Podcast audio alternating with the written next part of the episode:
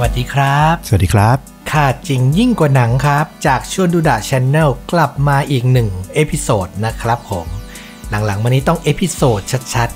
ๆ ให้รู้ว่าเราพัฒนาแล้วอ่ามีมีคนให้ความรู้เรามาเยอะสำหรับเรื่องราวฆาตกรรม แล้วก็หนึ่งภาพยนตร์ที่พอฟังเรื่องราวเนี้ยแล้วเรานึกถึงและอยากจะแนะนำเนี่ย วันนี้เป็นคิวของฟลุกอืมนะครับ ฟลุกวันนี้เกิดที่ไหน พูดชื่อประเทศไปเนี่ย อาจจะจินตนาการอะไรก็ไม่ค่อยออกอืม เรื่องราวเรื่องนี้เกิดขึ้นที่ประเทศกัวเตมาลา กัวเตมาลา นึกอยู่ก่อนในอเมริกากลาง อ๋อโอเคถ้านึกภาพก็อยู่ใต้เม็กซิโกลงมา เล็กน้อย อืม อ่า แถวนั้นเขาจะมีประเทศแบบชื่อแปลกๆอะ่ะอ่าเยอะอยู่เใช่ล็กๆ เป็นเกาะ เป็นอะไรอย่างเงี้ยเนาะ ก็ประเทศไม่ใหญ่มาก ถ้าเทียบกับประเทศรอบข้างนะอืมยิ่งเทียบกับเม็กซิโกนี่คือแบบเล็กเลย จิ๋วจิ๋วๆเลยใช่จิ๋ไหมวเลย แต่ว่าอ่ก็เป็นประเทศที่น่าสนใจ โอเค แล้ว feeling มันจะเป็นเหมือนเม็กซิโกเลยป่ะ ที่จะแบบเอารอหน่อยๆ มีคอร์รัปชันมีโน่นนี่นั่นยาเสพติด ใช่ หายห่วงเลยก็คืออเมริกากลางเนี่ยขึ้นชื่อเลย อ่าลองฟังกันดู เรื่องราวที่จะเล่าวันนี้เนี่ยเป็นเรื่องราวของผู้ชายคนหนึ่งที่ชื่อว่าโรดริโกโรเซนเบิร์กอืมต่อจากไปนี้ก็จะเรียกว่าโรเซนเบิร์กคุณโรเซนเบิร์กโอเคโรเซนเบิร์ก เป็นทนายความที่อาศัยอยู่ในประเทศกัวเตมาลา เรื่องราวนี้เกิดขึ้นราวๆปี 2009 ไม่ไกลมาก จุดที่น่าสนใจก็คือ คุณโรเซนเบิร์กเนี่ย เขาได้อัดคลิปวิดีโอ เพื่อจะบอกว่า เขากำลังจะตายอืมเขาอายุเพียง 48 ปี แล้วก็ไม่มีโรคเขาเป็นนักปั่นจักรยานที่สุขภาพแข็งแรงเลยทีเดียว เขาเป็นทนายที่มีฐานะ ค่อนข้างมั่นคง ก็คือไม่ใช่คนที่หาเช้ากินค่ำค่อนข้างมีชื่อเสียงอยู่ในประเทศกัวเตมาลาคนหนึ่ง แต่การที่เขาต้องออกมาบอกว่าเขากำลังจะตายนี้เกิดขึ้นเพราะว่า เขาเชื่อว่าเขาจะถูกลอบสังหารต้องเล่าพื้นหลังของประเทศกัวเตมาลาก่อน ช่วงปี 2000 ถึง 2010 ประมาณนี้ ได้รับ สถิติว่าเป็นประเทศที่มีการเกิดอาชญากรรม ฆาตกรรมสูงเป็นอันดับ 3 ของโลก โอ้โห top three สหประชาชาติถึงขนาดนามว่า กัวเตมาลาเป็นสถานที่ที่เหมาะในการทำฆาตกรรม เพราะคุณจะไม่ถูกจับอื้อหือฟังดูสิ้นหวังเนาะใช่ ที่สำคัญอย่างที่บอก นอกจากอาชญากรรม การฆาตกรรมใด ๆ จะสูงแล้ว ระบบยุติธรรมอ่อนปวกเปียกมากอืม ทำให้คนที่ก่อคดีอะไม่เคยถูกจับได้ โอ้โห ต้องบอกว่ากัวเตมาลาเนี่ยเดิมทีอะปกครองด้วยระบอบเผด็จการอาหารมา จนกระทั่งปี 2000 กว่าๆนี่แหละ ที่มีการเลือกตั้งแล้ว รัฐบาลฝั่งซ้ายก็คือฝั่งที่นิยมประชาธิปไตยเนี่ยชนะอืมโดยประธานาธิบดีในตอนนั้นน่ะ ชื่อว่าโครอมอ่าเป็นประธานาธิบดีฝั่งซ้ายคนแรก ในประวัติศาสตร์ในช่วงวิกฤตทางการเมืองอืมอืมแต่ว่าก่อนนั้นน่ะประวัติศาสตร์ของประเทศกัวเตมาลาเนี่ย มันถูกฝังล่างลึกในเรื่องของการต่อสู้ระหว่างเผด็จการทหารกับกลุ่มกบฏอย่างยาวนานอืมมีการใช้ทั้งหน่วยข่าวกอง หน่วยรอบสังหารใดๆต่าง ๆ นานาเนี่ย อย่างเป็นปกติอืมและทำให้กลุ่มอาชญากรรม ทั้งยาเสพติด ค้าอาวุธ หรือกลุ่มต่างๆ เนี่ย ฝังลากลึกอยู่ในสังคมอย่างแยกไม่ออก นึกออกเลย มันคือเรื่องราวที่เกิดซ้ำแล้วซ้ำอีกในอเมริกากลางเลย ในอเมริกาใต้ด้วยเดี๋ยวที่ติดติดๆกัน เม็กซิโก โคลัมเบีย พวกเนี้ยนะ feeling ใช่เดียวกันหมดเลย ซึ่งคนโรเซนเบิร์กเนี่ยเขาก็เกิดมาในช่วงที่กัวเตมาลาเนี่ยปกครองโดยระบอบคณาธิปไตยเนี่ยแหละ ก็คือกลุ่มผู้มีอำนาจปกครองประเทศ แต่ว่าเขาว่าเป็นคนที่สนใจในการ ใช้กฎหมาย เขาเข้าเรียนกฎหมาย จนจบปริญญาโททั้งฮาร์วาร์ดและเคมบริดจ์อืมโดยความหวังว่าจะกลับมาที่ประเทศบ้านเกิด และก็สร้างระบบกฎหมายที่แข็งแรงสามารถใช้ลงโทษคนผิดได้จริงโอ้โห ยิ่งใหญ่ว่ะๆอืมยิ่งใหญ่ความฝันเขายิ่งใหญ่มาก อย่างที่บอกว่าเขาค่อนข้างเป็นคนที่มีฐานะ ดีเลยทีเดียว เขาเคยแต่งงานมาแล้วหนึ่งครั้ง แต่ว่าภรรยาของเขาเนี่ยประสบอุบัติเหตุ เสียชีวิตไปอืม แล้วเขาก็มีลูกอีกสี่คนต่อมา หลังจากนั้นเขาก็แต่งงานครั้งที่สองแล้วก็หย่าร้าง ตอนนี้ก็คือเขาเป็นโสดอยู่ โดยดูแลลูกสี่คนลูกคนโตสุดเนี่ยอายุประมาณ24ปี อันนี้มันในปีอะไรนะโทษที ช่วงราวๆปี2009 2008 2009ไม่นานไม่นานไม่สินาบนกว่ามากปี ใช่ เหตุผลที่เขามาพูดว่าเขากำลังจะตายเนี่ย เกิดขึ้นเนื่องจากคดีคดีหนึ่งโรเซนเบิร์กเนี่ยเป็นทนายที่ค่อนข้างดังอย่างที่บอก เขาจึงมีลูกค้าเป็นกลุ่มคนดังทั้งนักธุรกิจ ผู้ปลูกกาแฟ ซึ่งเป็นธุรกิจหลักในกลุ่มประเทศอเมริกากลาง มีทั้งนักการเมืองใดๆก็ตาม ลูกค้าของเขาคนหนึ่งมีชื่อว่าคาริมูซาอืมคาริมูซาเนี่ยเป็นนักธุรกิจ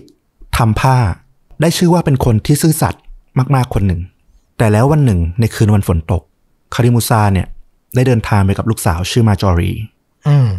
ระหว่างที่ออกจากโรงงานของเขาไป ก็ไปจอดติดไฟแดงอยู่ ปรากฏว่ามีมือปืนคนหนึ่ง เดินขนาบข้างมาที่รถ แล้วก็กระหน่ำยิงไปที่มูซา โอ้โห มีโทรศัพท์โทรมาหาโรเซนเบิร์ก แจ้งข่าวว่าลูกความของเขาเนี่ย เสียชีวิตละอืมเขารีบมาหาที่เกิดเหตุทันที ภาพที่เขาเห็นเนี่ยทำให้เขาแบบใจสลายมาก ลูกชายของโรเซนเบิร์กบอกว่า ตั้งแต่เขาโตมาไม่เคยเห็นพ่อใจสลาย มากขนาดนี้เลย นี่เป็นครั้งที่สองอืมครั้งแรกก็คือตอนที่ภรรยาคนแรกของเขาตายอืมลูกเขาก็สงสัยว่าทำไมพ่อก็ถึงแบบใจสลายรุนแรงขนาดนี้โรเซนเบิร์กก็เลยสารภาพกับลูกว่า จริง ๆ แล้วอะเขากับมาจอรีเนี่ยแอบคบกันมาได้2ปีแล้วหมายถึงเขาแอบคบกับลูกสาวของลูกความเขา ใช่อืมเหตุผลที่ต้องแอบคบก็คือมาจอรีอะแต่งงานและยังไม่ได้หย่าอ๋อในในวันเกิดเหตุเนี่ยฆาตกรมือปืนเนี่ย ตั้งใจยิงคาริลมูซา แต่กระสุนที่ยิงไปเกือบสิบนัดเนี่ย มันทะลุล่างแล้วไปโดนมาจอรีที่นั่งขับอยู่ข้างๆเนี่ยเออเสียชีวิตไปด้วยอือหือซึ่งจริง ๆ เนี่ยโรเซนเบิร์กและมาจอรีเนี่ยตั้งใจจะแต่งงานกันอยู่ละอืมคือรอให้ฝ่ายหญิงเคลียร์เรื่องส่วนตัวใช่หย่าให้จบ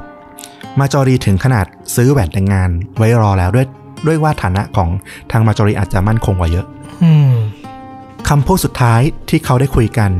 ก็คือการแชทข้อความโรเซนเบิร์กได้พิมพ์ไปบอกมาจอรีว่า ผมจะเป็นเจ้าชายของคุณตลอดไปอืมข้อความที่ดูหวานอะแต่ว่าพอมันเป็นข้อความสุดท้ายเนี่ย เศร้ามากโรเซนเบิร์กเนี่ย ใจสลายอยู่หลายเดือนเลยทีเดียว เขาพร่ำบอกแต่ว่า พวกเขาฆ่าเธอ พวกเขาฆ่าเธอ ซึ่งก็ไม่ได้บอกแล้วว่าคือใครอืมแต่เขาค่อนข้างมั่นใจว่า การลอบสังหารครอบครัวมูซาเนี่ยไม่ได้มาจากความขัดแย้งทางธุรกิจ เพราะสิ่งหนึ่งที่เขารู้ก็คือว่าคาริมูซาเป็นผู้ชายที่ซื่อสัตย์และไม่เคยทำผิดอะไร เป็นที่รักของคนงานอืมแล้วก็คนรอบตัวตำรวจเนี่ยตั้งฟันธงไว้ตอนแรกว่า เป็นความขัดแย้งของคนงานที่ถูกไล่ออกอืมทำให้โรเซนเบิร์กเนี่ยไม่เชื่อเลย เขาปักใจมากว่ามันจะต้องมีเบื้องหลังการตายของคาริมูซาแล้วก็มาจอรี ผู้ชายคนหนึ่งที่โรเซนเบิร์กสนิทอยู่ด้วย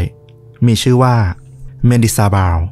เมนดิซาบาวเนี่ยเป็นเจ้าของร้านตัดเสื้อผ้าอยู่กลางเมืองในกัวเตมาลาอืมแต่เบื้องหลังของเขาเนี่ย ถ้านึกภาพอะเหมือนในหนัง Kingsman อะอืมเออ เมนดิซาบาวเนี่ย ก่อนหน้าที่จะมาเปิดร้านตัดเสื้อผ้าเนี่ย เขาเป็นเจ้าหน้าที่หน่วยข่าวกรอง ที่เคยปฏิบัติการมาอย่างเข้มข้นในยุคสงครามกลางเมือง แล้วใช้ร้านเป็นที่พบปะของสายลับเหรอ ซึ่งในปัจจุบันนี้ร้านเขาเนี่ยเป็นที่พบปะของกลุ่มคนชั้นสูง รวมถึงสายลับ Kingsman ชัดใช่ เมนดิซาบาวเนี่ยสนิทกับโรเซนเบิร์ก และโรเซนเบิร์กก็มาขอร้องให้เมนดิซาบาวเนี่ยใช้เครือข่ายของเขาในการตามหาว่าใครเป็นคนฆ่าครอบครัวมูซาๆอืม เมนดิซาบาวเนี่ยได้ชื่อว่า มีหูอยู่ทุกที่ในเมือง ไม่ว่าคุณจะเกิดหรือตายในกัวเตมาลา เมนดิซาบาวจะรู้หมด สุดยอด เมนดิซาบาวหาหลักฐานมาให้โรเซนเบิร์กได้เป็นภาพกล้องวงจรปิดในคืนวันที่คาริมูซาเสียชีวิต เป็นภาพตอนที่รถของครอบครัวมูซาออกจากโรงงาน เขาสังเกตเห็นว่ามีคนวิ่งตามรถไป แล้วก็มีรถจักรยานยนต์ขับตามไปอีกทีหนึ่ง อาจจะสงสัยว่าทำไมมือปืนไม่นั่งซ้อนท้ายตามไป มันมีกฎหมายของกัวเตมาลาบอกว่า ห้ามนั่งซ้อนท้ายมอเตอร์ไซค์อ๋อเหรอ เพราะว่าอะไรรู้ไหมอืมเพราะว่าคนสองคนที่นั่งมอเตอร์ไซค์อะก่อเหตุยิงบ่อยครั้งมาก เขาก็เลยตัดไฟแต่ต้นลม ห้ามนั่งซ้อนท้าย ให้โอ้โห ขี่ไปคนเดียว เป็นกฎหมายที่บ่งบอกอะไรในประเทศได้หลายอย่างมากอืมตัวมือปืนอะ ก็เลยต้องวิ่งตามรถ แล้วก็มีมอเตอร์ไซค์ขี่ตามไป คือตำรวจเห็นมอเตอร์ไซค์มีคนซ้อนท้ายเนี่ยสันนิษฐานก่อนเลยว่าเป็นมือปืนแน่ใช่ คือมันโหดขนาดนั้นนะกวาเตมาลาในในยุคนั้นนะๆโหดมาก ภาพที่เขาเห็นจากกล้องวงจรปิดก็คือ คาริมูซาเนี่ย ถูกกระหน่ำยิงอย่างโหดร้าย เขาร่ำไห้กับหน้าจอ โดยมีเมนดิซาบาวเนี่ย คอยปลอบ และเมนดิซาบาวก็ได้มอบหลักฐานสำคัญ ว่าคาริมูซาเนี่ยถึงจะไม่มีความขัดแย้งใด ๆ อยู่เลยนะตอนนี้ แต่ว่ามีอยู่เรื่องหนึ่งที่ทำให้เขาอะอาจจะถูกลอบสังหาร นั่นก็คือคาริมูซาเนี่ยได้รับการเสนอชื่อให้นั่งในกรรมการบริหารสถาบันการเงิน ถ้านึกแบบบ้านเราก็จะเป็นธนาคาร พื่อการเกษตรหรือธนาคารเพื่อการพัฒนาชนบทอะไรประมาณเนี้ยอ๋อซึ่งมันจะมีเงินหมุนเข้ามาก้อนใหญ่มากมันหนีไม่พ้นที่จะต้องเป็นที่สนใจเป็นเป้าหมายของพวกทำงานนอกกฎหมายแน่นอนๆใช่อือหือโดยเมนดิซาบาวบอกว่าจุดสำคัญคือคาริมูซาเป็นคนที่เถรตรงมาก ยอมหักไม่ยอมงอ นั่นทำให้อาจจะไปขัดผลประโยชน์ กับกลุ่มคน ที่ต้องการใช้ธนาคารแห่งนี้เนี่ยในการฟอกเงิน หรือในการคอร์รัปชันอ่าซึ่งก็ตรงกับที่โรเซนเบิร์กเคยรับทราบมาจากปากของคาริมูซาว่าคาริมูซาเนี่ยบอกว่าเขาอะตั้งใจจะรับตำแหน่งนี้อืมซึ่งจริง ๆ โรเซนเบิร์กเนี่ยก็ได้ห้ามปรามคาริมูซาไว้แล้วว่า อย่าไปยุ่งกับการเมือง เพราะเขาเชื่อว่าการเมืองของกัวเตมาลา มันมีแต่ความสกปรกอืมจริง ๆ เนี่ยอย่างที่บอกว่าโรเซนเบิร์กเนี่ยน่าจะเป็นคนที่ ไฟแรงแล้วก็มีศรัทธาในการเปลี่ยนแปลงประเทศ เออ นั่นสิ แต่ระหว่างทางจากที่เขาประกอบอาชีพทนายมา หนึ่งสิ่งที่เขาเจอก็คือว่าประเทศนี้เนี่ย ระบบตุลาการอะ มันไม่มีความยุติธรรมอยู่จริง อืมเขาเคยทำเรื่องฟ้องร้อง อดีตประธานาธิบดีของกัวเตมาลา ที่ยักยอกเงินประเทศไปอย่างมหาศาลเนี่ย เพื่อส่งตัวผู้ร้ายข้ามแดนกลับมาลงโทษที่กัวเตมาลา แต่สุดท้ายแล้วคนร้ายใดๆเนี่ย ในกระบวนการทั้งหมดก็ลอยนวลอืมคือความเชื่อมั่นในระบบยุติธรรมของกัวเตมาลาของโรเซนเบิร์กอะมันค่อยๆพังทลายลงไปเรื่อยๆ ตามวันเวลาที่เขาทำงาน โหดร้ายนะ จากคนที่มีความมุ่งมั่นที่จะเปลี่ยนแปลงระบบกฎหมายของประเทศอ่ะสุดท้ายก็ต้องยอมจำนนอะมันเป็นใช่เรื่องน่าเศร้าและทำให้เห็นถึงปัญหาของประเทศที่ชัดเจนมาก โรเซนเบิร์กเนี่ยจึงมุ่งมั่นมากว่าเขาอะจะไม่ยอมให้มาจอรีคนรักของเขาอะ ตายอย่างไม่รู้ว่าใครเป็นคนทำอืมและไม่ได้รับการลงโทษอืมเขาพยายามขุดคุ้ยลงไปในเบื้องหลังของธุรกิจเถื่อนต่างๆ ที่น่าจะเกี่ยวข้อง องค์กรอาชญากรรมต่างๆ ในกัวเตมาลา และนั่นก็ทำให้เขาถูกจับตามองจากบุคคลที่อยู่ในเงามืดอืมโรเซนเบิร์กแจ้งว่าเขาได้รับโทรศัพท์ข่มขู่หลายครั้ง โดยเมื่อเอาหมายเลขโทรศัพท์เนี้ยไปให้เมนดิซาบาวดู เมนดิซาบาวก็แจ้งว่ามันคือเบอร์โทรศัพท์ ที่คนที่ได้รับเนี่ยคือกำลังถูกคุกคามจากกลุ่มมีอิทธิพลของกัวเตมาลาอยู่อืมนั่นทำให้โรเซนเบิร์กคิดแล้วว่า เขาน่าจะไม่ปลอดภัยหลังจากนี้อืมเมนดิซาบาวเนี่ยถึงขนาดแนะนำโรเซนเบิร์กว่าให้หนีออกจากประเทศนี้ไปก่อนคำแนะนำของเขาเนี่ยเกิดขึ้นในวันศุกร์ที่ 8 พฤษภาคม ปี 2009 แต่โรเซนเบิร์กบอกว่าเขายังมีเรื่องที่ต้องจัดการก่อน ขอเวลาอีกนิดหนึ่งแล้วเขาจะหนีออกจากประเทศนี้อืม เช้าวันที่ 10 พฤษภาคม โรเซนเบิร์กตื่นขึ้นมา แล้วก็แจ้งกับลูกน้องว่าเขาเนี่ยมีความคิดที่สับสนอยู่ในหัวหลายอย่าง เดี๋ยวเขาจะออกไปปั่นจักรยานเพื่อคลายเครียดสักหน่อยอืมและสิ่งที่เกิดขึ้นก็คือ มีชายหนุ่มคนหนึ่งวิ่งมาจากกลางถนน เอาปืนจ่อไปที่ศีรษะของโรเซนเบิร์กขณะปั่นจักรยาน แล้วก็จ่อยิงสามนัดที่หัวอือหือไม่พอเพื่อความแน่ใจ เขายังยิงกรอกปากแล้วก็ยิงที่หน้าอกของโรเซนเบิร์ก เพื่อให้แน่ใจว่าโรเซนเบิร์กจะต้องตายอย่างแน่นอน กลางแจ้งกลางเมือง กลางเมือง อุกอาจมาก การตายของโรเซนเบิร์กเนี่ย มันหาตัวคนฆ่าไม่ได้ มันน่าจะจบไปอีกเรื่องหนึ่ง เหมือนอย่างที่กัวเตมาลามักจะจบชีวิตของคนที่เถรตรงเกินไป แต่ในเช้าวันที่ 11 พฤษภาคม ขณะที่ประธานาธิบดีโคลอมเนี่ย ประชุมอยู่ที่ทำเนียบ เลขานุการส่วนตัวของเขา ได้ทำการวิ่งเข้ามาอย่างหน้าตาตื่น พร้อมแจ้งว่ามีเหตุการณ์เกิดขึ้นที่งานศพของโรเซนเบิร์กอืมย้อนกลับไปที่งานศพของโรเซนเบิร์กที่จัดขึ้นที่สุสานที่เดียวกับที่ฝังศพมาจอรีเนี่ย เมนดิซาบาวได้ยืนขึ้น และก็กล่าวกับผู้ร่วมงานทั้งหลายว่า ทุกคนที่นี่รักโรเซนเบิร์กและพวกคุณทุกคนจะสงสัยว่าทำไมคนอย่างโรเซนเบิร์กที่ไม่สามารถทำร้ายใครได้เนี่ย จึงต้องถูกฆ่าตายอืมเขาได้กล่าวต่อว่าโรเซนเบิร์กได้ทิ้งคำตอบไว้ให้ฉัน และเขาก็ write คลิปสุดท้ายของโรเซนเบิร์กใส่ซีดี แจกคนในงานทั้งหมดอือหือหมายถึงคลิปที่บอกว่าสงสัยว่าตัวเองกำลังจะถูกฆาตกรรมใช่และคลิปอันนั้นเนี่ยก็ถูกส่งไปถึงที่ปรึกษาของประธานาธิบดีอืมในภาพในคลิปเนี่ยเป็นโรเซนเบิร์กนั่งอยู่บนโต๊ะ จ้องมองมาที่กล้อง ใส่สูท เหมือนเตรียมตัวถ่ายทำมาอย่างดีอืมเขากล่าวว่า สวัสดีตอนบ่าย ผมชื่อโรเซนเบิร์ก น่าเสียดายถ้าคุณได้เห็นหรือได้ยินข้อความ นี้หมายความว่า ผมได้ถูกประธานาธิบดีโครอมสังหารอืมโดยได้รับความร่วมมือจากกุสตาโวอาเลโฮสซึ่งเป็นที่ปรึกษาส่วนตัวของประธานาธิบดีอ่าในคลิปเขาเล่าต่อไปว่าเหตุผลที่ฉันจะต้องตาย นั่นมีเพียงอย่างเดียวเท่านั้น เพราะในช่วงเวลาสุดท้ายของชีวิตฉันเนี่ย ฉันได้ไปเป็นทนายความให้คาริมูซาและลูกสาวของเขามาจอรี ซึ่งทั้งคู่ได้ถูกลอบสังหาร โดยประธานาธิบดีโครอมเช่นกัน ซึ่งการสังหารครอบครัวมูซาเนี่ยได้รับความยินยอมจากภรรยาของประธานาธิบดีโครอม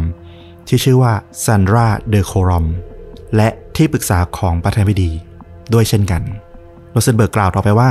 เขารู้เกี่ยวกับการสมรู้ร่วมคิดครั้งนี้ โดยประธานาธิบดีและสุภาพสตรีหมายเลขหนึ่งของประเทศ รวมถึงสมาชิกตระกูลโคลอม เพราะพวกเขากำลังใช้ธุรกิจ ของสถาบันการเงินและธนาคารเพื่อทำการฟอกเงินและยักยอกเงินของประเทศกัวเตมาลา โดยเอกสารข้อสรุปที่เขาค้นพบเนี่ย เขาจะได้มอบให้กับเมดิซาบาเอาไว้เพื่อเผยแพร่ต่อไป อือหือนี่จะบอกว่าผู้มีอิทธิพล แก๊งมีอิทธิพลที่ใช้ธนาคารเพื่อการเกษตรเนี้ยฟอกเงินอยู่ คือตระกูลของประธานาธิบดี ใช่ อือหือหนักแล้วอะ ตอนท้ายโรเซนเบิร์กพูดช้าๆ กับกล้องว่า ผมไม่เคยคิดที่จะเป็นฮีโร่ไม่มีความประสงค์ที่จะต้องเป็นวีรบุรุษของประเทศ ผมไม่ได้อยากจะตาย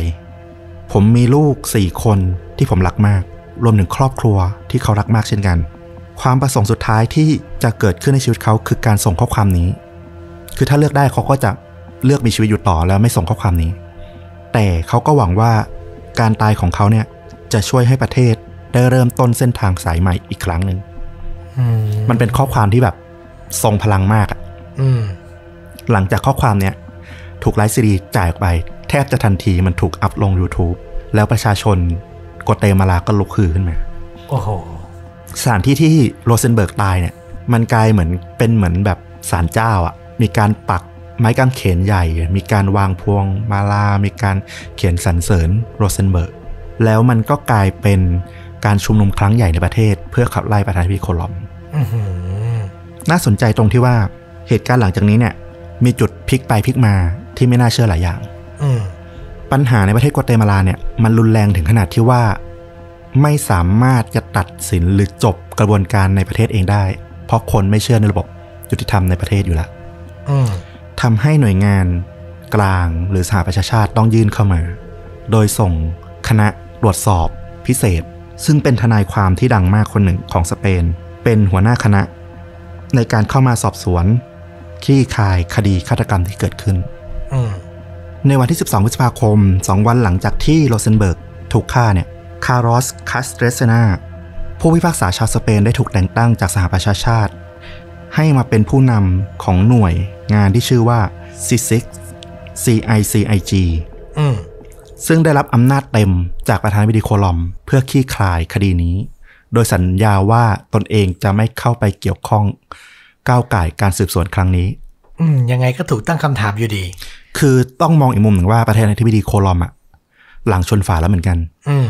เพราะว่ากำลังถูกลุมประนามอะใช่ลุมประนามจากทั่วโลก ประชาชนลุกคือแล้วด้วย มีคนบอกว่าคลิปของโรเซนเบิร์กที่เผยแพร่ใน YouTube อะได้รับการแปลออกไปเป็นหลายภาษามาก เยอะยิ่งกว่า กวีที่ดังที่สุดของกัวเตมาลาซะอีกอืมคือมันกลายเป็นไวรัลระดับโลกอะอืมแล้วประธานาธิบดีโครอมมันถูกบี้จนหลังชนฝาทำอะไรไม่ได้อะอืมจะจบปัญหาแบบเดิมๆที่เคยทำมาทำไม่ได้ จึงต้องมอบอำนาจทั้งหมดให้หน่วยงานกลาง CICIG เนี่ยเข้ามาจัดการ แล้วก็หวังว่าคัสเตสนาจะสามารถหาความจริงได้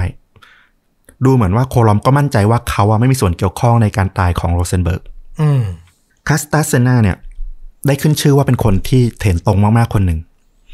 สิ่งแรกที่เขาเข้ามาคือ เขาทำการไล่ออกตุลาการทั้งหมด รวมถึงเจ้าหน้าที่ฝ่ายสืบสวนตำรวจที่เป็นหัวเนี่ย ก็คือย้ายทั้งแผงอืมเพราะเขาบอกว่าไล่ดูประวัติดูเรื่องลึกเบื้องหลัง แล้วบอกว่าอาจจะมีส่วนเกี่ยวข้องทำให้รูปคดีเสียได้คาซาเซนาเนี่ย เข้ามาล้างระบบยุติธรรมทั้งหมดในกัวเตมาลา ในขณะเดียวกันเนี่ยเขาก็ได้รับการอารักขาแบบพิเศษ ไม่สามารถไปไหนได้เลยจนสุดท้ายเขาต้องนอนในที่ทำงาน เพราะว่าคดีนี้มีความเกี่ยวพันและรุนแรงสูง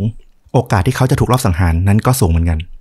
เขาได้ทำการเข้าพบคนสำคัญสำคัญจำนวนมาก แล้วก็ได้สัมภาษณ์คุยกับลูกชายของโรเซนเบิร์กด้วยเช่นกันอืมลูกชายของโรเซนเบิร์กเนี่ยก็บอกว่าพ่อของเขาเนี่ยเป็นคนที่เถรตรงเกินไป ซื่อสัตย์เกินไป สำหรับประเทศนี้ โดยเชื่อว่าพ่อของเขาเนี่ยถูกลอบสังหาร จากการพยายามที่จะเปิดเผยการทุจริตครั้งใหญ่นี้จริง ๆ คาร์เตเซนาเนี่ยยังเอาคลิปวิดีโอของโรเซนเบิร์กเนี่ยไปให้นักภาษาศาสตร์ แล้วก็นักพฤติกรรมดูว่าเขาถูกข่มขู่ระหว่างการอัดคลิปนี้หรือเปล่า ซึ่งนักพฤติกรรมเนี่ยก็วิเคราะห์วิดีโอ แล้วก็บอกว่ามันตอบได้ยากว่าเขาถูกกำลังถูกข่มขู่อยู่หรือเปล่าอืมแต่สิ่งหนึ่งที่บอกได้ก็คือว่า เขามีความจริงใจ และน่าจะพูดจริง ๆ ไม่ได้โกหก การสืบสวนของคาสเซนาเนี่ยลงลึกจนไปเจอรถยนต์คันหนึ่ง ซึ่งถูกใช้ในการฆาตกรรมโรเซนเบิร์ก และเมื่อคาสเซนาหาตัวเจ้าของรถเจอเนี่ย และบุกพาเจ้าหน้าที่ของซิซิกเนี่ยบุกเข้าไปเพื่อจะหาตัวพยานเนี่ยสิ่งที่เกิดขึ้นก็คือว่า ณที่โรงแรมที่พยานอยู่ มีตำรวจกัวเตมาลามาลุมรออยู่แล้ว อืมถึงขนาดมีการ เกือบปะทะกันเออจนคาสเซนาเนี่ยต้องโทรหาผู้มีอิทธิพล รวมถึงนักการเมืองระดับสูง เพื่อให้พวกตำรวจเนี่ยยอมถอยออกไปอืมแต่หลังจากเหตุการณ์นี้เกิดขึ้นน่ะทำให้พยานน่ะ ไม่กล้าให้ข้อมูลอะไร จริง ๆ เหมือนแค่มาขู่ ก็ก็กลัวก็น่ากลัวแล้วอะ ใช่อืมนอกจากในทางสว่างแล้วเนี่ยซิซิกยังใช้กระบวนการทางลับ โดยใช้การดักฟังแอบฟัง กลุ่มอาชญากรหรือพวกแก๊งมือปืนต่างๆ จนไปเจอแก๊งแก๊งหนึ่ง ที่มีการคุยกันและน่าจะเกี่ยวข้อง โดยใช้รหัสในการพูดคุยที่น่าสำคัญก็คือจำเป็นต้องทำการล้มไม้ใหญ่อืมคาเซเซนากับพวกเนี่ยเข้าใจทันทีว่ามันน่าจะหมายถึงการต้องลอบสังหารคนสำคัญ อีกแล้วหรือเปล่าอืมในระหว่างการสืบสวนเนี่ยคัสเซนาได้รับการติดต่อจากรัฐมนตรีว่าการกระทรวงมหาดไทยของกัวเตมาลา บอกว่าสุภาพสตรีหมายเลขหนึ่งได้พบพยานสำคัญที่จะเป็นจุดตัดสินของคดีนี้แล้วอืมและต้องการให้เขาเนี่ยไปพบกับพยานคนดังกล่าว โดยจัดเตรียมเฮลิคอปเตอร์ ของสุภาพสตรีหมายเลขหนึ่งเนี่ยรอแล้วแต่สุภาพสตรีหมายเลขหนึ่งก็โดนกล่าวหาว่ามีส่วนเกี่ยวข้องเนี่ยใช่ แต่คาสเซนานี่ก็มีทางเลือกเพราะว่ามันก็เป็นเหมือนคำใบ้คำหนึ่งที่แบบเปิดเข้ามา คือเขาต้องไปตัดสินอีกทีว่ามันเชื่อถือได้หรือไม่ อืม คือเขาต้องไปเจอพยานคนนี้ก่อน การพบกับพยานคนนี้ที่สนามฟุตบอลแห่งหนึ่ง ใกล้กับชายแดนเม็กซิโกเนี่ย พยานคนนี้อ้างว่าเขาเนี่ยเป็นมือปืนในแก๊งที่รับว่าจ้างในการสังหาร โดยได้รับเงิน 180,000 ดอลลาร์ เพื่อที่จะฆ่าโรเซนเบิร์กอืมพยานคนนี้บอกว่าบุคคลที่เกี่ยวข้องในการว่าจ้างครั้งเนี้ยคือเปเรสมอรินาเป็นรองประธานาธิบดี อืม ของโครอม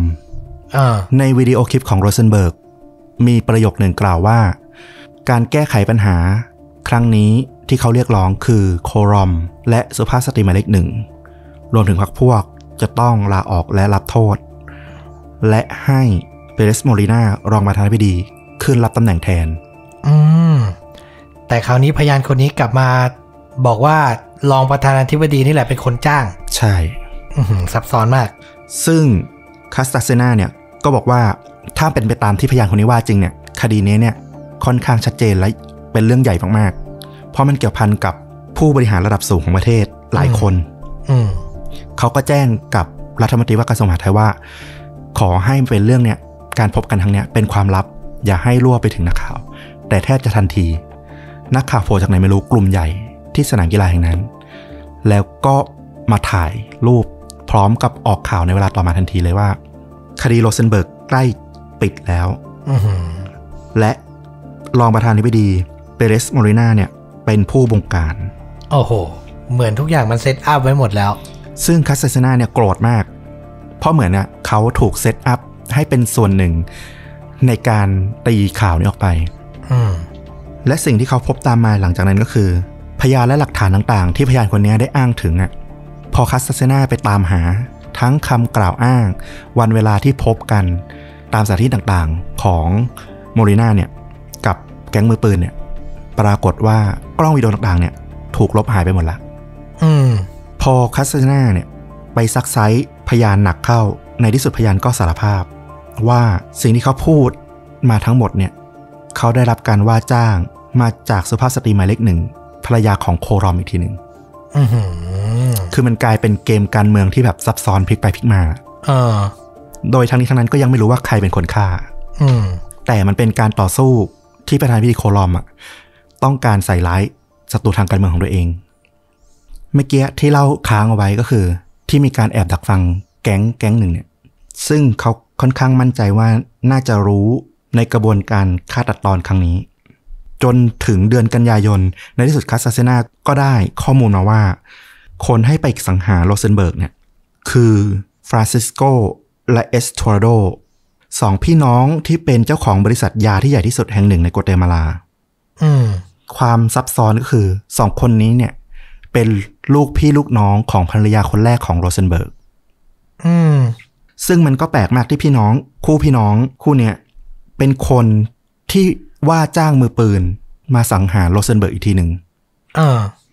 การสืบสวนของคัสเซนาเนี่ยเริ่มไล่จับความไปเรื่อยๆ เขาพบว่าคู่พี่น้องคู่เนี่ยไม่รู้เลยว่า มือสังหารที่เขาติดต่อเนี่ย จะไปยิงโรเซนเบิร์ก อ้าว ตัวเองเป็นคนจ้าง สิ่งที่เกิดขึ้นก็คือ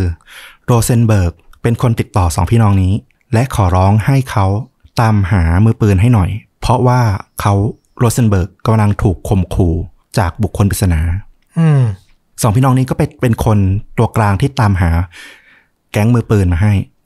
แล้วก็ให้คุยกับโรเซนเบิร์ก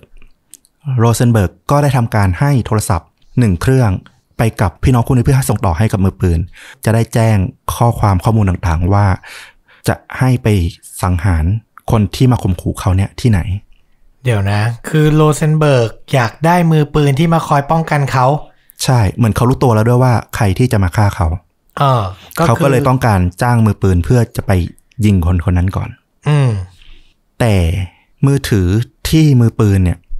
ได้รับเนี่ย มีการสืบสวนต่อมา พบว่ามีโทรศัพท์อีกเครื่องหนึ่ง ที่มีการโทรติดต่อมาข่มขู่โรเซนเบิร์กหลายสิบครั้ง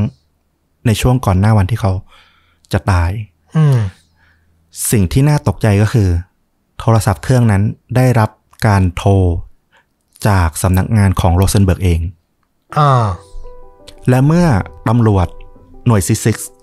เอามือถือเนี่ยไปสอบหาว่าโทรศัพท์ที่ถูกใช้โทรมาข่มขู่เนี่ย ได้รับการซื้อขายจากไหน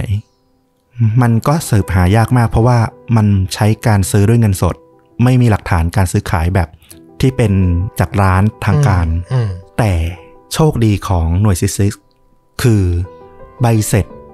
ที่ร้านคนที่คนขายออกอะ ที่ไม่ได้ผ่านระบบอะแต่เขียนมืออะมันมีรอยกดจางๆของลายเซ็นลายเซ็นหนึ่งอยู่ ซึ่งเป็นคนขับรถของโรเซนเบิร์กเองอืมซึ่งคนขับรถของโรเซนเบิร์กก็บอกว่า เขาเป็นคนซื้อเองจริง ๆ และคนที่สั่งให้เขาซื้อก็คือโรเซนเบิร์กเองฮะโทรศัพท์ที่โทรมาข่มขู่โรเซนเบิร์กโรเซนเบิร์กเป็นคนซื้อเอง เป็นคนสั่งให้คนขับรถไปซื้อมาให้ อือหือซึ่งตอนแรกตำรวจก็ไม่เชื่อนะ เพราะบอกว่าเพราะมองว่าคนขับรถของโรเซนเบิร์กเนี่ยอาจจะมีส่วนเกี่ยวข้องเป็นพวกแก๊งหรือเปล่าก็ไม่รู้ อืมแต่เลขาของโรเซนเบิร์กเนี่ยบอกว่าวันที่คนขับรถไปซื้อเนี่ยเขาก็เอามาเบิกเงินกับทางสำนักงานจริง ๆ ดังนั้นเขาก็ไม่น่าจะมีส่วนเกี่ยวข้องอืมสุดท้ายการสอบสวนก็ทำให้เห็นภาพชัดเจนขึ้นว่าเหตุการณ์ที่เกิดขึ้นก็คือ หลังจากโรเซนเบิร์กโทรข่มขู่ตัวเองมาหลายวัน เขาได้ทำการอัดคลิป โดยได้รับความช่วยเหลือจากมาดีบูซา และอดีตผู้ลงแข่งขันมานาบิดี ฝั่งตรงข้ามกับประธานาธิบดีโคลอมอืมอัดคลิปวิดีโอที่เราเล่าไปตั้งแต่แรกเนี่ย จากนั้นในเช้าวันนั้นเขาก็ปั่นจักรยานออกไปทั้งทั้งๆที่ไม่เคยปั่นจักรยานมาก่อน อืมเขานั่งลง รอในจุดที่จะต้องถูกสังหารอ๋อนั่นก็คือตัวเขาเอง สรุปว่านี่คือแผนการของตัวโรเซนเบิร์กเอง ใช่ โอ้โห ซับซ้อนซ่อนเงื่อนมากโรเซนเบิร์กเชื่อว่าคนที่อยู่เบื้องหลังการฆาตกรรม มูซา และมาจอรี ก็คือประธานาธิบดีและสุภาพสตรีหมายเลขหนึ่งอืมเพราะสุภาพสตรีหมายเลขหนึ่งเป็นที่รู้กันว่า เป็นคนที่มีอำนาจรองจากประธานาธิบดี และทำงานด้านลับให้ประธานาธิบดีอ๋อคืองานสีเทาเนี่ยประธานาธิบดีเนี่ยให้เมียทำอะพูดง่ายๆใช่ แล้วประธานาธิบดีเองอะ ก็เตรียมการหย่ากับภรรยา เพราะว่ามันมีกฎหมายที่จะไม่ให้สามารถให้ญาติ หรือให้คนใกล้ชิดประธานาธิบดีเนี่ย ลงสมัครเลือกตั้งได้ อืมคือเขาต้องการสืบทอดอำนาจต่อไปละ ในยุคต่อไปคือให้ภรรยาลงต่อโดยการหย่าไปก่อน คือภรรยาจะได้มาเป็นประธานาธิบดีต่อไปพูดง่ายใช่ๆสืบทอดอำนาจกัน โรเซนเบิร์กคิดแล้วล่ะว่า การต่อสู้ของเขาเนี่ย ไม่ว่าจะทางกฎหมาย หรือจะทางใด ๆ ก็ตาม ไม่สามารถเอาคนผิด มาลงโทษได้อย่างแน่นอน อืมเขาจึงคิดวิธีการฆาตกรรมตัวเองขึ้นมา โอ้โห ปลุกระดมสังคมให้ตื่นขึ้นมาต่อต้านอำนาจของประธานาธิบดี แผนการซับซ้อนมาก ซึ่งเรื่องนี้เนี่ยทางครอบครัวของโรเซนเบิร์กเองอะ่ะก็ไม่ค่อยเชื่อ แต่ว่าเนื่องจากหลักฐานต่างๆ มันก็โยงมาชัดเจน ตัวคาสเซนายอมรับเลยว่าจริง ๆ แล้วอะ่ะมันน่าจะถึงทางตันแล้วด้วยซ้ำไม่น่าจะมีใครรู้ เบื้องหลังของคดีนี้ได้เลย ถ้า คนขับรถของโรเซนเบิร์กไม่ได้เซ็นเอกสารจนติดชื่อที่จะตามหาได้ว่าใครเป็นคนซื้อโทรศัพท์อื้อหือคือจุดเชื่อมนั้นอะจุดเชื่อมสำคัญมาก และเป็นจุดเชื่อมเดียวที่ทำให้รู้ว่าโรเซนเบิร์กเป็นคนวางแผนทั้งหมด จากใบเสร็จที่มีลายเซ็นกดอยู่นิดเดียว คือโรเซนเบิร์กเนี่ยพลาดในจุดเล็ก ๆ นิดเดียวก็คือลายเซ็นของคนขับรถนั้น ใช่อื้อหือ เรื่องเนี้ยมันเหมือนมันฉากมันเป็นหนังๆมากเลยนะ มันเหมือนหนังมากเลย คนใกล้ชิดของประธานาธิบดีอะเล่าว่าในวันที่คาสซานาเนี่ยได้ออกมาแถลงผลการสืบสวนเนี่ยเขาได้อยู่กับประธานาธิบดีโครอม อืมแล้วเขาก็ถามประธานาธิบดีโครอม แบบตรงๆ เปิดใจเลยว่า คุณอะรู้เรื่องนี้หรือเปล่า อืมประธานาธิบดีโคลอมได้บอกว่า ผมพูดไปคุณก็ไม่เชื่อหรอก แต่ผมอะไม่รู้เรื่องเลยอืมไม่มีส่วนเกี่ยวข้องเลยจริงอืมๆ มันน่าเศร้าก็ตรงที่ว่า จริง ๆ แล้วอะคาเรมูซาที่ถูกสังหารน่ะก็ไม่ได้เกี่ยวข้องกับเรื่องที่เขาจะรับตำแหน่งในสถาบันการเงิน คาเรมูซาเนี่ยภายนอกดูเป็นนักธุรกิจที่มีคุณธรรม แต่จริง ๆ แล้วเนี่ยด้วยความที่เขาต้องทำธุรกิจใหญ่ทำให้ไปพัวพันกับธุรกิจเถื่อนหลายอย่าง และก็ไปขาดผลประโยชน์จนถูกเก็บในที่สุด คือไม่มีส่วนเกี่ยวข้องกับประธานาธิบดีและสุภาพสตรีหมายเลขหนึ่งเลย ใช่ เป็นความขัดแย้งในเชิงธุรกิจที่มีความเป็นธุรกิจสีเทามาเกี่ยวข้องนั่นแหละ ใช่อื้อหือหนักเลยคราวนี้ เหมือนโรเซนเบิร์กเข้าใจผิด และทำให้ประเทศนี้นี่เข้าสู่ความวุ่นวายขั้นสุดเลยนะ แต่ถามว่าประธานาธิบดีโคลอมเนี่ย บริสุทธิ์ผุดพองเลยไหมจริง ๆ ก็ไม่อะอืมเข้าใจเออแต่ว่าถ้าพูดกันเป็นเคสเคสอะถ้าเอาแค่เคสนี้เนี่ยก็คือใช่ อืม ก็เป็นเหยื่อคนหนึ่ง แต่ก็คือนี่แหละ ฆาตกรรมที่แปลกประหลาดที่เหยื่อและผู้ลงมือคือคนเดียวกัน และยังโยงความสัมพันธ์จนเกิดการเปลี่ยนแปลงในประเทศอย่างใหญ่โตเนี่ยอืมถ้ากลับไปย้อนไปฟังในคลิปของโรเซนเบิร์กอีกรอบหนึ่งเนี่ยเขาตายด้วยความปรารถนาที่ยิ่งใหญ่มากๆเหมือนกันอืมในการที่จะเปลี่ยนแปลงประเทศ ถึงแม้ว่ามันจะเกิดมาจากความเข้าใจผิดของเขาเองก็เถอะเข้าใจดูเป็นคนที่มีอุดมการณ์ที่ยิ่งใหญ่ แต่ว่าความผิดพลาดก็คือความผิดพลาดนะใช่ความเข้าใจผิดก็คือความเข้าใจผิดอะถ้าสำหรับเรานะ อืมสำหรับเขาศัตรูที่ยิ่งใหญ่ที่สุดของที่เขายอมตาย อาจจะไม่ใช่ประธานาธิบดีโคลอมไงอืมมันคือระบบยุติธรรมทั้งหมดอะที่เขาต่อสู้มาทั้งชีวิตอะอืมแล้วเขารู้สึกแพ้ แต่ก็มีจุดที่ยังมีข้อถกเถียงน่าสนใจอยู่เหมือนกันนะนะถึงแบบการสอบสวนมันจะสิ้นสุด แล้วก็มีหลักฐานโยงใยที่ค่อนข้าง เราฟังแล้วเราค่อนข้างเชื่อตามอะนะอืมคือมันมี การพูดถึงว่าในประเทศกัวเตมาลา มันมีการจัดการอย่างหนึ่งในด้านการข่าว ก็คือเมื่อคุณไม่สามารถฆ่าศัตรูทางการเมืองได้ คุณก็ต้องให้ข้อมูลอัดไปเรื่อยๆ จนความจริงมันไขว้เขวอืม คือการมีคนมองว่าพูดกันก็เลยคือ ก็มองว่าประธานาธิบดีโคลอมแล้วก็พรรคพวกอะใช้อำนาจในการเบี่ยงเบนประเด็น เปลี่ยนหลักฐานข้อมูล จนทำให้การตายของโรเซนเบิร์กอะกลายเป็นการฆาตกรรมตัวเองมหรือเปล่า ก็ยังมีคนเชื่ออย่างนั้นอยู่ เพราะสิ่งหนึ่งที่ประธานาธิบดีโคลอมทำจริง ๆ แน่ชัดในเรื่องนี้แน่ๆก็คือ การพาคาสเซเซนาไปหาพยานที่สนามฟุตบอล พร้อมกับตีข่าวว่าเป็นฝีมือบงการของรองประธานาธิบดีอืมคือสุดท้ายในเรื่องนี้เนี่ยมันหาคนที่สะอาดบริสุทธิ์ยากและคาสเซนาเองเนี่ย ในบทสุดท้ายเนี่ยเขาก็ไม่ใช่พระเอกที่ขี่ม้าขาวมาช่วยกัวเตมาลา เขาถูกข่าวใส่ว่ามีความสัมพันธ์เชิงชู้สาวกับคนใกล้ชิดหลายคน จนที่สุดเขาก็ต้องลาออกจาก CICIG แล้วก็กลับประเทศตัวเอง อืม โอ้โห คือซับซ้อนมากแล้วเป็นอะไรที่เชิงการเมืองระหว่างประเทศไปแล้วอะ่ะ ใช่ คือใหญ่โตสุดๆเลย ก็เป็นประเทศที่น่าสนใจนะ อืม พอไปหาข่าวแล้วแบบปีหลังๆเนี่ย ยังมีเคสแบบอดีตนางงามโกเตมาลาเดินอยู่เดินไปส่งลูกที่โรงเรียนแล้วแบบมือปืนวิ่งมาเอาปืนจ่อยิงหลังหัวอือหือแล้วมีภาพแบบดูโอ้โหคือประเทศมันยังแบบโหดขนาดนั้นนะเออ มันยังเป็นบ้านเมืองยังไม่ค่อยมีขื่อมีแปรอะเท่าที่ฟังแค่กฎหมายไอ้ห้ามซ้อนมอเตอร์ไซค์นั่นก็บ่งบอกแล้ว แล้วพูดถึงภาพยนตร์ที่นึกถึง หลังจากติดตามจริง ๆ ตอนแรกเรื่นึอกงราวนี้ถึง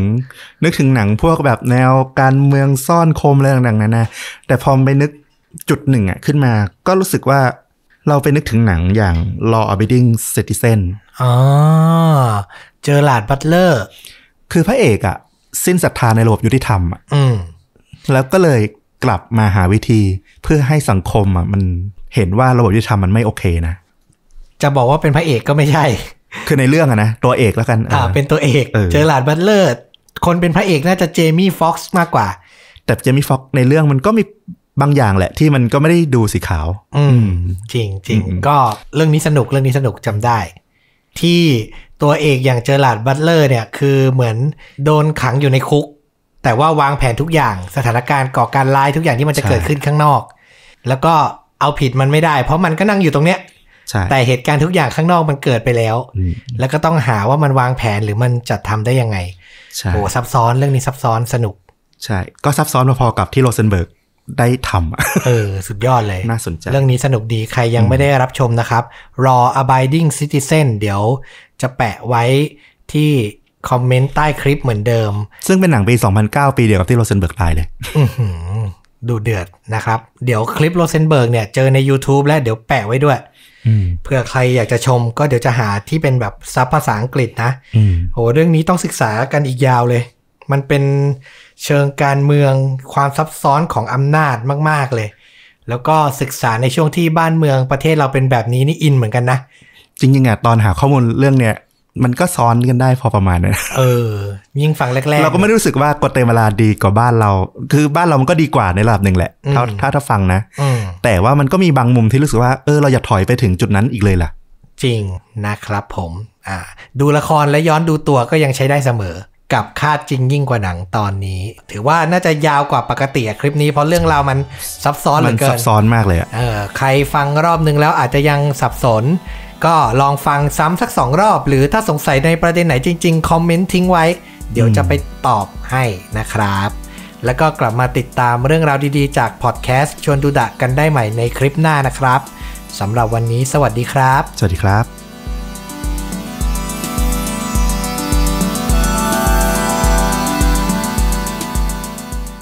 เมื่อ 911 เบอร์แจ้งเหตุด่วนเหตุร้ายในอเมริกา ถูกใช้เป็นเกม ให้ผู้ก่อเหตุโทรมาสารภาพผิด และวอนขอให้จับกลุ่มตัวเขาให้ได้ ทุกวินาทีมีความหมาย เพราะเหยื่อของมัน เพิ่มจำนวนมากขึ้นทุกที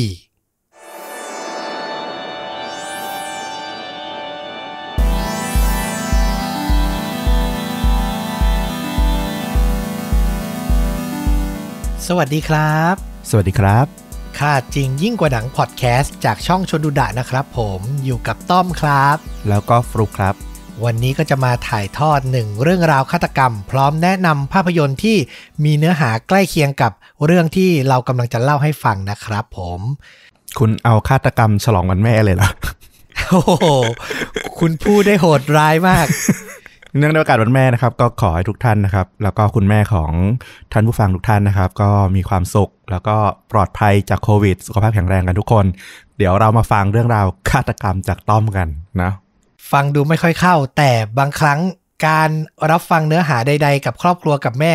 มันก็ไม่จำเป็นต้องเป็นแบบหนังการ์ตูนหรือแบบฟิลกู้เสมอไปไงคุณอ๋อได้อ่านลงดี อาจจะได้แบบว่าอารมณ์ลุ้นระทึก ไปบ้าง แล้วก็แบบฟังจบได้ข้อคิด ได้การระมัดระวังตัวไปก็โอเคนาผมว่า อ่า อันนี้ดีเลยสำคัญสำคัญ แล้วก็เมื่อกี้ฟลุกอวยพรคนที่แบบว่า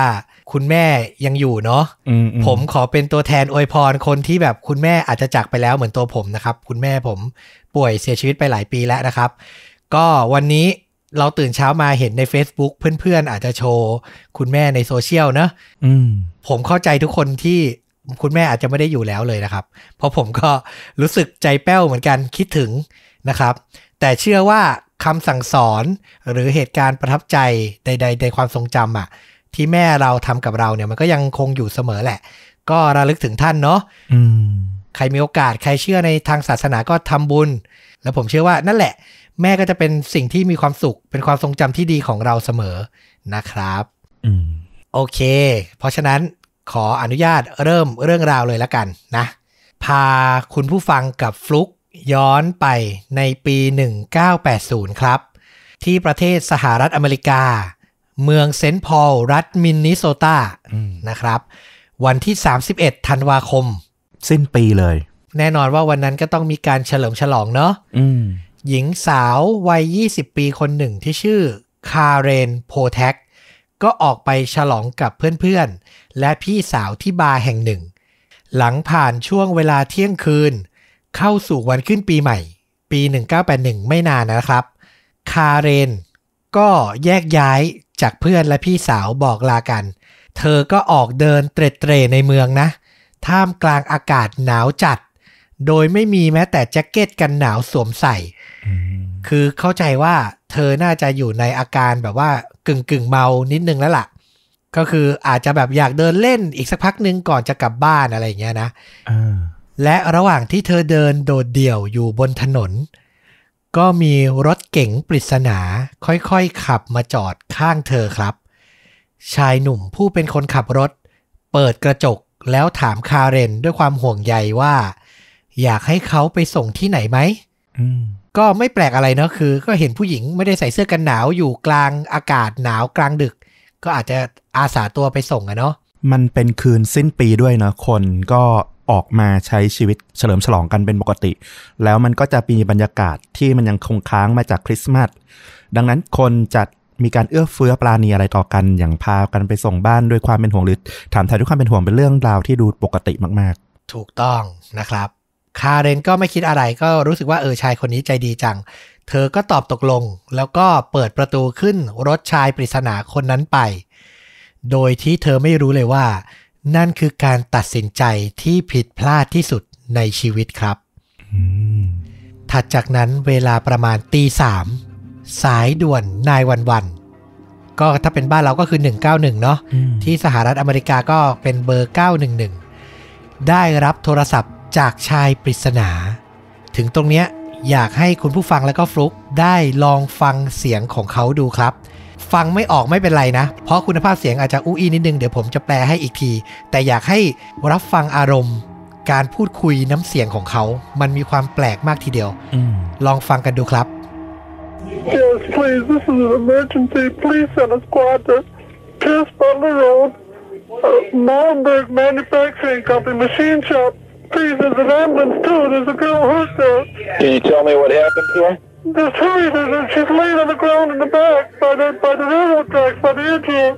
Hurry. What's the address? I don't know. Who are you? ฟังแล้วรู้สึกยังไงบ้าง ฟังแล้วมันดูไม่ค่อยเหมือนเสียงปกติเนาะความรู้สึกคือหนึ่งคือจับ จับข้อความยากมากเพราะว่าเสียงเขาค่อนข้างจะอู้อี้ เหมือนผู้ชายจริง ๆ ความรู้สึกนะคือผู้ชายตัวใหญ่ๆแต่ว่าเหมือนมันมีการบีบเสียง หรือว่าเสียงเขาเล็กโดยธรรมชาติไม่รู้อะแต่มันเป็นบุคลิกที่เรารู้สึกแบบ ฟังแล้วแบบ เออ มันก็ดูน่ากลัวน่ากลัวอยู่เหมือนกันนะ ใช่มันแปลกประหลาดมาก แล้วน้ำเสียงเขาอะจริง ๆ เลยก็คือ เหมือนเขากำลังร้องไห้อยู่อะอืมกำลังแบบ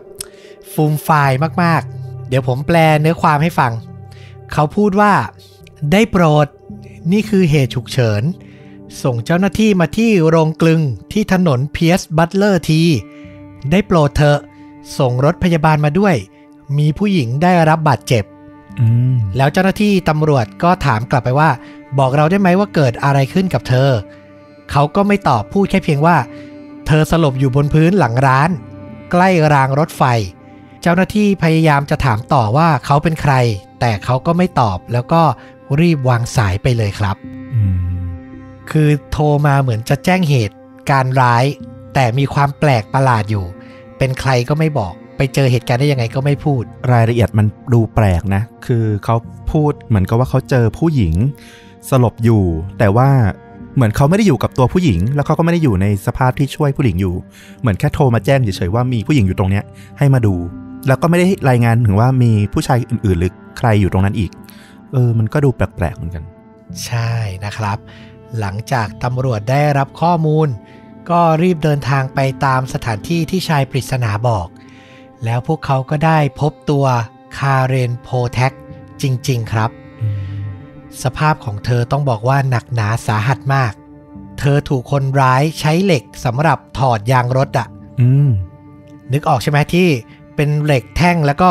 จะโค้งหนึ่งที สามารถ เสียบเข้าน็อตรถแล้วก็ขันอะอ่าคนร้ายใช้เหล็กนั่นแหละ ตีเข้าที่ศีรษะของคาเรนอย่างรุนแรงครับอืมเจ้าหน้าที่ตำรวจที่ไปพบร่างของเธอรายงานว่ากะโหลกของเธอมีรอยปริ เขาสามารถมองเห็นเนื้อสมองของเธอผ่านรอยแผลได้เลยอะ่ะโห โหดร้ายมากนะ คือแบบทุบแบบรุนแรงมากจริงๆ ถึงตอนนั้นคาเรนถูกนำตัวส่งโรงพยาบาลอย่างเร่งด่วน และเป็นโชคดีอย่างมากที่เธอรอดชีวิตได้ในที่สุดครับ โอ้โห คือโดนทุบจนเห็นสมองอะเห็นเนื้อสมอง แต่รอดมาได้นะครับอืมแต่ในโชคดีก็มีโชคร้ายที่ทำให้การสืบสวนมาถึงทางตันก็คือ เมื่อคาเรนฟื้นขึ้นมา เธอจำหน้าตาของคนร้ายรวมทั้งเหตุการณ์ในวันนั้นไม่ได้เลยครับอืม เนื่องจากการที่สมองอะถูกกระทบกระเทือนอย่างรุนแรงนั่นเอง ผ่านเรื่องราวของคาเรนโพแท็กไปหลายเดือนครับ จากวันที่ 1 มกราถึงวันที่ 3 มิถุนายน ปี 1981 เจ้าฆาตกรร้ายก็เริ่มปฏิบัติการครั้งใหม่ ครั้งนี้เป้าหมายคือหญิงสาวผู้มีชื่อว่าคิมเบอร์รี่คอมตันอายุเพียง 18 ปีครับ อืม เธอเพิ่งเดินทางออกจากบ้านเกิดซึ่งเป็นเมืองเล็กๆ โดยหวังจะเข้ามาใช้ชีวิตในเมืองใหญ่ที่ชื่อว่ามินนีอาโพลิสอืมเป็นเมืองที่ตั้งอยู่ติดกับเมืองเซนต์พอลสถานที่ที่เกิดเหตุการณ์แรกอะนะ หลังลงจากรถบัส เธอตัดสินใจเอากระเป๋าสัมภาระ เก็บใส่ตู้เก็บของบริเวณสถานีรถโดยสาร แล้วทำการเดินข้ามถนน เพื่อมายังร้านอาหารที่อยู่ใกล้เคียง เพื่อจะรับประทานอาหารมื้อค่ำอืมคือหญิงสาววัย 18 เข้าเมืองคนเดียวครั้งแรกก็คงตื่นตาตื่นใจอะนะ ก็สังเกตเห็นได้ ระหว่างที่เธอนั่งที่เคาน์เตอร์รออาหารมาเสิร์ฟเนี่ย ก็มีชายหนุ่มปริศนาท่าทางสุภาพเข้ามาพูดคุยด้วย เมื่อเขารู้ว่าเธอเพิ่งเดินทางเข้ามาในเมืองใหญ่ครั้งแรก เขาก็อาสาขับรถพาเธอทัวร์รอบเมืองอืม ใกล้เคียงนะ ใกล้เคียงกับเหตุการณ์แรก ใช่ เธอก็ตอบตกลงด้วยความดีใจ โดยไม่เฉลียวใจแม้แต่น้อยว่ากำลังคุยกับฆาตกรร้ายอยู่ เทียบกับเคสแรกนะอืมอาสาพาขึ้นรถเหมือนกัน เกิดเวลากลางคืนเหมือนกันนะครับ และไม่กี่ชั่วโมงหลังจากนั้น ก็มีโทรศัพท์ปริศนาเข้าไปที่สายด่วนนายวันวันอีกครั้งอืมลองไปฟังกันดูอีกทีครับ Oh, you, you find me? I just stabbed somebody with a knife stick. I can't stop myself. I keep killing somebody. อ่า เสียงมีความคล้าย ถ้าเรารู้ว่ามันเป็นเสียงจากบุคคลเดียวกันอะนะ เสียงมีความคล้ายกับเสียงตอนแรก แต่ว่าฟังคำค่อนข้างง่ายขึ้น ด้วยความอูอีที่มันน้อยลง แต่ก็ ยังรู้สึกอยู่ดีว่าบุคลิกของคนคนเนี้ยมันดูแปลกๆมาก ๆอะนะเนาะอืมแล้วก็ยังคงฟูมไฟายร้องไห้ เหมือนแบบรู้สึกผิดมาก ๆ เหมือนเดิมนะครับ ผมแปลไทยกับคำที่เขาพูดเมื่อสักครู่เขาแจ้งว่า คุณหาผมให้เจอได้ไหม ผมเพิ่งแทงคนด้วยที่เจาะน้ำแข็งไปอืมผมหยุดตัวเองไม่ได้ ผมเพิ่งฆ่าคนตาย พูดแค่เนี้ยแล้วเขาก็วางสายไปเลย เรารู้สึกเองนะ เราไม่รู้ว่าเรื่องนี้มันจะจบยังไง แต่เรารู้สึกว่าเหมือนคนคนนี้เขามีหลายบุคลิก แล้วมันมีบุคลิกหนึ่งที่มันมีความเป็นเด็กอะผ่านเสียงของเขาอะนะอืม อันเนี้ยรู้สึกอย่างนั้น อ่า เดี๋ยวค่อยฟังบทสรุปพร้อมกันนะครับอืมแต่ต้องบอกว่าในตอนแรกอะ่ะตำรวจคิดว่าเป็นคนสติไม่ดีที่โทรมาป่วนหรือเปล่า เพราะอย่างที่ทราบกันก็คือสายด่วนพวกเนี้ยไม่ว่าจะนายวันวันๆหรือ 191 บ้านเราก็จะมีคนโทรเข้าไปป่วนเสมอ แต่ต่อมาในคืนนั้น 3 มิถุนายน 1981 มีเด็กหนุ่มกลุ่มหนึ่ง ออกไปเดินเล่นใกล้ๆ บริเวณไซต์ก่อสร้างทางด่วน ซึ่งตรงนั้นน่ะมีต้นไม้ปกคลุมอยู่เยอะอืมแล้วพวกเขาก็เผลอเดินสะดุดร่างไร้ลมหายใจของหญิงสาวคนหนึ่งครับอืมสภาพของเธอนอนคว่ำหน้า และมีร่องรอยการถูกแทง เมื่อตำรวจไปสำรวจ ก็พบว่าเธอเสียชีวิตจากการถูกแทงมากถึง 61 แผลอืมคือแบบหนักหน่วงมากพลุนทั้งร่างเลยนะครับ รวมถึงมีร่องรอยการถูกรัดคอ ถึงตอนนั้นตำรวจเริ่มเชื่อแล้วว่าสายปริศนาที่โทรเข้ามาที่นายวันวันน่ะ คือฆาตกรตัวจริง เพราะมันไม่มีทางที่ใครคนอื่นจะรู้ได้เลยว่า มีศพที่ถูกแทงด้วยที่เจาะน้ำแข็งอืม นึกภาพที่เจาะน้ำแข็งออกใช่ไหมต่างประเทศเขาจะชอบใช้กัน ลักษณะมันจะใกล้เคียงไขควงอะนะแต่แหลมกว่าอ่าเพราะจริง ๆ แล้วมันไม่ได้เป็นอาวุธที่ใช้กันทั่วไป คือถ้าคนทั่วไปโทรมาแจ้งเหตุ หรือโทรมาป่วน ก็อาจจะบอกว่า ผมเอามีดแทงเธอ อันเนี้ยไม่แปลกถูกไหมอืมแต่อันเนี้ยระบุไปเลยว่าใช้ที่เจาะน้ำแข็งน่าสงสัยมากๆนะครับ หลังจากนั้นตำรวจก็เริ่มต้นการสืบสวนว่าหญิงสาวที่เสียชีวิตคือใคร จนสามารถระบุร้านอาหารที่มีคนเห็นเธอครั้งสุดท้าย ตามไปจนเจอสัมภาระที่เธอเก็บใส่ตู้ที่สถานีรถโดยสาร ในที่สุดก็ยืนยันได้ว่าเธอคือคิมเบอร์รี่คอมตันวัย 18 ปีที่กล่าวไปสองวันต่อมา เจ้าฆาตกรโทรกลับมาที่นายวันวันอีกครั้ง เขากล่าวขอโทษที่ฆ่าคิมเบอร์รี่ ก่อนจะพูดต่อว่า เขาไม่อยากติดคุก แล้วร้องไห้ฟูมฟาย ก่อนจะทิ้งท้ายว่า เขาพยายามฆ่าตัวตาย เพราะโกรธตัวเองที่ฆ่าเธอ พูดแค่นั้นก็วางสายไปอีกอืมและสองสัปดาห์ถัดจากนั้น ก็มีรายงานอีกว่าเขาโทรกลับมาอีกครั้ง เพื่อพยายามอธิบายรายละเอียดบางอย่าง ที่หนังสือพิมพ์ลงข้อมูลไป อาจจะสันนิษฐานว่าคนร้ายน่าจะลักษณะประมาณนี้ประมาณนั้น แล้วมันเหมือนไม่ได้ตรงกับตัวเขาจริง ๆอะ เขาก็โทรมาแก้ไขข้อมูล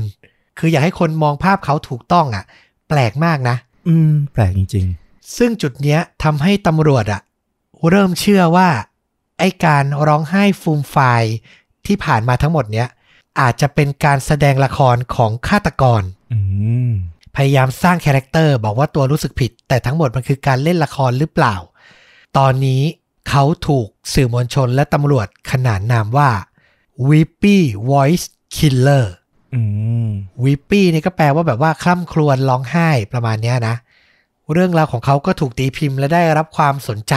จากสื่อมวลชนมาก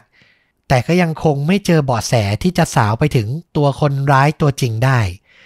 จนเวลาผ่านไป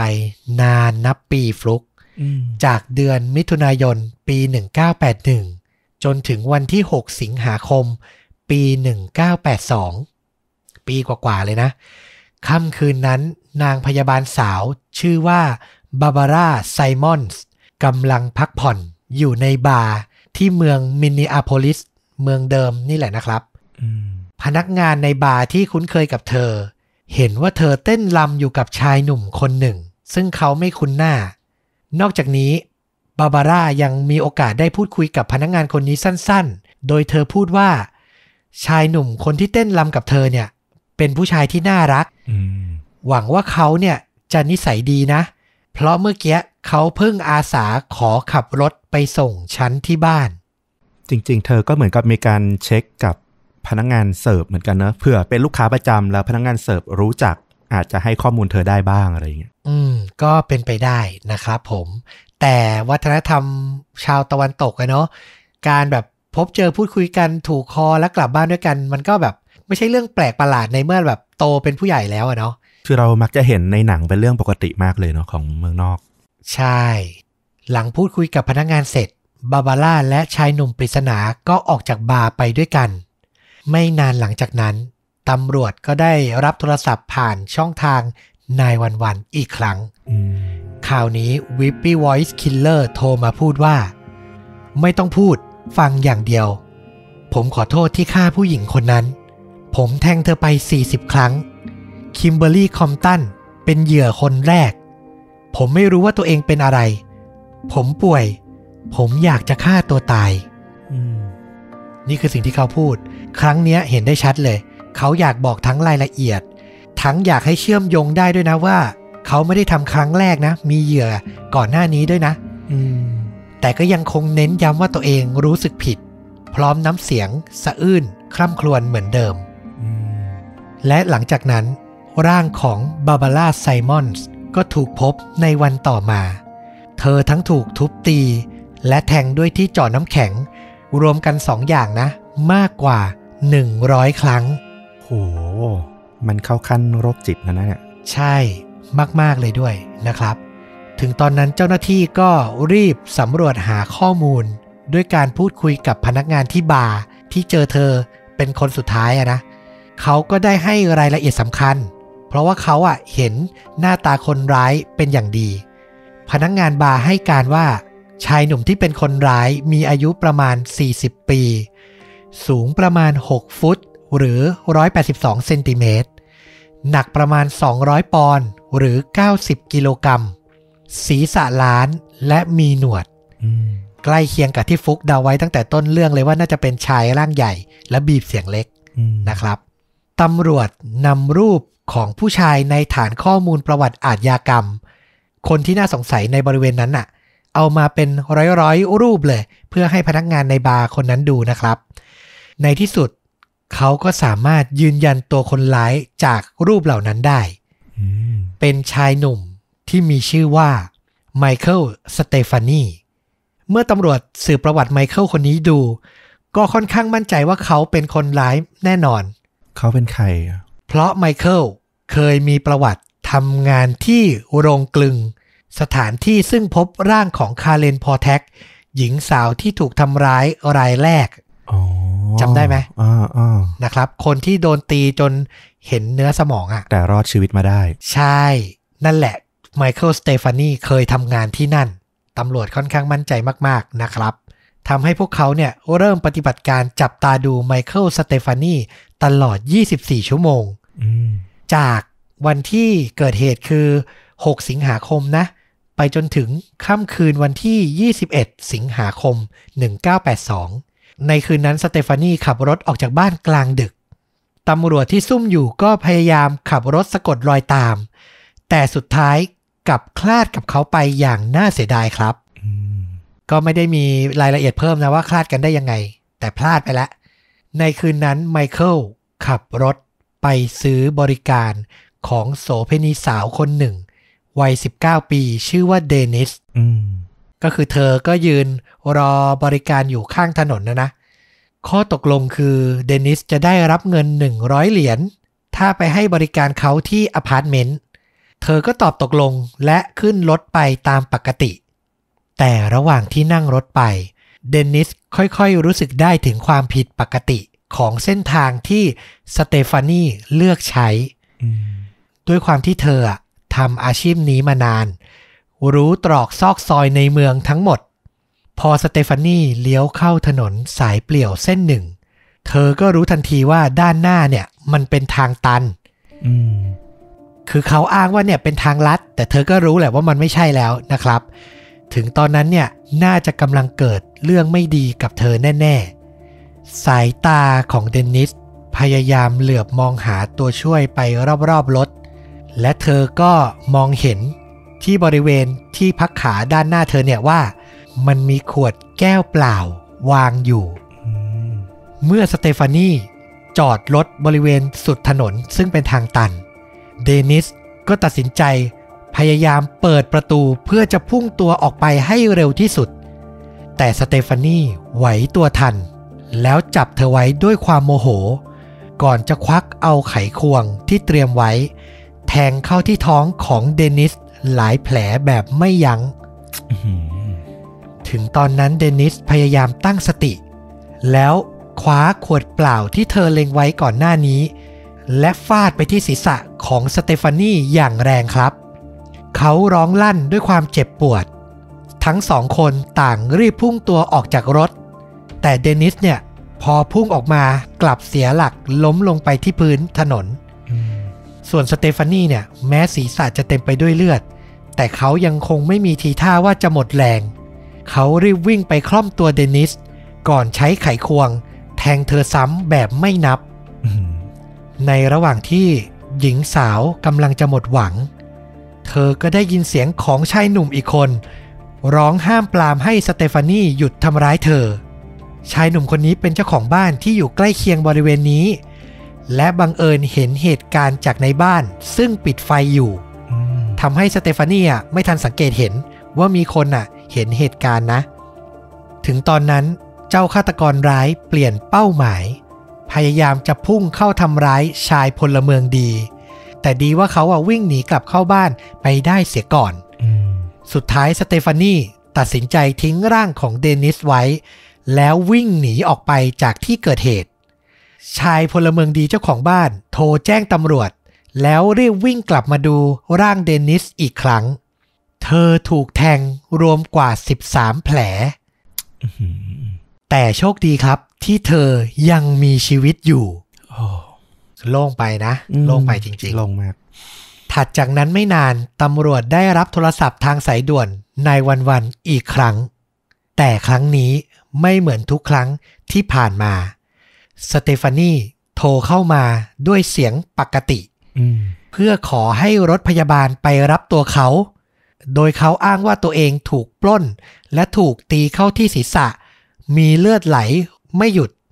แน่นอนว่าตำรวจอะฟังเสียง และมั่นใจเลยว่า เขาอะคือคนร้ายที่กำลังตามหาอยู่แน่นอนอืมคือเสียงมันหลอกกันไม่ได้อะเนาะอืมมันจะมีเนื้อเสียงอยู่ ใช่ หลังจากเดนิสเข้ารับการรักษาตัว และให้ปากคำยืนยันตัวคนร้าย ก็คือตำรวจก็นำรูปอะนะ ที่คุยกับพนักงานบาร์เนี่ยไปให้เดนิสดู อีกทีหนึ่งก็ยืนยันว่าใช่แน่ ๆ สุดท้ายไมเคิลสเตฟานีก็ถูกจับกลุ่มในที่สุดอืม ระหว่างการสอบปากคำเมื่อเจ้าหน้าที่ตำรวจนำรูปเหยื่อจากคดีอื่นๆ ของ Whippy Voice Killer เนี่ย มาให้สเตฟานีดู เขาก็มีอาการโมโหฉุนเฉียว เสียงแหลมขึ้นมาเหมือนกับในเวลาที่โทรหาเบอร์นายวันวันๆหลังก่อเหตุ ไม่มีผิด สุดท้ายเขาก็ถูกนำตัวขึ้นศาลและถูกตัดสินว่ามีความผิด ในข้อหาพยายามฆ่าสองคดี รวมถึงฆาตกรรมอีกสองคดี ต้องโทษจำคุกทั้งหมด 58 ปีครับถึงตรงนี้หลาย ๆ ท่านน่าจะอยากรู้ถึงต้นกำเนิดของเจ้าฆาตกรร้ายไมเคิลสเตฟานีเนาะนั่นน่ะสิเขามีเอกลักษณ์หลายอย่างมากนะ อยากรู้เหมือนกันว่าทำไมมันถึงสร้างให้เขาเป็นอย่างนี้ ต้องบอกก่อนว่ารายละเอียด detail จริง ๆอะ มันไม่ได้มีลงลึกเหมือนฆาตกรที่ชื่อดังหลาย ๆ คนเนาะอืมแต่เท่าที่รวบรวมมาได้เนี่ย ก็คือจุดกำเนิดเขาอะเขาเป็นลูกคนที่สองในจำนวนพี่น้องกว่า10คนอืมคืออยู่ในครอบครัวใหญ่มากๆนะครับ พ่อกับแม่หย่ากันตั้งแต่เขายังเด็ก เขาใช้ชีวิตกับแม่และพ่อเลี้ยง ในครอบครัวที่เคร่งศาสนามากๆ กดดันมากๆ แต่ท่ามกลางความเคร่งศาสนานั้น เขามักจะถูกพ่อเลี้ยงแอบทุบตีทำร้ายร่างกายอยู่เสมอ อืม เป็นที่ระบายของผู้ใหญ่เลย เราจับได้อย่างหนึ่งหลังจากสืบค้นข้อมูลก็คือ การอยู่ในที่ที่ต้องเก็บงำความรู้สึกแบบเคร่งศาสนาอืมแต่อีกทางหนึ่งกลับโดนทำร้ายไม่เว้นวันเนี่ย มันคือคอนทราสต์ที่รุนแรงเนาะ และน่าจะสร้างปมในจิตใจ และเราเชื่อเหมือนฟลุกนะ ว่าเราว่าเขาน่าจะมีหลายบุคลิกที่สร้างขึ้นมาในตัวเองอืมคือถ้าไปอ่านบทวิเคราะห์หลายคนมักจะพูดว่า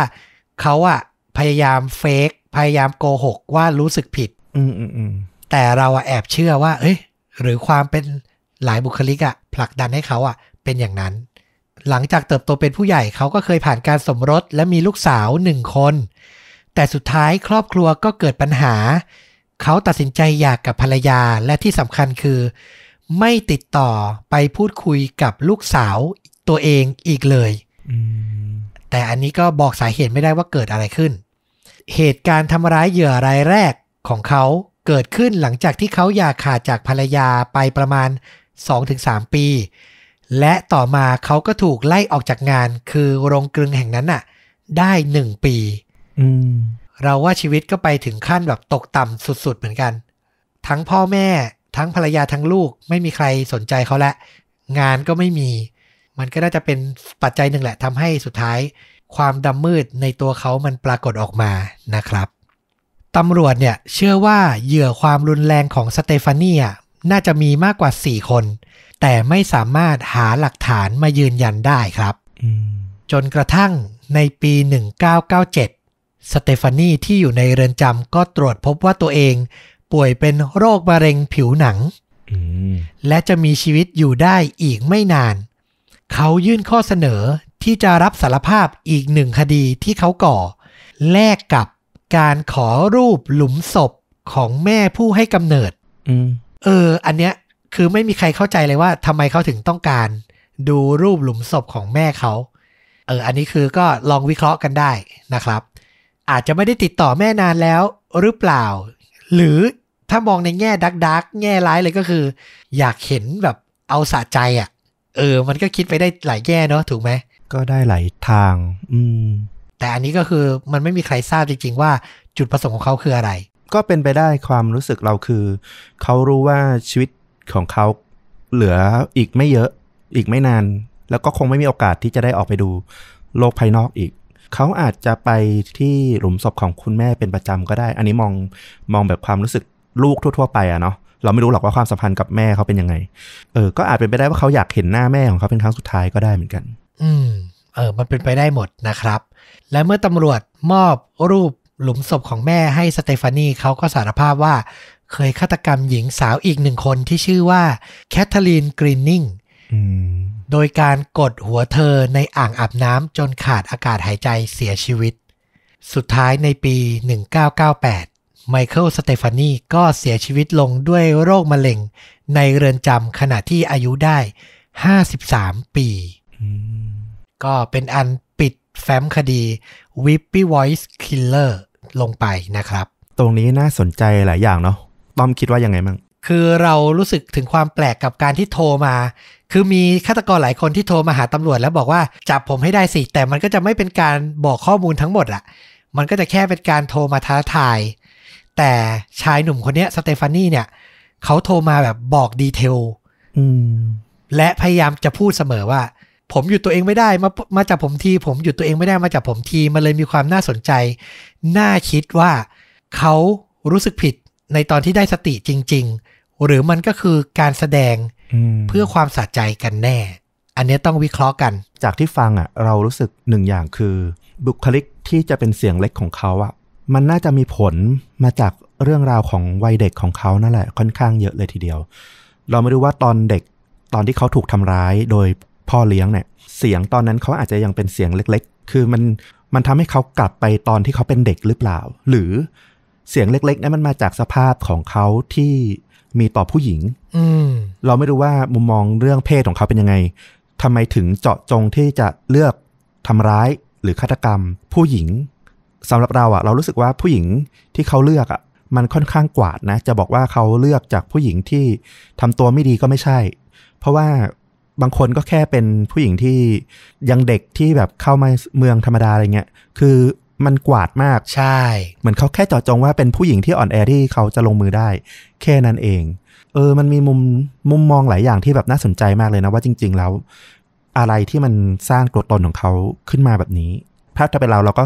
เราก็คิดว่าน่าจะเป็นหนึ่งเรื่องประสบการณ์ในวัยเด็กที่เขาถูกทำร้ายมา แล้วเขาต่อสู้ไม่ได้เลย ขัดขืนไม่ได้เลย เสียงเล็กสะท้อนความเป็นเด็กในตอนนั้นของเขาที่เขาเคยอ่อนแอและถูกทำร้าย พอโตมาเขาก็เลยอยากจะเอาคืน แล้วก็สะท้อนความเป็นเด็กตอนนั้นออกมาว่า ตอนเนี้ยเขาสามารถเอาชนะบางคนหรือบางอย่างได้แล้ว แต่มันแสดงออกมาในด้านของความรุนแรงที่มันไม่ดีอะนะหรืออีกอย่างอาจจะเป็นมุมมองในเรื่องของความเป็นผู้หญิงก็ได้ในเรื่องของการบีบเสียงของเขาอะอันนี้ก็ไม่รู้เหมือนกัน อืม น่าสนใจและไม่มีถูกผิด วิเคราะห์ได้เลย เพราะคนที่รู้คำตอบดีที่สุดก็คือตัวเขาเอง ซึ่งเขาก็ไม่ได้อยู่แล้วนะครับ คุณผู้ฟังก็ฟังและลองวิเคราะห์ แล้วก็ คิดเห็นยังไงคอมเมนต์บอกเราได้นะ พูดคุยกันนะครับสำหรับภาพยนตร์ที่อยากจะแนะนำอืมพอมันมาเกี่ยวข้องกับนายวันวันหรือเบอร์ 911 อะ ก็ต้องแนะนำเรื่องนี้เลย เราดูแล้วแบบสนุกมากเป็นทริลเลอร์ที่แบบไม่ได้พักหายใจเลย อยากแนะนำจริง ๆ เรื่องนี้นะครับ กับภาพยนตร์ที่ชื่อว่า The Call อ๋อปี 2013 นำแสดงโดยหญิงสาวผิวดำเจ้าเสน่ห์อย่างฮัลลี่เบอร์รี่อ่า Storm ใน X-Men เวอร์ชันแรกนั่นเอง เราไม่เห็นหน้าเธอมานานมากเลยนะ ยุคหลัง เนอะอืมจริง ๆ เธอเป็นนักแสดงมากฝีมือคนหนึ่งนะ ตัวภาพยนตร์เนี่ยกำกับโดยผู้กำกับที่ชื่อว่า คุณแบรดแอนเดอร์สัน ผลงานชิ้นโบแดงของเขาคือ The Machinist อืมที่คริสเตียนเบลนำแสดงอะ่ะ เป็นเล่นเป็นคนที่แบบผอม ซูบนอนไม่หลับ เป็นมีมอยู่ในอินเทอร์เน็ต เยอะมากนะเรื่องนี้นะครับ ใช่อ่าแต่เรื่องเนี้ยเป็นอีกทาง The Machinist เนี่ยมันจะเป็นแนวแบบ thriller เหมือนกันแหละ แต่ว่ามันจะนิ่ง ๆ หน่อย แต่ The Call เนี่ยคือแบบ non stop ในการลุ้นระทึกเลยฮัลลี่เบอร์รี่รับบทเป็นเจ้าหน้าที่รับโทรศัพท์ที่ nine one one นี่แหละ ชื่อว่าจอแดนเทอร์เนอร์วันหนึ่งเธอได้รับโทรศัพท์จากหญิงสาวคนหนึ่ง ที่บอกว่ากำลังถูกลักพาตัวโดยฆาตกรโรคจิต แล้ว เธอก็ต้องพยายามพูดคุย หาทางช่วยเหลือ หาข้อมูลเพื่อให้หน่วยตำรวจที่ลงพื้นที่อะอืมตามตัวหญิงสาวให้เจอก่อนที่ฆาตกรอะ จะฆ่าเธอซะก่อน เนี่ยฟังพล็อตก็รู้แล้ว non stop action non stop thriller เลย คือหนังมันไม่ได้ action แต่มันลุ้นระทึกด้วยการแบบ จะทำยังไงดีจะทันเวลาไหม เจ้าโจรมันจะจับได้ก่อนไหมว่า เธอมีโทรศัพท์อยู่อะไรอย่างเงี้ยอืมบีบคนดูด้วยเวลาที่จำกัดอะเนาะถูก ไอ้ที่เราเล่ามานี่ไม่ได้ spoil เลยนะ อยู่ใน trailer ล้วนๆ รับประกันว่าใครดู trailer ก็ต้องอยากดูเต็มเรื่อง มันลุ้นจริง ๆ และเรารู้สึกว่ามันตอบโจทย์ หนังที่ดูเอาสนุกมากๆ ลุ้นไปด้วยตามตลอดเรื่องเลย แต่ขัดใจตอนจบนิดนึง แต่ไม่บอกว่าเพราะอะไรตากาตอนจบมันงงๆนิดนึงฟลุกเคยดูป่ะ เคยดูแต่อ่ารายละเอียดเลือนรางไปละ เดี๋ยวถ้ามีโอกาสเดี๋ยวต้องไปดูซ้ำแล้วเนี่ยแต่ตอนจบอะ ส่วนตัวเราหงุดหงิดนิดนึง แต่ถามว่าองค์รวมถามว่าต้องดูไหมบอกเลยว่า แนะนำเป็นอย่างยิ่ง 8 เต็ม 10 อะ เราให้อืมนะครับอืมสนุกมาก ๆ เลยนะครับ ลองไปหารับชมกันได้ ใครอยากชมตัวอย่าง trailer ก็ปักไว้ที่ top comment ใน YouTube นะครับ รวมถึงจะแปะลิงก์เสียงของฆาตกรอย่างไมเคิลสเตฟานีแบบเต็ม ๆ นะอืมทุกครั้งที่เขาโทรหาตำรวจอะให้ฟังกัน ลองไปฟังกันได้ที่ top comment ใน YouTube นะครับ เอาล่ะก็ครบถ้วนกับฆ่าจริงยิ่งกว่าหนังใน episode นี้ ฝากติดตามทุกช่องทางเหมือนเดิม Facebook YouTube b l o g i t Spotify และ Apple Podcast นะครับผม และกลับมาพบกับเราสองคนได้ใหม่ในตอนต่อไป วันนี้สวัสดีครับ สวัสดีครับ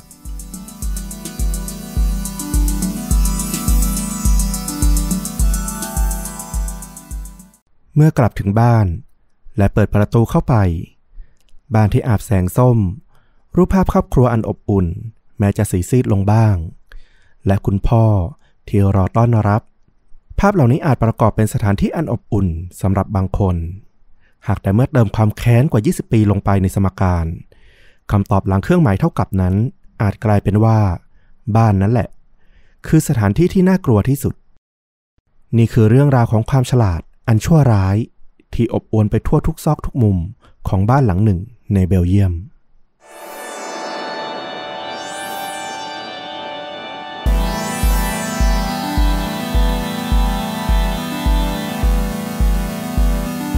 สวัสดีครับ สวัสดีครับค่าจริงยิ่งกว่าหนังพอดแคสต์นะครับ จากช่องชวนดูดักกลับมาพบกับคุณผู้ฟังทุกท่านอีกครั้งหนึ่ง อยู่กับผมต้อมนะครับ แล้วก็ฟลุกครับ วันนี้พิเศษเพิ่มขึ้นมานิดหนึ่งหนึ่งอย่างที่มีหลาย ๆ ท่านรีเควสเข้ามานานและ ก็คือการเพิ่มภาพประกอบเข้าไปในคลิปอืมก็อาจจะเป็นภาพที่จำลองเหตุการณ์หรือเป็นภาพเหตุการณ์จริง ตัวฆาตกรจริง หรือคนที่เกี่ยวข้องในเรื่องราวจริง โชว์ขึ้นมาให้ดูในแต่ละจังหวะที่กำลังเล่าอยู่เนาะแต่ต้องออกตัวก่อนว่าทั้งหมดทั้งมวลมวลรวมก็ยังเป็นการนำเสนอในรูปแบบพอดแคสต์เหมือนเดิม ก็คือเป็นรายการเสียงนะ ใช่ คือไม่ต้องดูภาพก็เข้าใจได้ นะครับ แต่ว่าสำหรับใครที่อยากเพิ่มเติมอรรถรสอยากเห็นหน้าจริงโดยที่ไม่ต้องไปเซิร์ชหาข้อมูลเพิ่มเองอะไรประมาณเนี้ยเราก็ถือว่าตอบแทนคุณผู้ฟังที่ติดตามเราอะไรพัฒนาได้ก็จะพยายามพัฒนาให้นะครับ อ่างั้นมาฟังกันดีกว่าวันนี้ฟลุกเอาเรื่องราวประมาณไหนมาครับ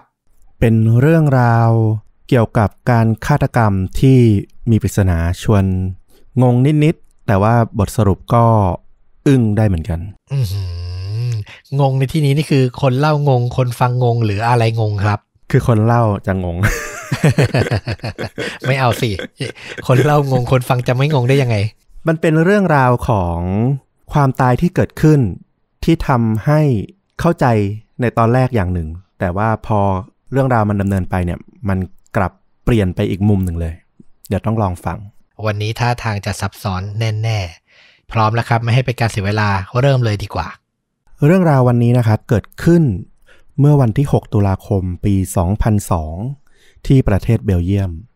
มันมีเหตุการณ์เกิดขึ้นที่เมืองแห่งหนึ่งตำรวจเนี่ยได้รับการแจ้งจากชาวบ้านว่าได้ยินเสียงปืน ดังขึ้นที่บ้านหลังหนึ่ง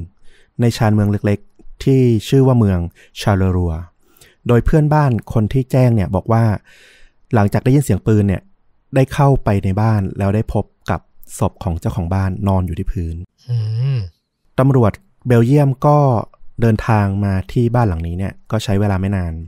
จากการสอบถามแล้วก็ตรวจสอบเนี่ยพบว่าเจ้าของบ้านหลังนี้เป็นชายสูงอายุวัย 79 ปี ชื่อว่าคุณหลุยส์เดที ซึ่งเขาเนี่ยอาศัยอยู่เพียงลำพังในบ้าน เมื่อเข้าไปในบ้านเนี่ยพวกตำรวจก็ต้องตกใจ เพราะว่าร่างของคุณตาเดทีเนี่ยเขานอนตะแคงอยู่ที่พื้น โดยสวมกางเกงยีนแล้วก็เสื้อยืดสีขาว ซึ่งตอนนี้เนี่ยเสื้อสีขาวของเขาเนี่ยกลับ แดงฉานไปด้วยเลือด จากรูกระสุนที่ลำคอ ซึ่งเลือดเนี่ยมันกระเซ็นสาดไปทั้งเสื้อแล้วก็ทั้งห้องเลย ตัวปืนที่พบเนี่ยเป็นปืนลูกซอง ขนาด 12 เกจ เป็นชนิดที่ใช้ล่าพวกกวางหมูสะก็คือแรงมาก ต้องเล่าว่าเมืองชาลรัวเนี่ยเป็นเมืองเล็กๆ เมืองธรรมดาธรรมดาที่ไม่ค่อยมีเหตุอาชญากรรมอะไรเกิดขึ้นมาก่อน รวมถึง จากการตรวจสอบร่องรอยของบ้านแล้วเนี่ยมันก็ไม่มีการงัดแงะบุกรุกจากภายนอก ทั้งก็ไม่มีหลักฐานในที่เกิดเหตุใดๆ ที่บ่งบอกถึงการต่อสู้ หรือร่องรอยของบุคคลอื่นที่เข้ามาในบ้านหลังนี้ เมื่อดูจากสภาพของตัวศพ ท่าทางของศพของคุณเดทีเนี่ยแล้วก็ตำแหน่งของปืนเนี่ยตำรวจก็เลยสรุปคาดเดาได้ว่าสิ่งที่เกิดขึ้นเนี่ยน่าจะเป็นการฆ่าตัวตายหรือไม่ก็เป็นอุบัติเหตุอืม แต่ปืนที่ใช้เนี่ยคือปืนล่าสัตว์เลยนะ ใช่ กระบอกจะแบบยาวๆหน่อยปะใช่นึกภาพเหมือนปืนล่าสัตว์ที่เห็นในหนังได้เลยอือหืออย่างที่เล่ามาตั้งแต่ตอนแรกว่า การสันนิษฐานเบื้องต้นน่ะมันอย่างหนึ่ง แต่แล้วเมื่อเรื่องราวมันดำเนินไปเนี่ย มันกลับพลิกไปอีกมุมหนึ่งเลย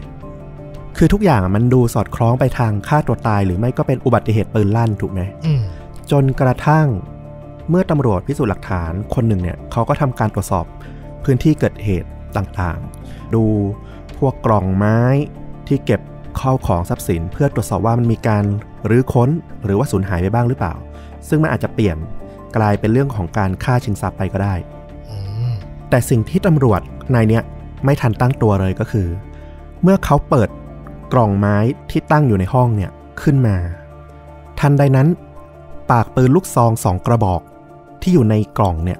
มันก็หมุนขึ้นตามกลไกของปากกล่องที่เปิด ก่อนจะยิงเฉียวหัวของนักสืบรายนั้นไปเพียงไม่กี่นิ้ว โอ้โห ต้องลองนึกภาพว่าปืนลูกซอง 12 เกจเนี่ย ถ้าไม่เฉียวแล้วเข้าที่ศีรษะเต็มๆเนี่ย เรียกว่าหัวหายเลยอะเพราะว่าปืนมันแรงมากในระยะประชิดด้วย คืออาจจะเรียกว่าแบบกระจายเลยด้วยซ้ำถูกไหมถูกต้องอย่างนั้นเลยอะคงสยดสยองอะโอ้โห แล้วมันตั้งอยู่ในห้องไหนนะ มันตั้งอยู่ในห้อง เหมือนห้องทานอาหารห้องรับรองที่อยู่กลางบ้านเลยอืมในชีวิตประจำวันทั่วไปที่มันเปิดเจอได้ง่ายเลย จากเหตุการณ์นี้เนี่ยตำรวจอะก็เลยต้องกลับมาคิดใหม่แล้วว่า บางทีมันอาจจะไม่ใช่การฆ่าตัวตายแล้วแหละ นักสืบแล้วก็ตำรวจทั้งหมด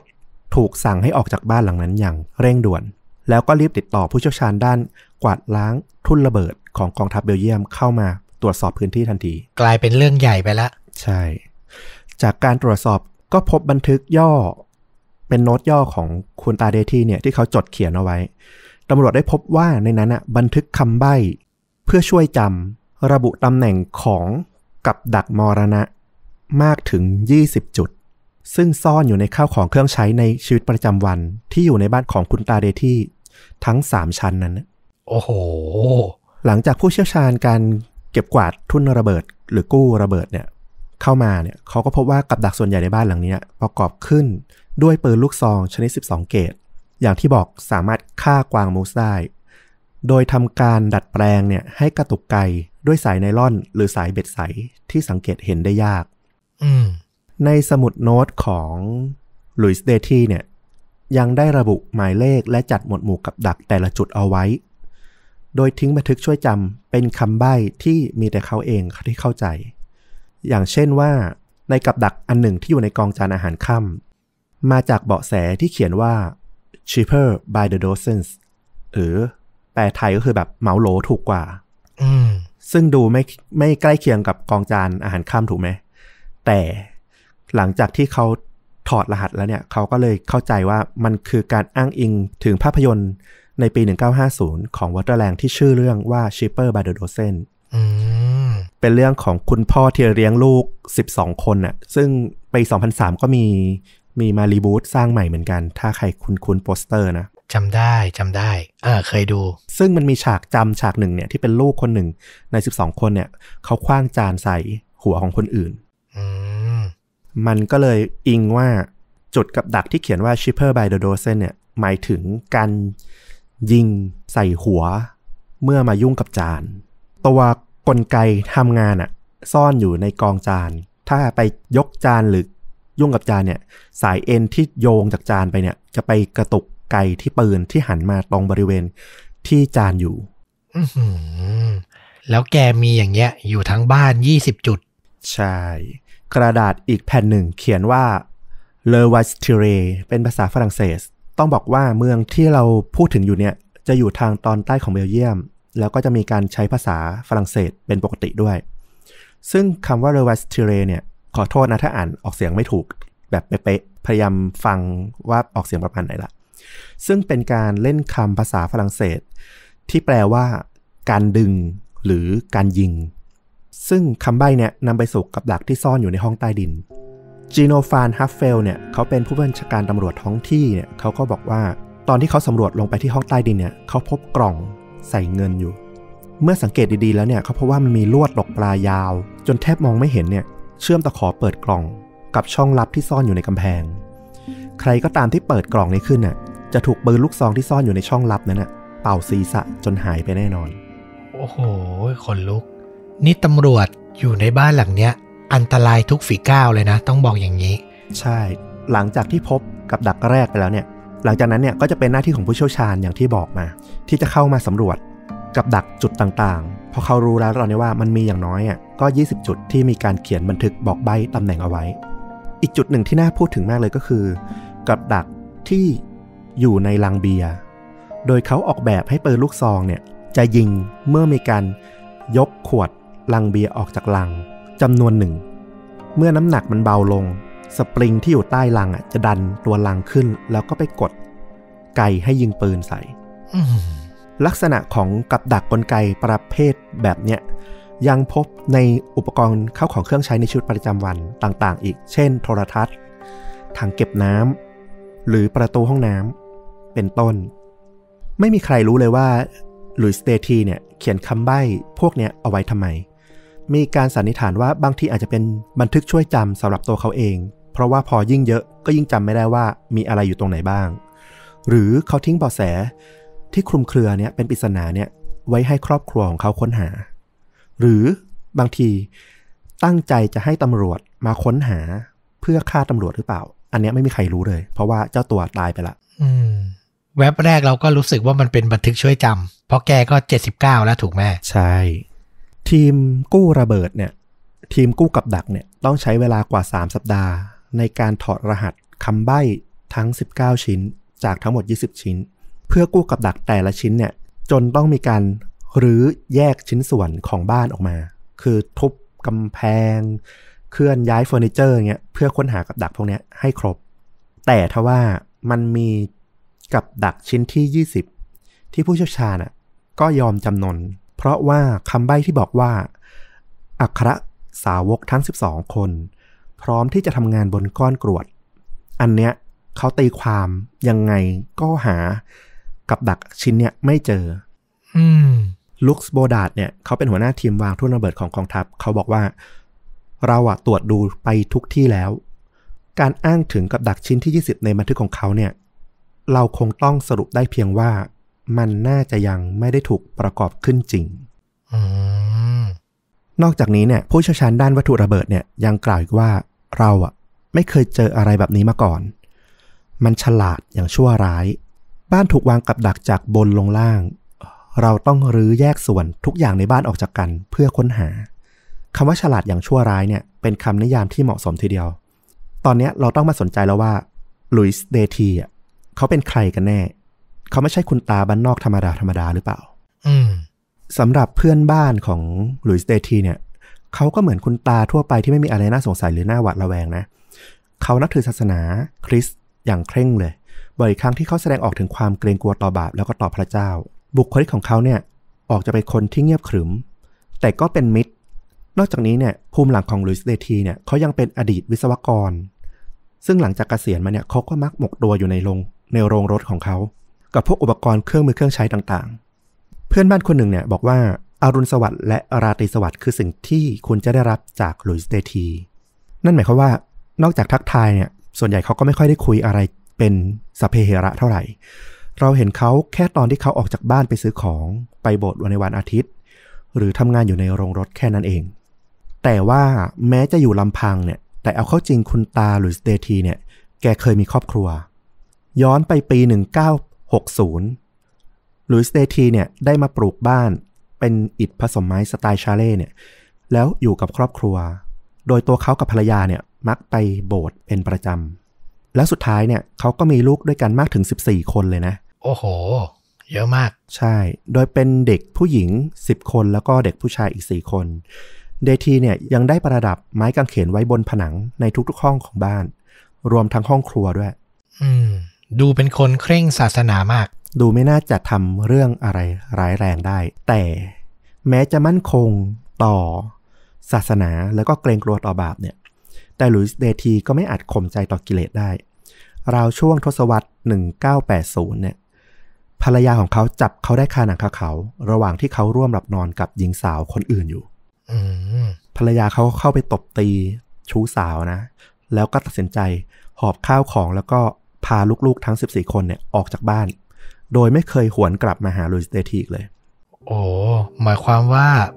พากิ๊กหรือชูเนี่ยมานอนที่บ้านเลยเหรออ่าเรื่องราวไม่ได้ระบุว่าที่ไหน อาจจะไม่ได้เป็นที่บ้านก็อาจจะเป็นข้างนอกแต่ภรรยาเนี่ยไปจับได้พอดีอ๋อโอเค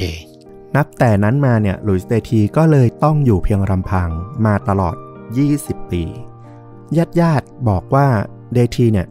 ไม่เคยยกโทษให้ภรรยาที่อยากขาดจากเขาเลย ตลอดจนทั้งลูกๆทั้ง 14 คน และตอนนี้เนี่ยยังรวมไปถึงหลานอีก 37 คนที่เขาไม่เคยเจอหน้าด้วยซ้ำอืมความขมขื่นของเขาเนี่ยที่เป็นชายแก่ที่ถูกครอบครัวทอดทิ้งอะมันกลายเป็นความปรารถนาที่จะแก้แค้น แล้วจุดแตกหักเนี่ยมันก็มาถึง เมื่อแม้แต่แม่แท้ๆของเขาเองเนี่ยก็ยังไม่เยดีต่อเขาด้วย ต้องเล่าว่าบ้านของเดทีที่เขาอยู่อยู่ และที่เขาตายเนี่ย แม้จะปลูกด้วยฝีมือของเขาเองเนี่ย แต่เงินในการใช้สร้างบ้านเนี่ยเป็นเงินที่แม่ของเขาเนี่ยออกให้ทั้งหมด ดังนั้นอำนาจถือครองบ้านเนี่ยมันก็เลยเป็นของแม่ของเดที เมื่อคุณแม่ของเดทีเนี่ยเขาเกิดอิจนาระอาใจกับลูกชายเนี่ยแล้วก็อาจจะหวังผูกสัมพันธ์กับเลือดเนื้อเชื้อไขที่มันห่างออกไป ทั้งลูกๆ 14 คนทั้งหลานๆอีก 37 คนเนี่ยเธอก็เลยตัดสินใจยกบ้านที่เดทีอาศัยอยู่เนี่ยให้เป็นมรดกกับจีนส์ ลูกสาวคนหนึ่งของเดทีซึ่งตอนนี้อายุ 49 ปี แทนที่จะยกให้กับเดทีที่อาศัยอยู่อื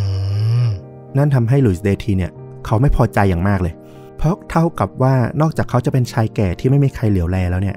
เขายังเป็นคนไร้บ้านที่ต้องขออาศัยเช่าบ้านคนอื่นอยู่ด้วย เดทีพยายามก็ก็พยายามต่อสู้ในชั้นศาลนะเพื่อทวงสิทธิ์ในบ้านคืนกลับมาทว่าความพยายามยาวนานเนี่ยมันก็ไม่เป็นผล ตอนนี้ตำรวจเชื่อว่าเขาอะ เริ่มติดตั้งกลไกกับดักต่างๆ ตั้งแต่รู้ว่าแพ้การฟ้องร้องเมื่อ 4 ปีก่อนหน้านั้นแหละ พอแพ้คดีเขาก็ต้องจ่ายค่าเช่าบ้านที่เขาอยู่เนี่ยให้กับตัวลูกสาวของเขา ซึ่งเป็นคนที่เขาก็แค้นด้วยถูกไหมอืมความแค้นมันยิ่งมากขึ้นไปอีก ความคิดของเขาเนี่ย มันรู้สึกเหมือนว่าเขาอะถูกไล่ออกจากบ้านของตัวเอง และเขาก็อยากทำให้แน่ใจว่า เจ้าของใหม่ หรือก็คือลูกแท้ๆ หรือหลานแท้ๆของเขาเองเนี่ยจะต้องไม่มีเวลาแห่งความสุขในบ้านหลังนี้อย่างแน่นอนอือหือตอนนี้ก็คงเดาเรื่องเรื่องราวต่างๆออกได้แล้วแหละ ว่าเขาติดตั้งกับดักมาเนี่ย ไม่ได้เพื่อความปลอดภัย ป้องกันโจรหรืออะไรเลย เขาตั้งเอาไว้เพื่อวันหนึ่งที่ลูกหรือหลานของเขาเนี่ยเข้ามาใช้ชีวิตในบ้านหลังนี้เนี่ย จะต้องเจอกับกับดักแห่งความตายพวกเนี้ยฆ่า โอ้โห มันคือความอาฆาต ขั้นสุดเลยนะ ใช่ แล้วสาเหตุที่เขาเสียชีวิตอะ เพราะเขาพลั้งเผลอหรือลืมหรือว่าอะไรอะ ตรงนี้เนี่ยตำรวจที่ทำการสืบสวนคดีเนี่ย เชื่อว่าลุยส์เดทีเนี่ย ได้ถูกยิงตายขณะที่เขาอะพยายามซ่อมแซมกับดักตัวหนึ่ง ซึ่งซ่อนอยู่ในตู้ที่เก็บพวกถ้วยชาม ซึ่งมันจะทำงานเมื่อทำการเคลื่อนย้ายตัวหม้อซุป เขาเดากันว่าหลุยส์เดทีเนี่ยน่าจะปลดกลไกกับดักอะ ออกไม่สำเร็จ หรือบางทีอาจจะลืมวิธีปลดกับดักไปแล้วทำให้ตัวกับดักหมายเลข 18 ในบันทึกของเขาเนี่ย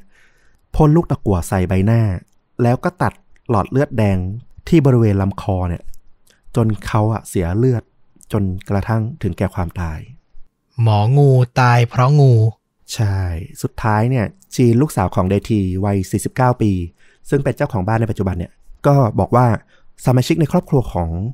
พวกเธอเนี่ย เชื่อมั่นว่า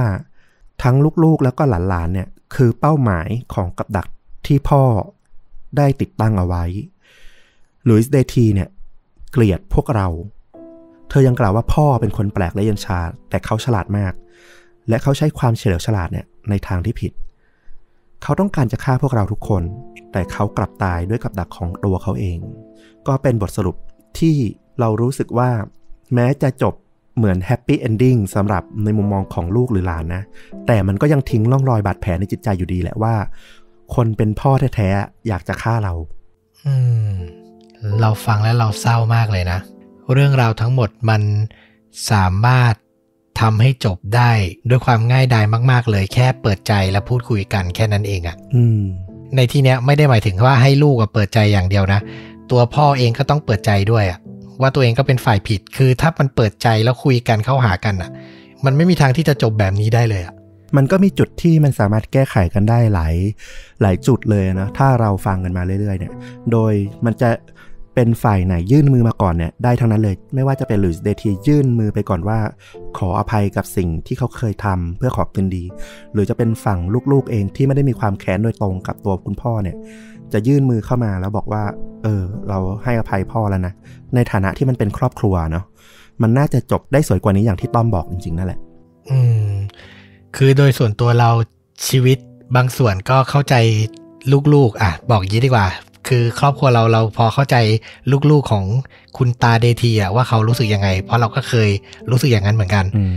แต่ว่ามันก็ไม่ควรถึงขั้นที่จะแบบว่าตัดขาดกันแบบไม่มองหน้ากันไปขนาดเนี้ย เราว่ามันก็เกินไปนิดนึงเหมือนกันเออแล้วลูกตั้ง 14 คนไหนจะหลานอีก เราว่าฝั่งลูกก็สามารถที่จะมีความอาทรกับพ่อได้มากกว่าเนี้ย อืม ในขณะเดียวกัน พ่อก็มีความเมตตากับลูกได้มากกว่านี้เช่นเดียวกัน เพราะก็ต้องอย่าลืมว่าตัวเองเป็นคนเริ่มต้นปมทั้งหมดที่มันเกิดขึ้น เศร้าเศร้าโอ้ฟังแล้วเศร้าเลย หนักเลยคือ มันไม่มีความรุนแรง ไม่ได้มีความโหดอะไร แต่ฟังแล้วมันรู้สึกว่าเสียดาย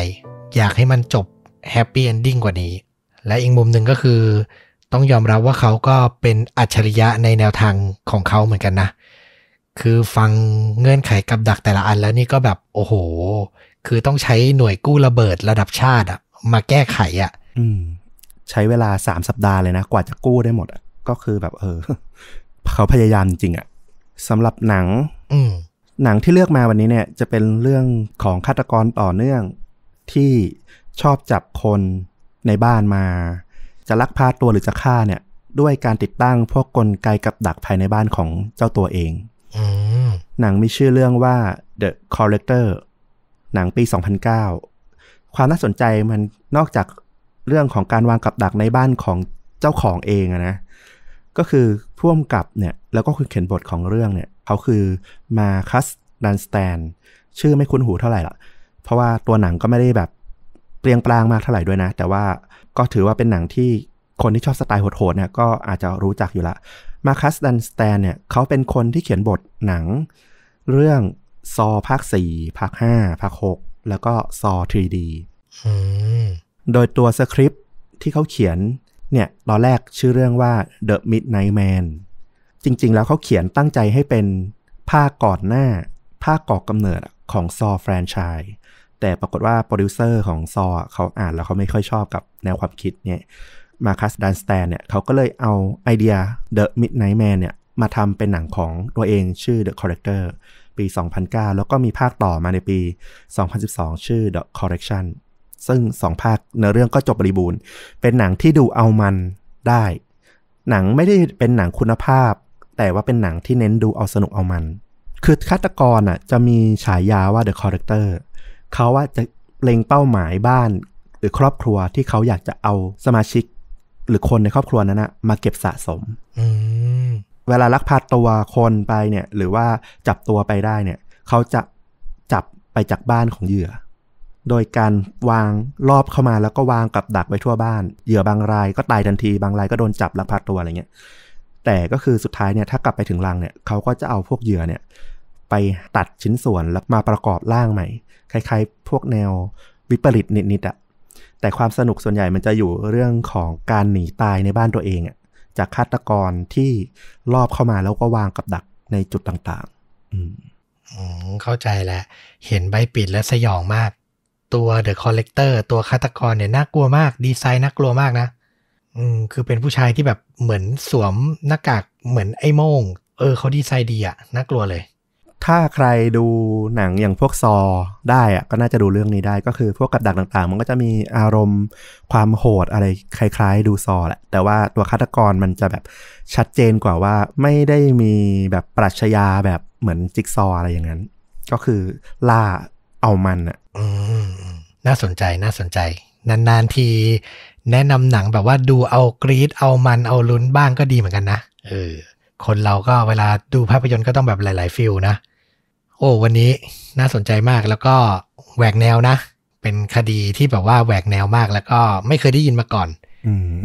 ครบรสเลยทีเดียวนะครับ กับคดีจริงยิ่งกว่าหนังโดยฟลุกใน episode นี้ ก็ถ้าใครชอบก็ฝากกดไลค์กดแชร์กด Subscribe ช่องชวนดูดะนะครับ ทั้ง YouTube Facebook b l o g i t Spotify ได้เหมือนเดิม และกลับมาพบกับต้อมกับฟลุกได้ใหม่ กับเรื่องจริงยิ่งกว่าหนัง และค่าจริงยิ่งกว่าหนังพอดแคสต์ ทุกวันจันทร์และวันพฤหัสสองทุ่มตรง วันนี้ลาไปก่อน สวัสดีครับ สวัสดีครับ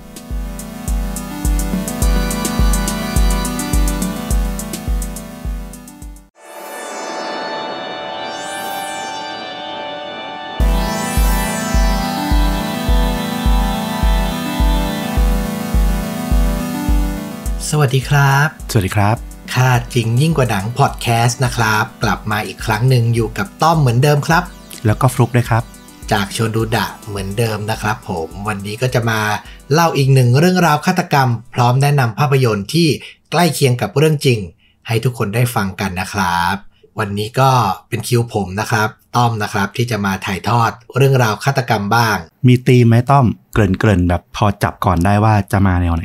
อ่าก็อย่างที่บอกไปในไลฟ์เมื่อวันเสาร์ที่ผ่านมา ถ้าบางท่านไม่ได้ฟังก็จะเล่าให้ฟังว่า เกริ่นไปแล้วว่า คือธรรมดาเวลาเราเล่าเรื่องราวฆาตกรรมอะอืมเราจะเล่าจากมุมมองของคนบุคคลที่สามอ่าแล้วก็มองเข้าไปว่า วันที่นี้เกิดอะไรขึ้นบ้างลำดับเหตุการณ์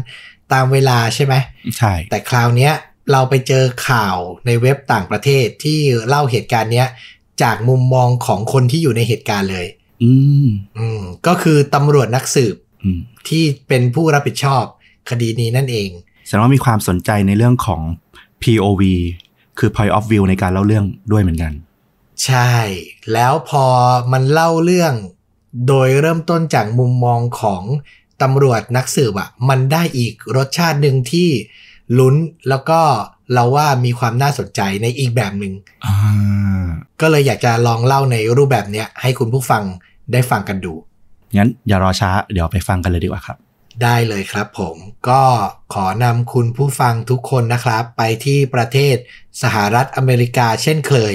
นะครับ ขาประจำแน่นอน เหตุการณ์เนี้ยมันเกิดที่รัฐแคลิฟอร์เนียครับ ในเมืองที่มีชื่อว่าเมืองโซโนมาอืมภูมิประเทศหรือบรรยากาศในเมืองโซโนมาเนี่ย ให้ทุกคนคิดถึงไร่องุ่นสุดลูกหูลูกตาเลย อืมแล้วก็มีภูเขาเนินเขานะ เป็น background ข้างหลัง คือเมืองโซโนมาเป็นเมืองที่แบบเต็มไปด้วยไร่โรงงานผลิตไวน์อะพูดง่ายๆอืมอืมแล้วก็จะมีผู้ใช้แรงงานหรือผู้คนที่ทำงานในไร่อะเป็นชาวเม็กซิกันอืมอ่า ประมาณนั้นนี่คือเรียกว่าอะไรฉากของเรื่องฉากของเรื่องถูกต้องนะครับผม อยากจะพาคุณผู้ฟังเนี่ยไปรู้จักกับคุณไมค์บราวน์ครับ ซึ่งตัวเขาเนี่ยปัจจุบันเนี่ยเป็น อดีตเจ้าหน้าที่ตำรวจอยู่ในหน่วยสอบสวนของกองปราบปราม แห่งเมืองโซโนมาแห่งนี้ แต่ก็คือตอนนี้เขาเกษียณอายุแล้วนะครับผม เขาเนี่ยให้สัมภาษณ์ถึงคดีที่ผมกำลังจะเล่าเนี่ยว่า ตลอดชีวิตการเป็นตำรวจของเขาเนี่ยสืบสวนคดีมานับร้อยเคสอืมแต่ไม่มีเคสไหนเลย ที่เลวซามได้มากเท่านี้อืมนี่คือสิ่งที่คุณไมค์บราวน์ตัวเอกของเราพูดนะครับ ย้อนกลับไปครับ ในวันที่ 14 เมษายน ปี 1989อืมก็ประมาณ 32 ปีก่อนนะครับ มันเป็นช่วงเวลาเช้าตรู่ก่อน 9 โมงเลย ประมาณ 8 โมงนิด ๆ นะครับผมเช้ามาก คุณไมค์บราวน์เนี่ยก็ได้รับแจ้งข่าวว่า มีคนถูกยิงครับ ได้รับบาดเจ็บในบริเวณที่เรียกว่าโซโนมา Valleyหุบเขาของเมืองโซโนมา อืมอ่านั่นก็น่าจะเป็นช่วงที่เป็นเนินเป็นอะไรอย่างเงี้ยนะ ก็จะเป็นชื่อย่านที่เขาเรียกกัน เมื่อไปถึงที่เกิดเหตุที่เป็นไร่องุ่นนะครับ ที่ชื่อว่า Kunde Estate อืมคุณไมค์บราวน์เนี่ยก็ได้พบชายหนุ่ม ผู้เป็นหัวหน้าคนงานในไร่ครับ เขามีชื่อว่าคุณเคนบุตติ B U T T I นะ อ่านน่าจะประมาณนี้บุตติบุตติอะไรประมาณเนี้ยนะอืมอืมคุณเคนบุตตี้เนี่ย ถูกยิงเข้าที่ไหล่ แต่ไม่ได้รับอันตรายถึงชีวิตครับ เขาให้การบอกเจ้าหน้าที่อย่างคุณไมค์บราวน์ว่า คนที่ยิงเขาเนี่ยชื่อว่ารามอนซาไซโดซาวไซโด อันนี้น่าจะเป็นคนเม็กซิกันฟังจากชื่อ ใช่ครับผม ตัวซาไซโดเนี่ยเป็นคนงานในไร่แห่งนี้ เป็นที่รู้กันดีว่าเขาเนี่ยเป็นคนที่ทำงานหนัก แต่ก็มีนิสัยดื่มหนักและอารมณ์ร้อนมากๆอืมรามอนมีภรรยาชื่อว่า แองเจล่าซาวไซโด ในอดีตเนี่ย เธออยู่ในครอบครัวชาวคริสต์นิกายคาทอลิก ซึ่งก็จะเป็นที่รู้กันดีว่าค่อนข้างเคร่งศาสนานะสำหรับครอบครัวของเธอนะครับ แต่เมื่อแองเจล่าเนี่ยมาพบกับชายหนุ่ม hot ชาวเม็กซิโกเนาะที่มี character ดิบๆ อย่างรามอนเนี่ย มันก็ทำให้เธอเนี่ยเกิดถูกใจ ทั้งคู่นะครับ ตัดสินใจแต่งงานกันในเดือนธันวาคมปี 1984 หนึ่งเก้าแปดสี่ก็ก่อนหน้าที่จะเกิดเรื่องราวนี้ห้าปี ใช่นะครับ หลังคบกันไม่นานเนี่ย ทั้งคู่ก็มีลูกสาวด้วยกัน 3 คน ชื่อว่าโซเฟีย คามิน่า และเทเรซาตามลำดับอะฟังข้อมูลเบื้องต้นของครอบครัวนี้ไปแล้ว ก็ตอนนี้กลับมาที่ไม้เบลาในขณะที่เขาเนี่ยตรวจสอบที่เกิดเหตุยังไม่เสร็จสิ้นดี เขาก็ได้รับการแจ้งมาอีกว่า มีหัวหน้าคนงานอีกหนึ่งคน ถูกยิงอยู่ไม่ไกลครับออืมห่างไปประมาณ 2 ไมล์หรือ 3.2 กิโลเมตร เท่านั้น เขาจึงรีบเดินทางไปจนถึงที่เกิดเหตุอีกแห่งหนึ่ง และก็ได้พบกับศพของหัวหน้าคนงานที่มีชื่อว่าเทรซี่ทูวีอืมสภาพศพเนี่ยถูกยิงเข้ากลางศีรษะ กลางไร่องุ่นเลย ในขณะที่เขากำลังทำงานอยู่ ตอนเนี้ยต้องบอกว่าเบาะแสเดียวที่มีก็คือ ทั้งคู่เนี่ยที่โดนยิงเนี่ยต่างเป็นหัวหน้าของรามอนซาลไซโดทั้งคู่เอาเหรออ๋อใช่นะครับเพื่อนๆคนงานหลาย ๆ คนเนี่ยก็ให้การว่ารามอนเนี่ยจริง ๆ แล้วก็เป็นคนงานที่เชื่อฟังคำสั่งของเจ้านายเป็นอย่างดีนะ แต่ก็มีหลายครั้งที่เขาจะมาทำงานในสภาพมึนเมา จนถูกต่อว่า เขามักจะกินเหล้าควบคู่กับการเสพยาเสพติดอย่างโคเคนอยู่เสมอ พอมียาเสพติดด้วยมันก็ยิ่งรุนแรงไปใหญ่นะครับ ถึงตอนนี้เนี่ยด้วยเบาะแสเดียวที่มีอยู่เนี่ยเจ้าหน้าที่ตำรวจก็เลยพุ่งเป้าไปที่รามอนเนี่ยโดยเฉพาะไมค์บราวตัดสินใจเดินทางไปที่บ้านของรามอนครับ ซึ่งอยู่ห่างจากที่เกิดเหตุที่ 2 เนี่ยไปประมาณ 8 ไมล์หรือ 13 กิโลเมตร เมื่อไปถึงบริเวณหน้าบ้านเขาเห็นจักรยานเด็กเล่น 3 คัน ซึ่งแน่นอนว่าน่าจะเป็นของลูกสาวทั้ง 3 ของรามอนกับแองเจล่านะครับ นอกจากนี้ที่ทำให้สถานการณ์เริ่มตึงเครียดก็คือ ไมค์บราวพบเห็นรอยเลือด อยู่บริเวณประตูหน้าบ้านตำรวจหนุ่มรีบหยิบปืนประจำตัวขึ้นมาถือ และกวาดตามองเข้าไปภายในบ้าน อืม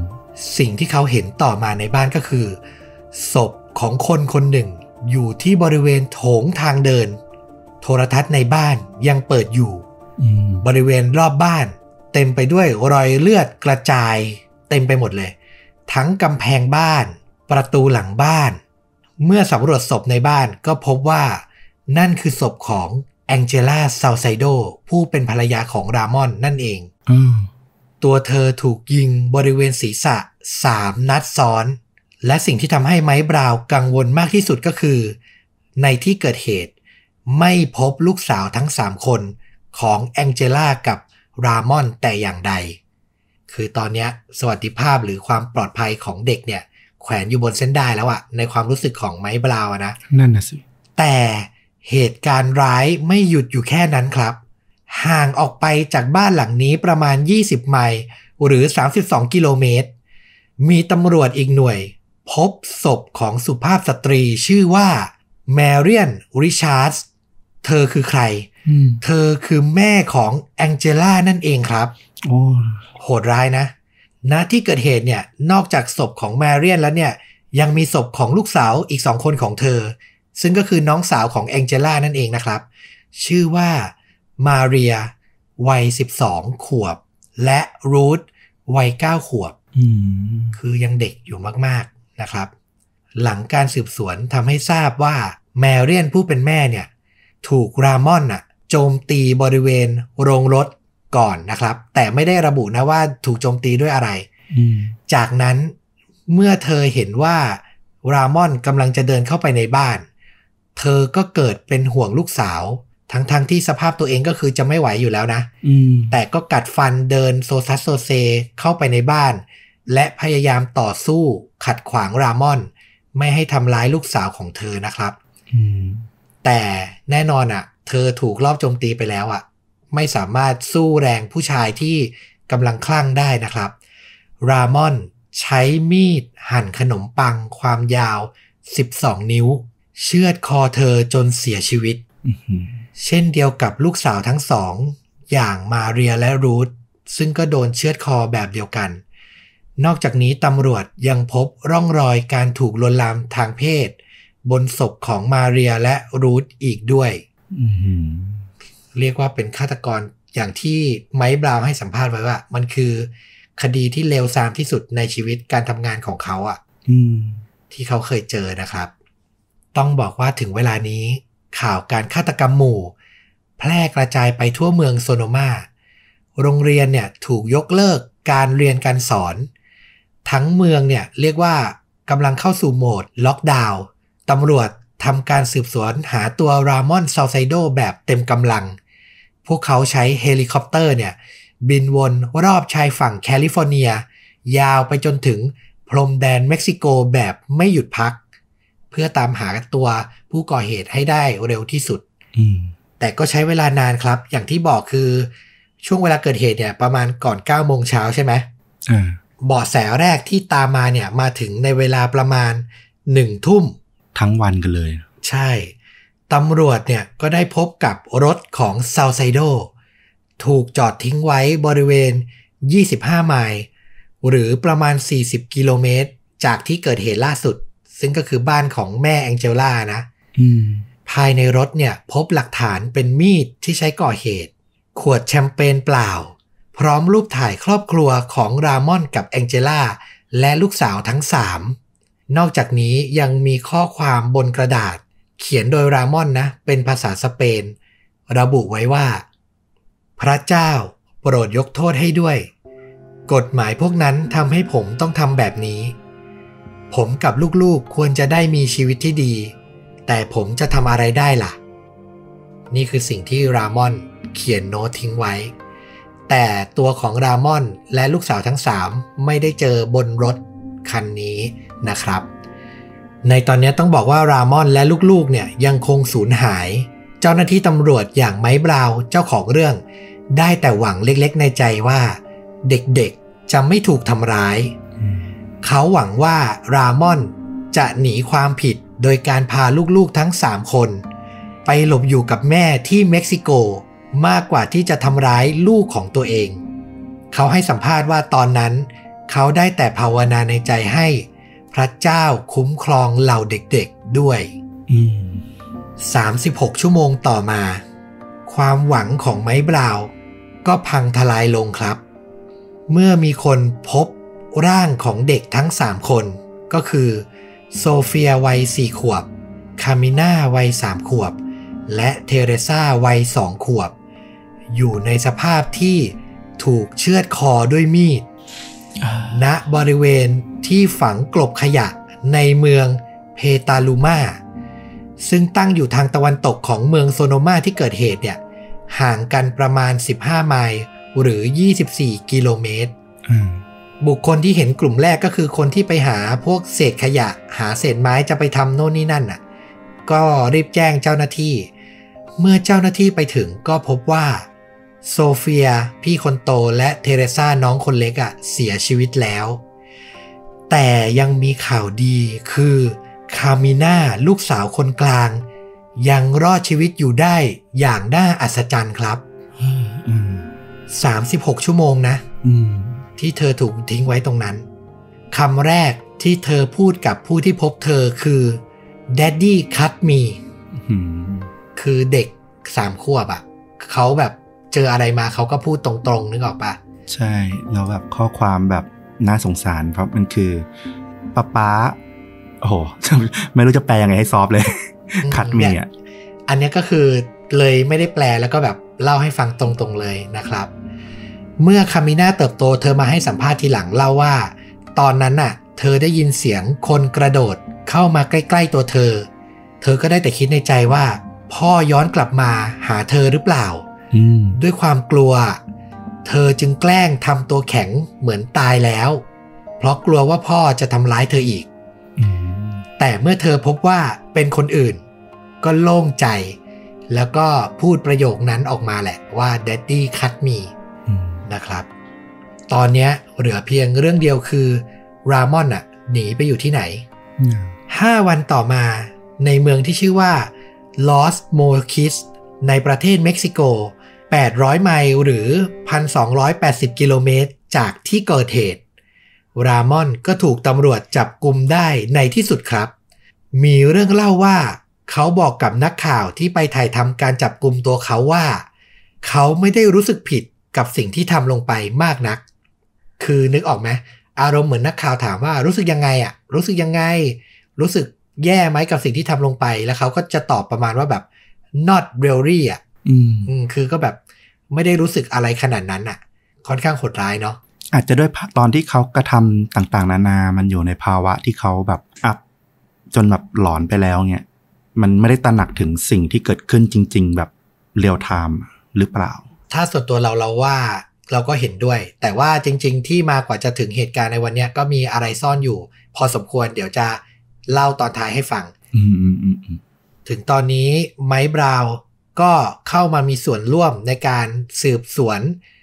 สืบค้นข้อมูลจากรามอนนี่แหละ เพราะเขาเป็นตำรวจนักสืบในคดีเนี้ยเนาะหลังจากที่ทางเม็กซิโกส่งตัวมาที่สหรัฐอเมริการามอนก็ทำการสารภาพและเล่าเรื่องราวฆาตกรรมทั้งหมด ให้ไมค์บราวน์ฟังตามนี้นะครับ เหตุการณ์เกิดขึ้นตั้งแต่ในคืนวันที่ 13 เมษายน รามอนทำการดื่มและเสพโคเคนอย่างหนัก อย่างที่ฟลุกคลาดไว้อะแหละว่า เขาน่าจะเริ่มหลอนเริ่มควบคุมตัวเองไม่ได้อืมอืมจนถึงเช้ามืดวันที่ 14 วันเกิดเหตุ รามอนก็เดินไปทำการปลุกลูกสาวทั้ง3คนจากเตียงนอน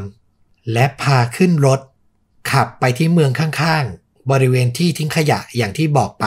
อืมก่อนจะใช้มีด ปาดคอลูกสาวทีละคน และทิ้งบริเวณที่ทิ้งขยะ จากนั้นรามอนเดินทางกลับเข้ามาในเมือง แล้วมาทำการฆาตกรรม แม่ของแองเจล่ารวมถึงน้องของแองเจล่าทั้งสองคนอย่างที่บอกไปอืมจากนั้นเขาขับรถ กลับไปที่บ้านไปพบภรรยา และยิงเธอเข้าที่กลางศีรษะจนเสียชีวิต เท่านั้นยังไม่พอ เขายังขับรถต่อไปที่ไร่องุ่นที่ตัวเองทำงานอยู่ ก่อนจะยิงหัวหน้าคนงานคนแรก กลางศีรษะจนเสียชีวิตเช่นกันอืมและขับต่อไปอีกประมาณ 2 กิโลเมตร ยิงหัวหน้าอีกคนหนึ่ง แต่โชคดีที่โดนแค่แขน จากนั้นเขาถึงทำการหลบหนีไป ก็คือจากมุมมองของตำรวจที่เราเล่ามาตั้งแต่เริ่มอะ่ะ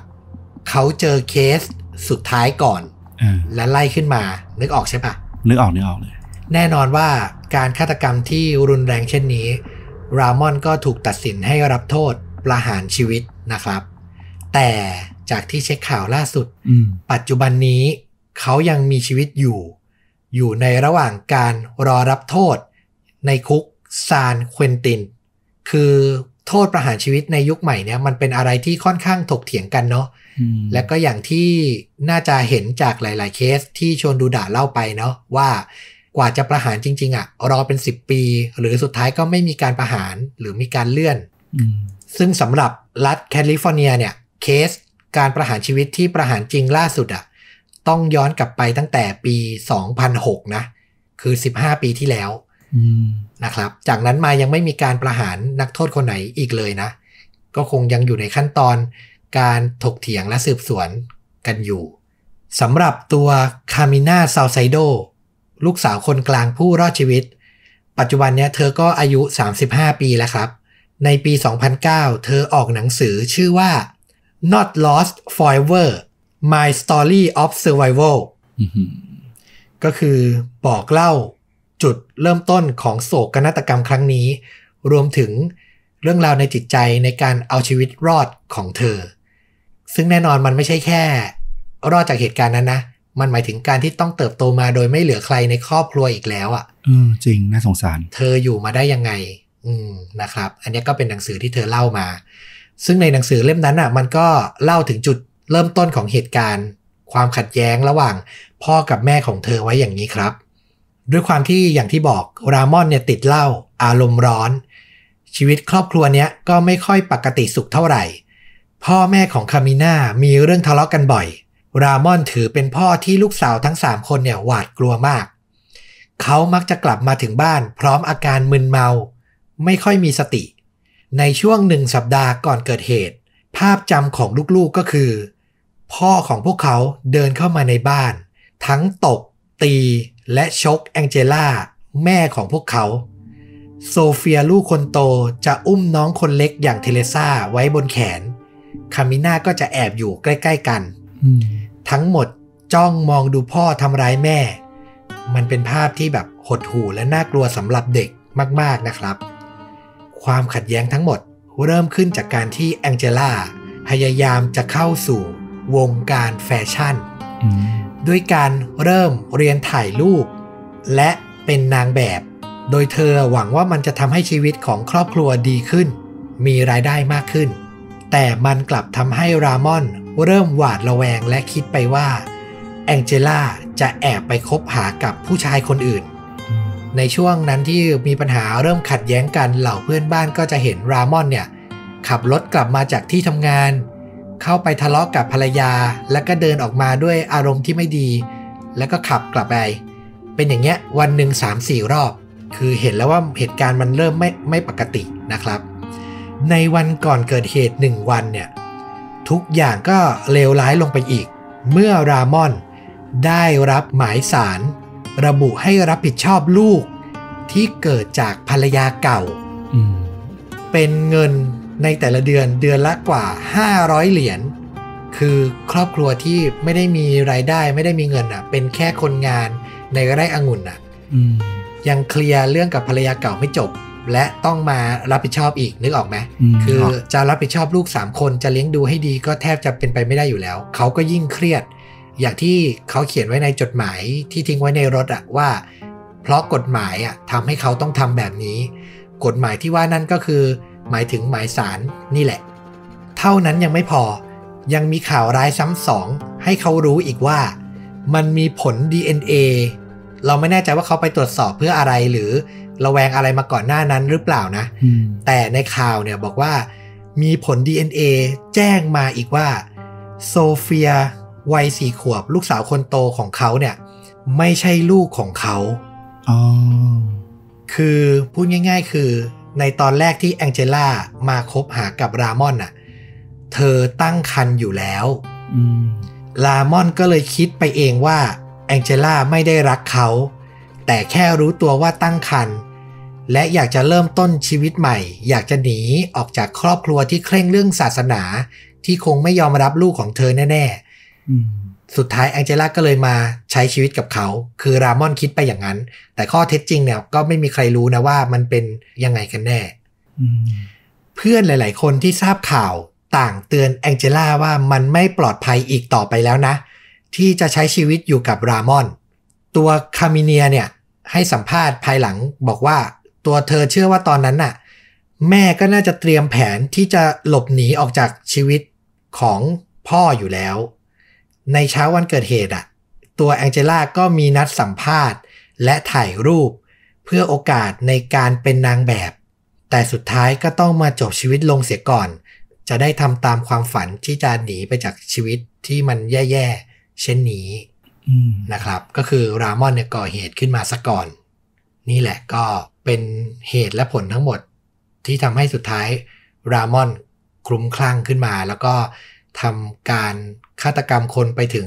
8 ศพ บวกกับทำให้คนบาดเจ็บอีกหนึ่งคนนะครับอืมก็เป็นคดีที่ยากจะลืมเลือนของเมืองโซโนมาแห่งนี้เลยนะครับผม ด้วยจำนวนแล้วก็ด้วย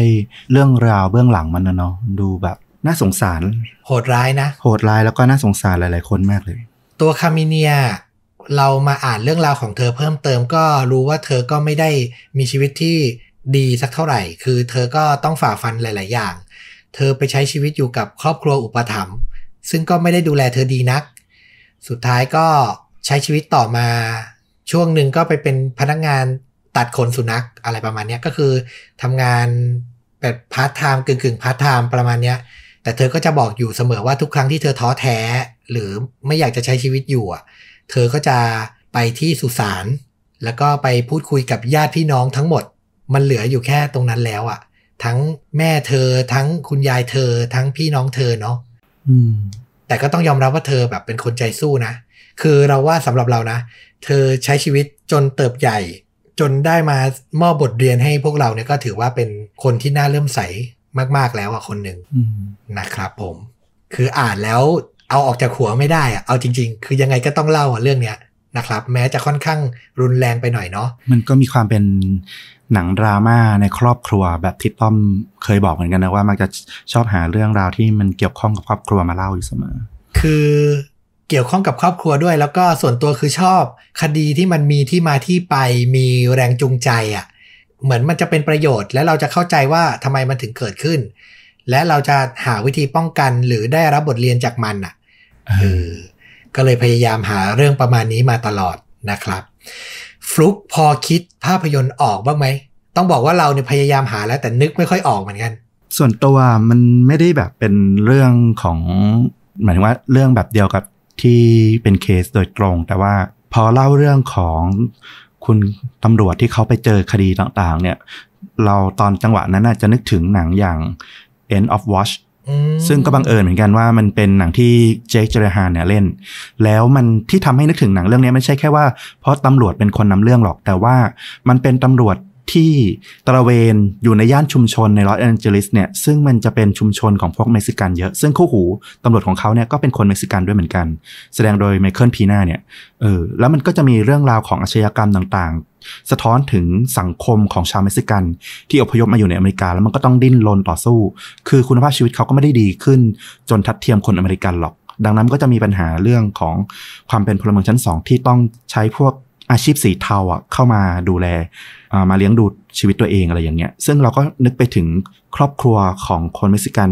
อย่างในเรื่องที่ต้อมเล่าเหมือนกัน ก็เลยนึกถึงหนังเรื่องนี้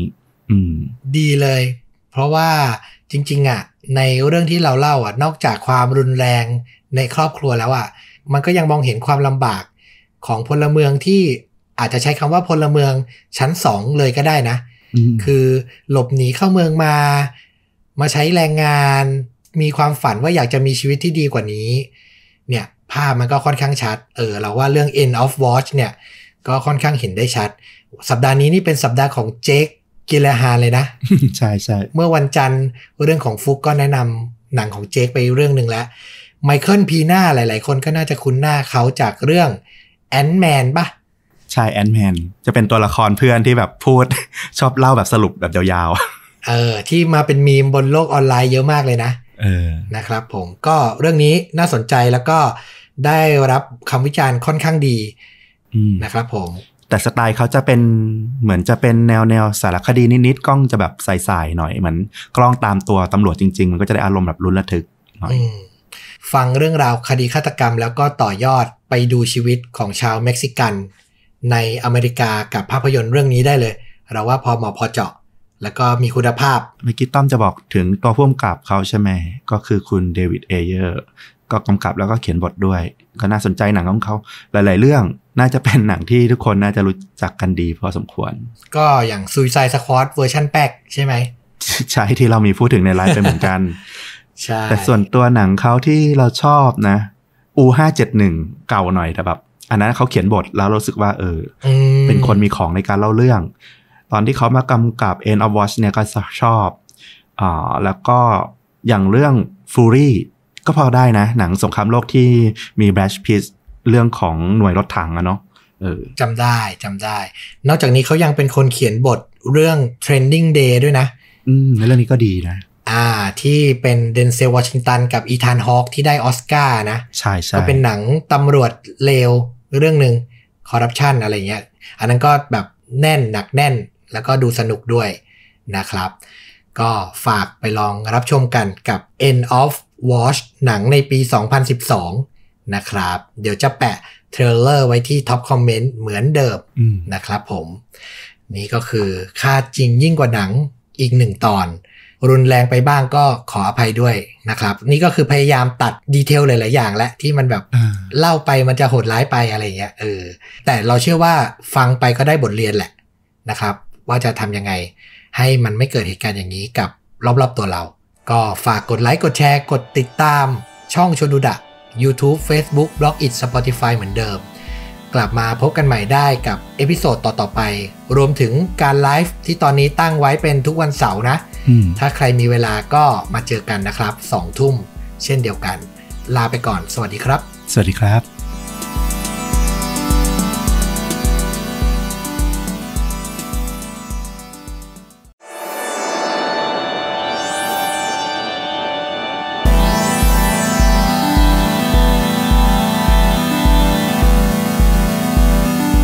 สวัสดีครับ สวัสดีครับ ค่าจริงยิ่งกว่าหนังจากชวนดูดะช n แนลครับ ผมกลับมาให้คุณผู้ฟังได้รับฟังกันอีกแล้วนะครับผม แล้วก็สำหรับคอมเมนต์ที่บอกมาว่าอยากให้คุณฟลุกเป็นคนพูดเปิดรายการบ้างนะครับ มาฟังคำชี้แจงจากคุณฟลุกนะครับ ว่าทำไมเขาถึงไม่เปิดเชิญครับ ผมจำบทไม่ได้ครับ ไม่มันคือเราเปิดจนมีแบบแผนที่คนน่าจะจดจำได้แล้ว อ๋อ แล้วเราก็รู้สึกว่า เฮ้ย เราพูดบทตามนั้นอะไม่ค่อยคล่อง อ๋อ อ่า อันนี้คือไขข้อข้องใจนิดนึง เพราะว่ามีมีเห็นมีคอมเมนต์อยู่ท่านหนึ่งที่บอกสองสารอบแล้วว่าแบบให้คุณฟลุกเปิดรายการบ้างสิ อันนี้ก็เลยชี้แจงให้เข้าใจอ๋อเหรอใช่ ชอบชอบเสียงคุณฟลุกไงอ๋อเหรอเออสวัสดีครับ มาพบกับคาดจริงยิ่งกว่าหนังกันอีกครั้งนะครับ เนี่ยอ่าครั้งเดียวแล้วครับเนี่ยพอละที่จะได้ยินโอเค เข้าสู่เรื่องราวเนื้อหาฆาตกรรมนะครับผม วันนี้ก็จะเป็นคิวของคุณฟลุกพอดีเลย วันนี้เล่าเรื่องที่มาจากประเทศอะไร ประเทศอินโดนีเซีย โอ้อาเซียนร่วมใจดูน่าจะโหดอะประเทศนี้เขาดูมีความลึกลับและมีความ โหดจริงอยู่นิดนึงๆโซนแถวบ้านเราอะถ้ามันมีอะไรแนวแนวๆฆาตกรรมเลยสักอย่างก็โหดๆทั้งนั้นแหละอืมโอเค งั้นไม่ให้เสียเวลานะครับ ไปเริ่มต้นกับคุณฟลุกกันเลยครับ ครับ ก็จะขอพาไปที่ประเทศอินโดนีเซียในปี 1997 วันที่ 24 เมษายน ประมาณ 20 กว่าปีที่แล้ว ใช่อ่าครับ ตอนนั้นเนี่ยมีผู้หญิงเรื่องราวเนี่ยมันเริ่มที่ผู้หญิงคนหนึ่งชื่อสีกามาราเดวี เราจะเรียกว่าเดวีแล้วกันอืมเดวีเนี่ยอายุ 21 ปี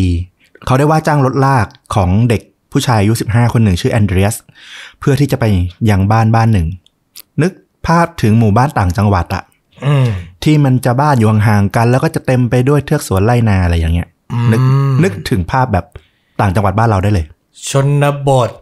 ใช่ แต่ละบ้านก็จะมี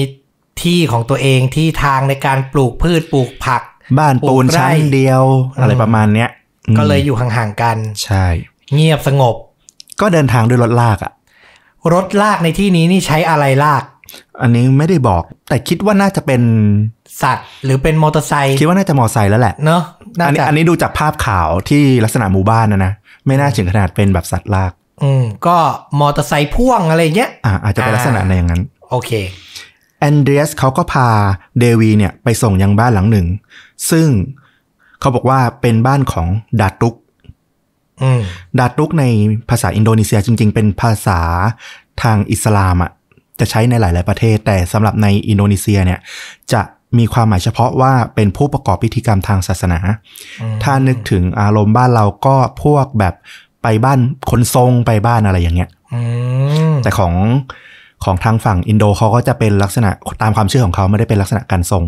คุณเดวีเนี่ยเขาก็ได้แจ้งกับเอนเดียสว่าให้ไปส่งแล้วก็ไม่ต้องรอรับกลับอืมเอเดียสก็ไม่ได้คิดอะไร อาจจะเคยพาคนมาที่บ้านของดาตุกเป็นประจำอยู่แล้วก็ได้ อันนี้ไม่ทราบเหมือนกัน แต่เขาก็ไม่ได้เอะใจอะไร ปรากฏว่าสามวันต่อมา มีชาวบ้าน ไปพบศพของเดวีเปลือยเปล่า อยู่ในไร่อ้อย แล้วก็กำลังเน่าเปื่อยเลย โอ้โห โดยชาวบ้านเนี่ยเขาก็ได้ทำการแจ้งตำรวจ จากนั้นระหว่างที่รอตำรวจมาเนี่ยชาวบ้านเขาก็ช่วยกันขุดร่างของเดวีขึ้นมารอตำรวจไว้อืมหลังจากที่ตำรวจได้ทำการสืบสวนเนี่ย ก็คงน่าจะเป็นข่าวดังอะนึกออกไหมถ้าในชนบทเรามีคนตายเกิดขึ้นในลักษณะที่มันแปลกๆอย่างเงี้ย มันก็น่าจะเป็นเรื่องที่ค่อนข้าง ปากต่อปาก คนรู้กันโดยทั่วไปอืมมันก็ไปถึงเอเดรียสที่เป็นคนพาเดวีมาเนี่ย ก็เลยไปให้การดำเนินว่าเออเมื่อสามวันก่อนเขาเป็นคนพาเดวีไปที่บ้านของดาตุกอ่าเป็นพยานคนสุดท้ายที่เห็นตอนที่ยังมีชีวิตอยู่อืมด้วยคำให้การเนี้ยทำให้ตำรวจตั้งใจจะไปสอบสวนดาตุก ซึ่งมีชื่อจริง ๆ ว่า อามัดสุราจี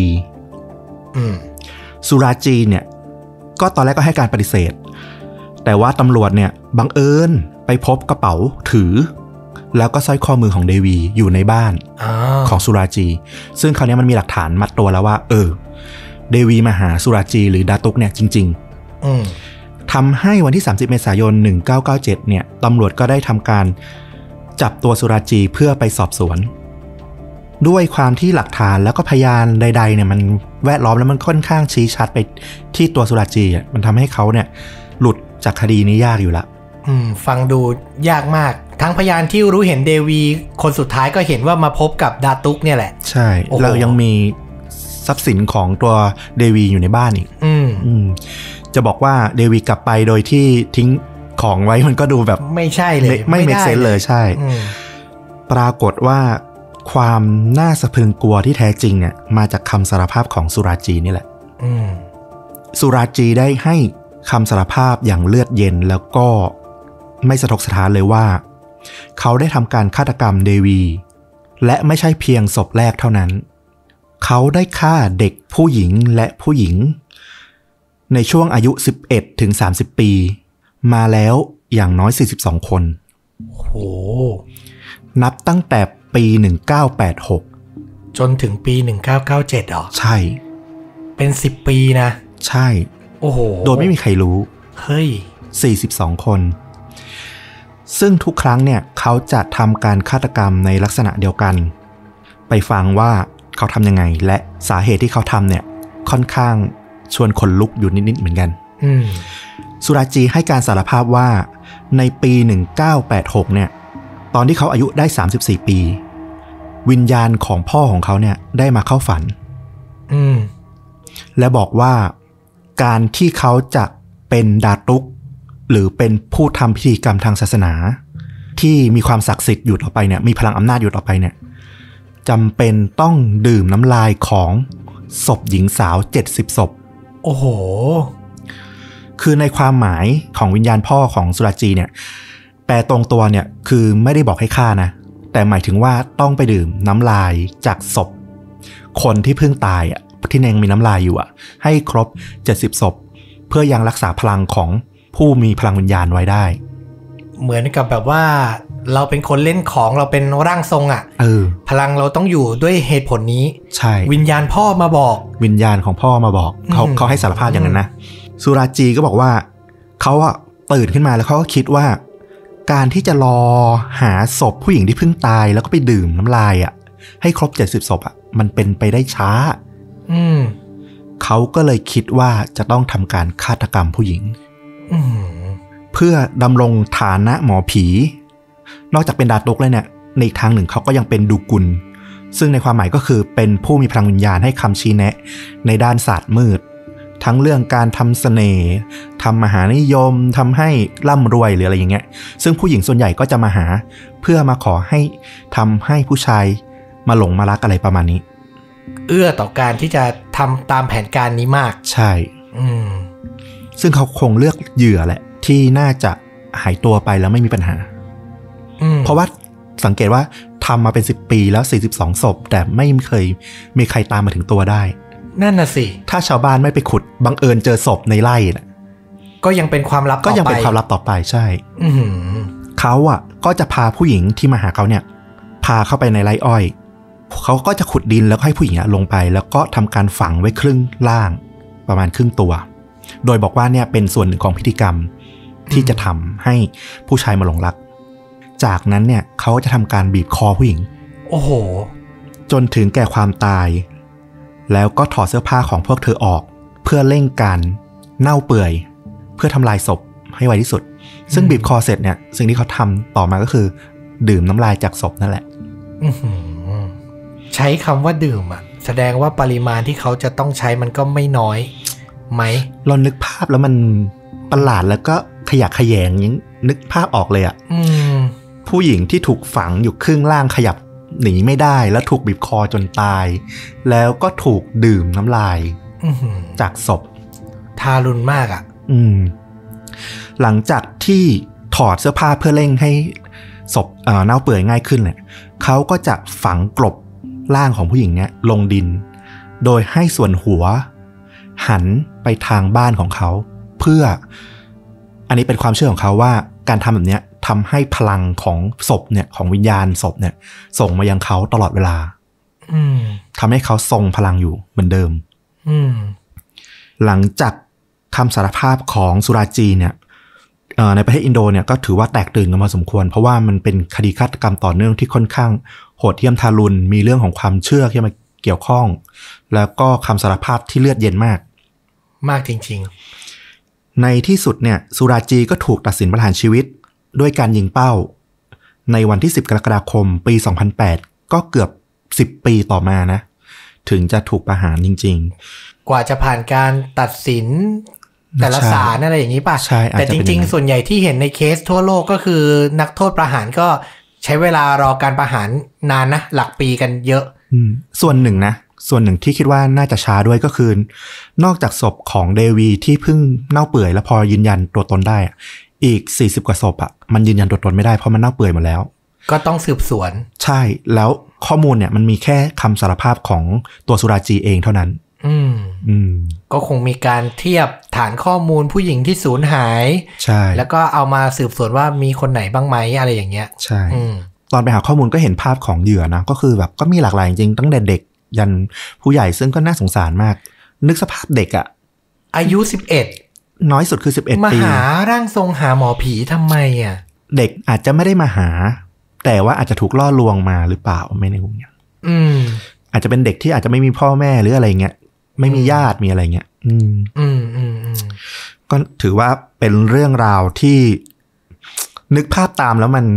สีสะเอียนแบบแปลกเออ นึกนึกออก แล้วมันเป็นการ ฆาตกรรมที่จะบอกว่ามีที่มาที่ไปก็ไม่ใช่อีกอะๆอืมมันคือความเชื่อมันคือ ถ้าสำหรับเราส่วนตัวเราก็รู้สึกมันคือ อาการทางจิตมันคือภาพหลอนอะอืมการที่พ่อมาเข้าฝันแล้วก็มาบอกให้ทำอะไรที่มันผิดปกติมนุษย์มนา แต่ก็เข้าใจได้เพราะว่าด้วยความที่เขาอะก็เกี่ยวข้องกับ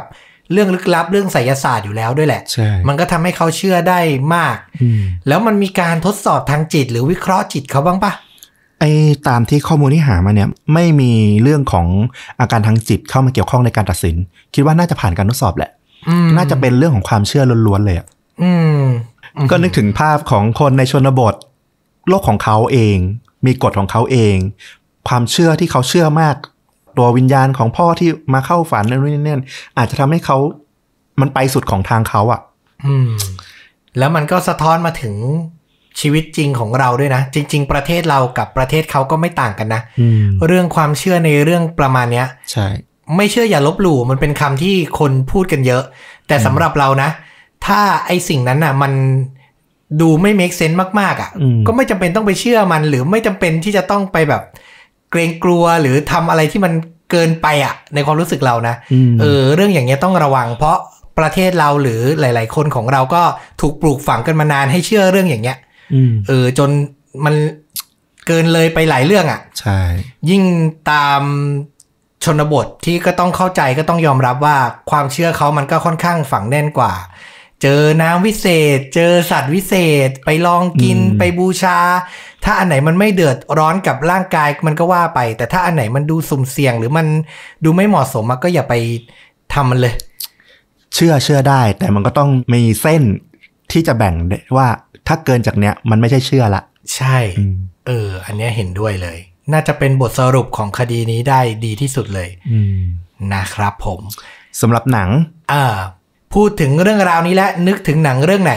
ย้ำอีกทีนะครับว่าค่าจริงยิ่งกว่าหนังไม่ได้แนะนำหนังที่สร้างจากเรื่องนี้นะ ใช่ เราแนะนำหนังที่พอเราอ่านหรือฟังเรื่องนี้แล้วอะแล้วเรานึกถึงนะครับ ผมจะคนละอย่างกับเรื่องจริงยิ่งกว่าหนังนะนะครับ อะอย่างฟลุก อ่านเรื่องนี้เล่าเรื่องนี้แล้วนึกถึงหนังเรื่องอะไร ก็ต้องหนังผีอินโดที่เราเพิ่งคุยกันไปไม่นานนี้ เหมือนผมเป๊ะ i m p e t i g o r อิมเพติกอนะครับผเอมอชื่อไทยบ้านเกิดปีศาจ ใครอยากฟังรีวิวภาพยนตร์เรื่องนี้เต็มๆ แนะนำให้ฟังคลิปย้อนหลังในช anel เรานี่แหละอ่าเราพูดถึงเต็มๆ ไปแล้วหนึ่งคลิป อย่าลืมว่าช่องเรารีวิวหนังด้วย หลังๆ มานี่โฮสต์ทั้งสองคนก็เริ่มลืมเอง ใช่ ต้องต้องไม่ลืมนะว่าช่องเราจริง ๆ รีวิวหนังด้วยนะเอออ่า มี i m p e t i g o r เนี่ย จริง ๆ เป็นหนังอินโดนีเซียที่สยองขวัญและเขาเรียกว่าอะไร มีแนวทางที่น่าสนใจ มีสไตล์ที่น่าสนใจใช่หนังผีอะ ถ้าสไตล์ได้อะทุกอย่างจบอืมคือมันเป็นหนังที่ไม่ได้ต้องการพล็อตที่แบบเชื่อถือหรืออะไรอยู่แล้ว มันคือสไตล์นำอารมณ์ความรู้สึกนำ Impetigore เนี่ยทำสำเร็จ ใช่ แล้วตอนที่ฟลุกเริ่มพูดว่าคุณเดวีใช่ไหมเออนั่งรถรถลาลากกเข้าเข้าไปเมืองชนบทอะ มันคือซีนช่วงต้นของหนังเรื่องนี้เลย ใช่ เนี่ยเป๊ะเลย มันคือเปิดเรื่องเลย แล้วฉากของตัวหนังที่เป็นหมู่บ้านที่แบบอยู่ห่างไกลออกไปอะ แล้วมี ขนบความเชื่อของตัวเองอะมันก็เข้ากับเรื่องราวที่เล่าไปเลยเหมือนกันเอาง่าย ๆ ว่าฟังมาถึงตรงนี้แล้วรู้สึกอยากเห็นภาพว่าชนบทอินโดนีเซียหรือมูดแอนโทนที่มันเกิดขึ้นเป็นยังไงอะ่ะอืมดูเรื่องนี้จบเลยเออสนุกด้วย ใช่ เรารับประกันได้เลย แต่โหดนิดนึงนะ แต่โหดต้องยอมรับนะ มีเลือดสาดมีภาพที่คนอ่อนไหวไม่ควรดูเออนะครับ แต่ว่าพล็อตเรื่องหรือ สไตล์ความน่าสนใจจะเต็มเปี่ยมเลย อันนี้เราแนะนำเลยเป็นหนังแบบ จริง ๆ หนังโซนนี้ ส่วนตัวก็ยังให้ไทยเป็นอันดับหนึ่งนะเหมือนกัน หนังผีอะนะอืมแต่หลังๆมาหนังผีไทยก็ไม่ค่อยโดนเท่าไหร่ ไม่หรอกอุตสาหกรรมหนังไทยช่วงหลังๆ มันมันก็ต้องพูดตรงๆว่ามันดรอปลง จริง ทั้งจำนวนปริมาณด้วยอืมอืมนะครับ ยิ่งมาเจอโควิด -19 นี้ยิ่งหนักเลยอืมนะครับผมเพราะฉะนั้นเนี่ยนานๆมีของดีใน อาเซียนมาทีก็แนะนำกันกับ i m p e t i g o จบครบบริบูรณ์ทั้งเรื่องราวฆาตกรรม แล้วก็แนะนำหนังน่าดูนะครับผม จะทำการบ้านและหาเรื่องราวดีๆ มาเล่าอย่างนี้สม่ำเสมอ มีหลายๆ คนบอกว่ามาบ่อยๆนะอย่าขาดช่วงนะ ก็จะพยายาม จะพยายาม แล้วก็มีหลาย ๆ ท่านบอกว่า อยากได้ยาวๆ 40 กว่านาทีเหมือนแต่ก่อน ตอนเนี้ยมันจะขัดกันนิดนึงเออคือถ้าได้คลิปยาวมันจะมาไม่ถี่ ใช่ ถ้าอยากทำคลิปถี่มันก็จะสั้นนิดนึงเนี่ยจะประมาณ 20 นาทีนิดๆอะไรประมาณเนี้ยเพราะต้องยอมรับว่า คือเราก็มีงานประจำมีหน้าที่ประจำที่เราต้องรับผิดชอบใช่ใช่อันนี้ก็จะเป็นนอกเวลาอืมแต่ก็เป็นนอกเวลาที่ตอนนี้กินเวลาแทบจะใกล้เคียงกับงานประจำแล้วล่ะ เพราะว่าแบบทุกคนตอบรับดีอะเราก็อยากจะทำอยากจะหาเรื่องดีๆให้นะครับเอออันนี้มันขัดแย้งกันนิดนึงช่วงนี้ก็เลยอยากจะให้คลิปมันมาสม่ำเสมอแล้วแบบ คนที่อาจจะชอบฟังแบบสั้น ๆ ก่อนนอนหรืออะไรอย่างเงี้ย ได้ฟังแล้วก็แบบไม่ไม่กดสคิปไม่กดข้าม คลิปหนึ่งก็อาจจะสัก 20 นาทีนิด ๆ ถ้าใครอยากฟังยาว ๆ ก็อดใจ ก็อันไว้ ครบสัปดาห์ฟังทีเดียวก็จะเออมีละสองสามคลิปยาว ๆ ฟังเป็นชั่วโมงไปนะครับผม ก็ใครมีคอมเมนต์อะไรอยากแนะนำเรื่องไหน อยากให้เล่าเรื่องอะไร เล่าให้ฟังได้เหมือนเดิม ยินดีจะไปทำการบ้านนะครับ แล้วก็หามาเล่าให้ฟังกันต่อ ฝากกดไลค์กดแชร์กด Subscribe ช่องชวนดูดะได้เหมือนเดิมนะครับ YouTube Facebook b l o g it Spotify นะครับ ตอนนี้นี่ยอดซับมุ่งสู่1 0,000ซับแล้ว ว้าว ไม่น่าเชื่อเลยอะลงคลิปนี้ไปถึงไหม หวังว่าจะถึง หวังว่าจะถึง แต่ก็ไม่เป็นไรถึงช้าหรือถึงเร็วก็เรียกว่าอะไร มันมาไกลกว่าที่เราคาดหวังในจุดเริ่มต้นแล้วอะเออประมาณเดือนเดือนครึ่งที่แล้วเรายังฉลอง1,000ซับกันอยู่เลยนะ เออจริงเนาะ เราเพิ่งพูดว่าครบหนึ่งพันซับกันไปเอง ไม่เท่าไหร่เองอะตอนนี้คือกำลังจะถึง 1 0,000 แล้วอะดีใจมากครับ แล้วก็ดีใจทุกครั้งที่ได้อ่านคอมเมนต์ไม่ว่าจะเป็นแนะนำหนัง แนะนำการพูด แนะนำคำศัพท์ภาษาอังกฤษอืมการใช้คำหรือทักทายมาจากประเทศโน้นประเทศนี้อะไรอย่างเงี้ยดีใจหมดและพร้อมรับฟังและพร้อมปรับปรุงให้มันดีๆขึ้นไปอ่าอยากให้อยู่ด้วยกันไปนานๆครับนะครับผมก็ฝากติดตามกันต่อไปนะครับ คลิปหน้านี่สัญญาว่าจะเอาคดีฆาตกรรม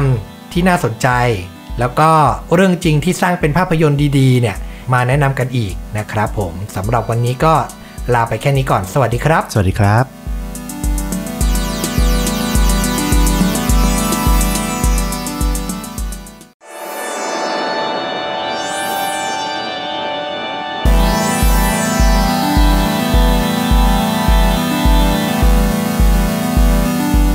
สวัสดีครับ สวัสดีครับค่าเจ๋งยิ่งกว่าหนังตอนใหม่มาแล้วครับผม วันนี้อยากจะอธิบายเรื่องหนึ่งที่หลาย ๆ คนค่อนข้างสอบถามแล้วก็คอมเมนต์มาเยอะ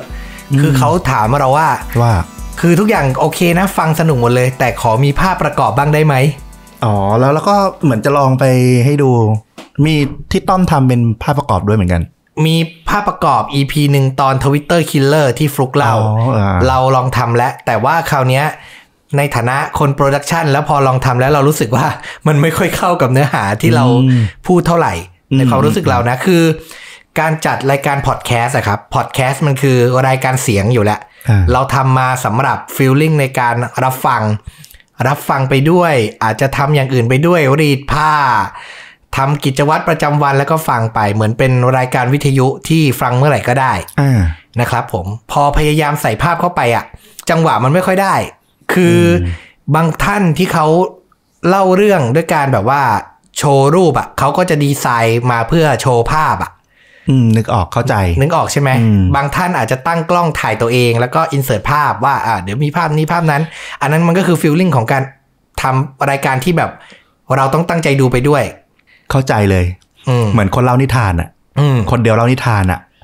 มันก็จะมีสคริปต์ในการเล่าแบบหนึ่งอืมแต่เราออกแบบมาให้เป็นลักษณะของการพูดคุย ใช่ ดังนั้น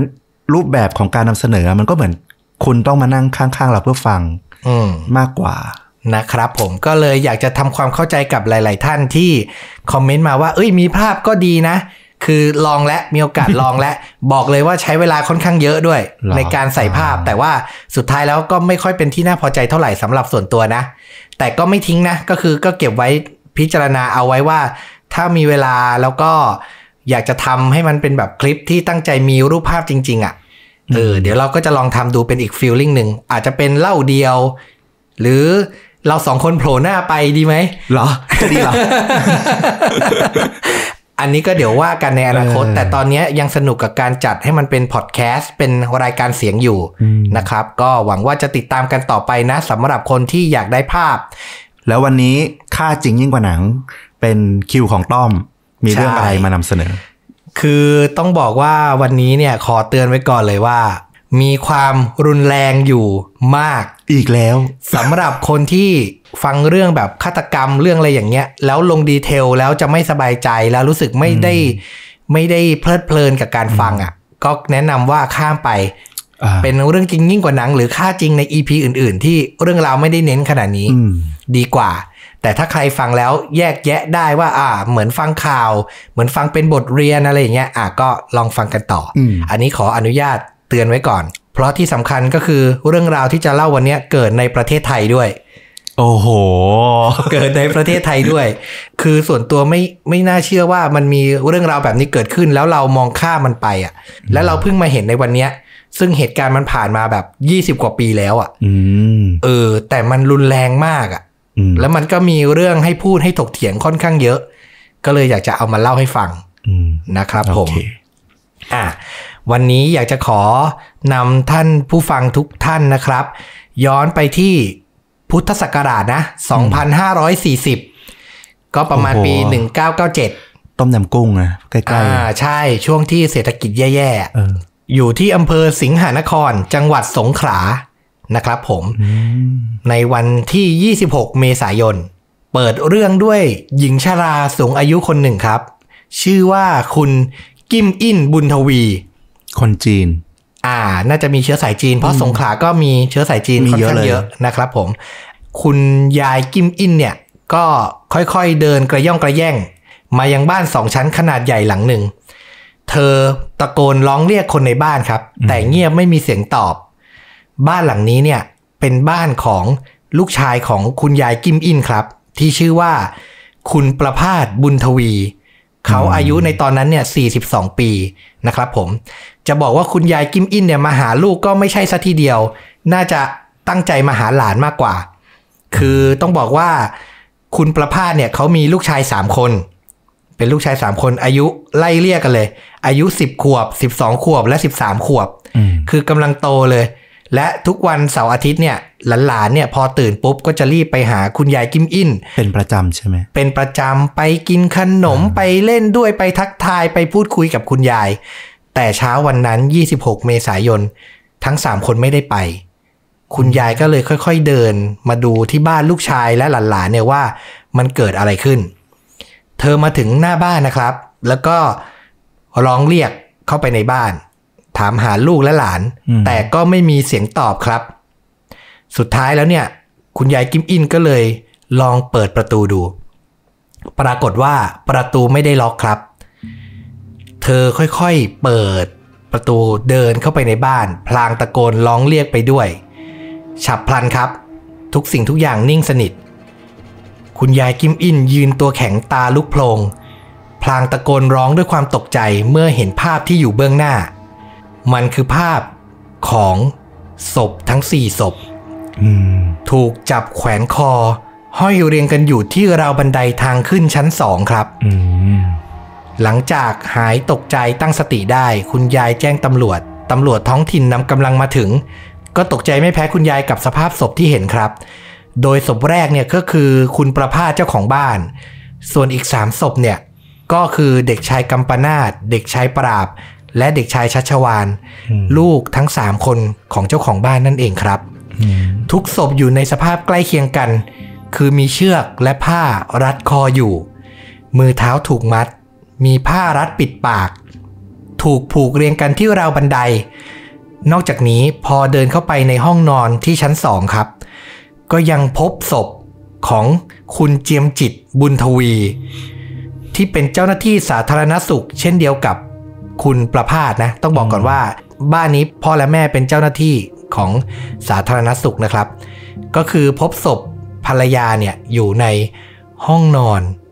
อยู่สภาพเนี่ยถูกรัดคอด้วยเนคไท มีเชือกมัดมือมัดเท้า แล้วก็ถูกปิดปากอยู่เช่นกันนะครับผม หลังจากนั้นเนี่ยเจ้าหน้าที่ก็นำศพส่งโรงพยาบาลเพื่อตรวจพิสูจน์ โดยผลชนสูตรเนี่ยออกมาบอกว่าบุคคลทั้ง 5 รายนั้นเนี่ยก่อนตายเนี่ยทั้งหมดถูกทำร้ายร่างกาย ก่อนจะถูกจับแขวนคอจนขาดใจตาย แต่ไม่พบเศษอาหารหรือยาพิษ หรือยานอนหลับในกระเพาะอาหารของทั้ง 5 รายอืมนะครับผม ภายในห้องนอนชั้นบนเนี่ยมีทั้งสิ้น 3 ห้อง มีร่องรอยการหรือค้นกระจัดกระจายครับ ผ้าปูที่นอนเนี่ยถูกฉีกเป็นเส้น บางส่วนเนี่ยก็คือถูกนำมาเป็นเชือกอืมทำหน้าที่เป็นเชือกเพื่อรัดคอทั้ง 4 ศพนั่นแหละ รวมถึงมีทรัพย์สินที่สูญหายไปหลายรายการ ในครัวเนี่ยมีอาหารตั้งโต๊ะไว้ พร้อมรับประทาน1ชุด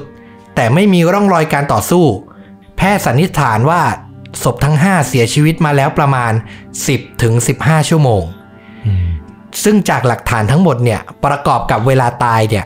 ทำให้หน่วยสืบสวนเนี่ยคาดการณ์ว่าเหตุการณ์น่าจะเกิดขึ้น ช่วงหัวค่ำวันที่ 25 เมษาก็คือคืนก่อนหน้า ซึ่งครอบครัวเนี่ยน่าจะกำลังจะทานข้าวเย็นกัน แต่กลับถูกคนร้ายเนี่ย ซึ่งคาดว่าต้องรู้จักกัน เพราะมันไม่มีร่องรอยการต่อสู้เลย บุกเข้ามาสังหารซะก่อน จากนั้นตำรวจหน่วยสืบสวนทำการสอบปากคำญาติญาติๆจนทราบว่า คุณประพาสเนี่ยนอกจากทำงานที่สาธารณสุขจังหวัดแล้ว ยังเป็นในหน้าค้าที่ดินครับ ที่มีฐานะร่ำรวย มีที่ดินส่วนตัวและที่ดินมรดกจำนวนมาก เป็นเหตุหรือเปล่า อาจจะเป็นเหตุ ก็ได้ เพราะเราก็คงได้ยินเคสหลาย ๆ เคสที่ขัดแย้งกันเรื่องผลประโยชน์เนาะจากนั้นเนี่ยจากเหตุการณ์ที่เกิดวันที่ 25 เมษายนใช่ไหมมันกินระยะเวลาต่อมาจนถึงวันที่ 18 พฤษภาคมอืมหรือกว่า 23 วันครับตำรวจเนี่ยจึงเริ่มพบผู้ต้องสงสัยรายแรก เขาเจอว่าผู้ต้องสงสัยรายเนี้ยมีพระเครื่องของนายประภาสที่หายไปอะอยู่ในครอบครองอืม นะครับผมแสดงว่าเขาเอามาสวมใส่เป็นปกติเหรอ ใช่ โอ้โหมีการพกปกติตำรวจก็เลยเริ่มสอบปากคำครับ ผู้ต้องสงสัยก็เลยให้การว่า ได้พระเครื่องหลวงพ่อคงองค์เนี้ย มาจากคนที่ชื่อว่า นายเรืองศักดิ์อืม จากนั้นตำรวจก็เลยได้ออกติดตามตัวนายเรืองศักดิ์ทันที คือเขาก็เชื่อแหละว่า ถ้าคนที่ฆาตกรรมจริง ๆ ก็คงไม่ได้มาพกโกโก้อย่างนี้ ไม่กล้าขนาดนั้นมาก นั่นแหละนะครับผมก็เลยติดตามผู้ที่คาดว่าเป็นคนเอามาให้ หรืออาจจะเป็นคนเอามาขายอ่าๆต่อ ซึ่งนายเรืองศักดิ์เนี่ยมีชื่อเต็มๆว่าเรืองศักดิ์ทองกุลอืมหรือฉายาคือ ศักดิ์ปากรอ แสดงว่าเป็นนักเรงหัวไม้ เป็นนักเลงหัวไม้ อายุ 22 ปี เป็นคนจังหวัดสงขลาเช่นเดียวกัน และจากวันที่ 18 พฤษภาคมครับ ผ่านไปอีก 3 วัน จนถึงวันที่ 21 พฤษภาตำรวจก็สามารถจับกลุ่มตัวในศักดิ์ปากรอได้ ในขณะที่ในศักดิ์เนี่ย หลบหนีไปอยู่ที่บ้านของน้าชายในจังหวัดกาญจนบุรีอืมซึ่งวันที่ไปจับเนี่ยเหตุการณ์คือในตอนแรกเนี่ยเจ้าหน้าที่ไม่พบตัวในศักดิ์ครับ ทราบว่าเขาเนี่ยออกไปทำธุระข้างนอกไม่ได้อยู่ในบ้านน้าชายตำรวจจึงกระจายกำลังปิดล้อมรออยู่ จนกระทั่งในศักดิ์เนี่ยนั่งรถจักรยานยนต์รับจ้างกลับมา โดยในมือเนี่ยถือหนังสือพิมพ์ฉบับหนึ่งตำรวจจึงเข้าจับกลุ่ม พร้อมได้ของกลางก็คือ พลอยแดง 9 เม็ดนิน 5 เม็ดและเข็มกลัดตาสัญลักษณ์ของเจ้าหน้าที่สาธารณสุขอืมหืมก็คือหลักฐานคาตัวเลยอะ่ะ ซึ่งหลังจากนั้นหลังจากที่จับได้เนี่ยนะครับผม นายศักดิ์ปากรอเนี่ยก็รับสารภาพว่า เป็นคนลงมือสังหาร ทั้งนายประพาสบุญทวี รวมถึงภรรยาและลูก โดยมีเพื่อนอีกคนหนึ่งที่ชื่อว่าสงกรานต์ร่วมมือด้วย สาเหตุที่ต้องฆ่านายศักดิ์เนี่ยอ้างว่านายประพาสเนี่ยติดหนี้การพนันวัวกับตนเนี่ยเป็นเงินถึง 1.3 ล้านบาทหืมนะครับผม ซึ่งหลังจากนั้นเนี่ยก็ต้องมีการทำแผนประกอบคำรับสารภาพ นายศักดิ์และนายสงการเนี่ยก็เริ่มจำลองเหตุการณ์ เหตุการณ์ก็เริ่มต้นอย่างนี้ครับ นายสงกรานกับนายศักดิ์เนี่ยขี่รถจักรยานยนต์เข้าไปในบ้านของนายประภาส ตอนแรกเนี่ยทั้งคู่เข้าไปนั่งคอยอยู่ที่หน้าบ้าน เพราะว่าคุ้นเคยกับผู้เสียชีวิตคือเจ้าของบ้านเนี่ยเป็นอย่างดีนะครับ เพราะว่าก่อนหน้านี้นายศักดิ์เนี่ยเคยติดต่อซื้อขายที่ดิน และเล่นพนันวัวลานด้วยกันอืมนะครับผม จากนั้นเนี่ยคนที่เข้ามาถึงก่อนก็คือ เด็กชายชัชวานและเด็กชายปรนนท์เป็นลูกคนกลางกับลูกคนเล็กนะครับ ขี่รถจักรยานยนต์เข้ามานายศักดิ์เนี่ยได้แกล้งขอน้ำดื่ม เด็กชายปรนนท์เนี่ยจึงไปตักน้ำมาให้ จังหวะที่เด็กชายปรนนท์เนี่ยกำลังจะส่งขันน้ำให้เนี่ยนายเรืองศักดิ์ก็ชักปืนขนาดจุด38 จี้ที่ศีรษะอืมอืมแล้วล็อกตัวเด็กชายปรนนท์มัดมือมัดเท้ามัดปาก และนำไปขัง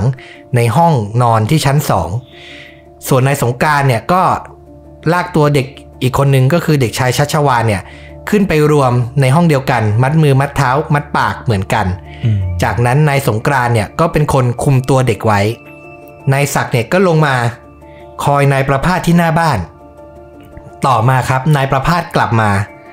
นายศักดิ์จึงเดินเข้าไปยกมือไหว้ทักทาย อ้างว่าขอปรึกษาเรื่องรถหาย นายประพาสชวนเข้าไปนั่งในบ้าน นายศักดิ์จึงชักปืนออกมาจ่อที่ศีรษะ และตะโกนเรียกนายสงกรารให้ลงมานำเชือกมัดมือไพร่หลัง แล้วก็นำไปขังไว้ร่วมกับลูกชาย เวลาต่อมาลูกชายคนโตก็ขี่จักรยานกลับมาอีก คือมันเวลาเย็นแล้วอะ่ะ ทุกคนกำลังจะรวมตัวกันเพื่อทานข้าวอะ่ะ เหตุการณ์ก็เหมือนกันเลยครับ ผู้ร้ายทั้งสองคนเนี่ยก็นำเด็กชายกัมปนาทเนี่ย ขึ้นไปขังไว้ที่ห้องนอนชั้นสองมัดมือมัดเท้า มัดปากเช่นเดียวกัน จุดที่หนักที่สุดคือตอนนี้คือสักครู่ต่อมาเนี่ย คุณเจียมจิต ภรรยาก็กลับมาบ้านครับนายศักดิ์ก็ใช้ปืนจี้ จับคุณเจียมจิต มัดมือมัดเท้าไปขังไว้ในห้องนอนชั้นสองและข่มขู่ ให้คุณเจียมจิตเนี่ยบอกที่ซ่อนเงินอืมแต่คุณเจียมจิตเนี่ยไม่ยอมบอกนายศักดิ์ จึงพยายามจะข่มขืน แต่คุณเจียมจิตไม่ยอม สุดท้ายด้วยความโมโห นายศักดิ์จึงใช้เน็กไทของนายประพาสรัดคอ จับหัวกระแทกกับพื้นจนเลือดออก และบีบคอจนคุณเจียมจิตเนี่ยนิ่งไปอืมโหดร้ายมากนะ และกระทำอะ ซึ่งซึ่งหน้า นึกออกปะคนในครอบครัวอยู่ด้วยกันหมดอะคืออ่านแล้วเศร้ามากนะครับผม จากนั้นเนี่ย นายศักดิ์เนี่ยกับเพื่อนคือนายสงกรานต์เนี่ยก็ลงมือค้นทรัพย์สินจากตู้เสื้อผ้าโต๊ะเครื่องแป้งและกระเป๋านำสิ่งที่หามาได้ใส่ถุงพลาสติก เสร็จแล้วเนี่ยแผนการแรกคือเขานำมีดและกรรไกรมาปอกสายไฟ เพื่ออะไรอืมเพื่อจะช็อตนายประพาสและลูกให้ตายอืมอืมแต่มันไม่สำเร็จ เพราะบ้านนายประพาสเนี่ยมีระบบ Safe-T-Cut จึงเปลี่ยนวิธีนำสี่พ่อลูก มานั่งเรียงกันที่หน้าห้องนอน แล้วตัดเชือกผูกรองเท้ามาแขวนคอ ตอนแรกเป็นเชือกผูกรองเท้านะอืมอืมมาแขวนคอนายประพาสก่อนเป็นคนแรก ผลักนายประพาสลงมาจากชั้นสองแต่เดชะบุญครับ เชือกขาด เพราะมันเป็นแค่เชือกผูกรองเท้า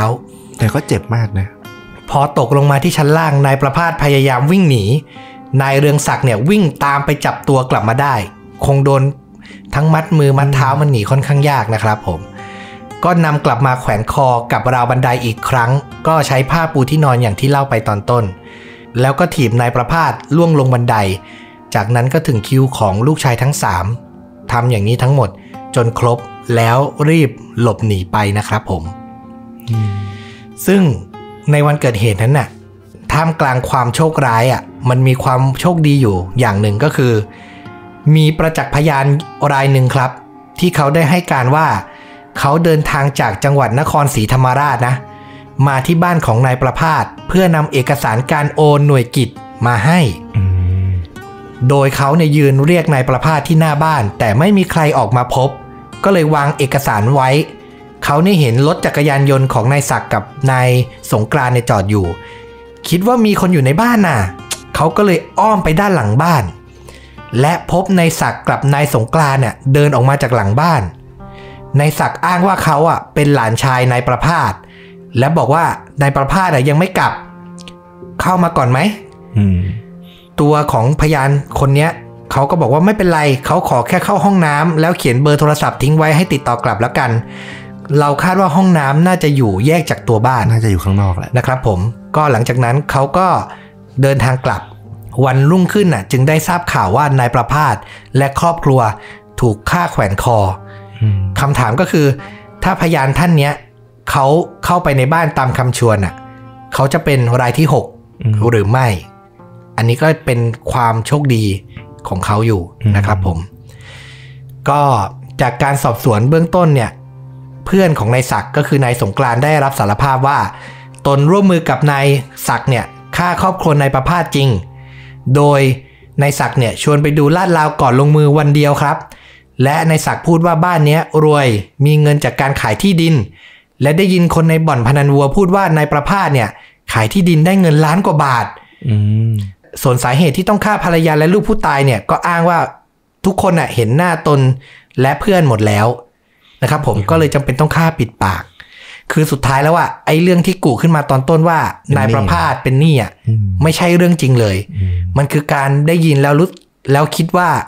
บ้านเนี้ยมีทรัพย์สินอยู่ในบ้าน และตั้งใจจะมาปล้น หลังจากให้การรับสารภาพทั้งหมดแล้วศาลก็ทำการพิพากษาครับ เพื่อนของนายศักดิ์คือนายสงกรานต์เนี่ยถึงกับหน้าถอดสี เพราะรู้ว่าตัวเองเนี่ยถูกตัดสินให้จำคุกตลอดชีวิต ส่วนนายศักดิ์เนี่ยผู้กระทำเนี่ยถูกศาลตัดสินประหารชีวิต แต่ตัวในศักเนี่ยในข่าวที่เล่ามาเนี่ยบอกว่าเขาอะแสดงท่าทีไม่ได้สะทกสะท้านต่อคำตัดสินเลย ใบหน้าเนี่ยยังมีรอยยิ้มบางๆ ให้เห็นด้วยซ้ำซึ่งเราดูภาพข่าวที่เขาลงอะนะสำนักข่าวหลาย ๆ ที่ลง เออจริง เหมือนออกมาจากห้องตัดสินแล้วเหมือนก็แบบ ยิ้มยิ้มเฉย ๆ นิ่ง ๆอะ่ะเราก็พยายามจะค้นหาว่าจิตใจของนายคนเนี้ย มันทำไมมันถึงเป็นอย่างเงี้ยอื เราก็ไปพยายามไปค้นหลาย ๆ แหล่ง ซึ่งมีบางแหล่งบางแหล่งข่าวนะครับเขาก็บอกว่าในช่วงวัยเด็กของนายศักดิ์อะตัวเขาอะเคยโดนคนร้ายบุกปล้นบ้านอืมและถูกจับมัดมือมัดเท้าอืมมาแล้วอืมคือตัวเองเคยมีประสบการณ์โดนอย่างนี้มาแล้วอืมแต่รอดพ้นมาได้ นอกจากนี้พอโตมาก็อย่างที่บอก มีฉายาสักปากรอทำตัวเป็นนักเลงหัวไม้ ผ่านประสบการณ์การทะเลาะเบาะแว้งการต่อสู้รวมถึงอาจจะการฆาตกรรมด้วยซ้ำมีเรื่องบอกว่าเขาอะเคยลงไปอยู่ ร่วมแก๊งเรือประมง แล้วก็เคยจับเหยื่อมัด และโยนลงทะเลมาก่อนแล้วอืมเนี่ยก็อาจจะเป็นเหตุผลหนึ่งที่ทำให้เข้าใจได้ว่าทำไมเขาถึงแบบ หน้าตาเฉยอะอืมถึงทำได้โดย คือฆ่าคนเดียวยังพอนึกออก แต่นี่มันคือค่อยๆ ทยอยฆ่าทีละคนทั้งผู้ชายผู้หญิงและเด็กอะมันก็ค่อนข้างอำมหิตและรุนแรงพอสมควร เขาต้องมีจิตใจที่ค่อนข้างโหดร้ายพอสมควรอะอืมภายหลังจากนั้นเนี่ยนะครับผม หลังจากที่เขาถูกตัดสินประหารชีวิตเนี่ย แต่ต่อมาเนื่องจากจำเลยอะรับสารภาพนะครับ ก็ได้มีการลดโทษให้เหลือจำคุกตลอดชีวิตอืม แต่เรื่องที่มันแบบทำให้เป็นที่ถกเถียงอะมากอืมๆและเป็นเรื่องที่สังคมถกเถียงกันมากเลยนะช่วงนั้น ก็คือเขาอะสุดท้ายอะเขาติดคุกอยู่ได้ประมาณ 15 ปีเท่านั้นเอง ก็โดยปกติก็จะเป็นอย่างนี้แหละอืมประเทศไทยมันจะมีอ่าขั้นตอนกาขั้รนตอนลกาดรโทษ การขอลดโทษอืมยิ่งถ้าประพฤติดีด้วยก็จะยิ่งมีลดเยอะ อืมนั่นแหละ และสุดท้ายก็ออกมาสู่อิสรภาพ ในปี 2553 ซึ่งในช่วงนั้นก็เป็นเรื่องราวที่ได้รับการถกเถียงกัน มีพาดหัวข่าว มีกระทู้พูดถึงว่าแบบ โห ฆาตกรรมโหด5ศพอะใช้โทษแค่ 15 ปีได้ออกจากคุกแล้ว แล้วอืมมันก็เป็นคำถามว่า แล้วเราจะไว้ใจหรือเราจะ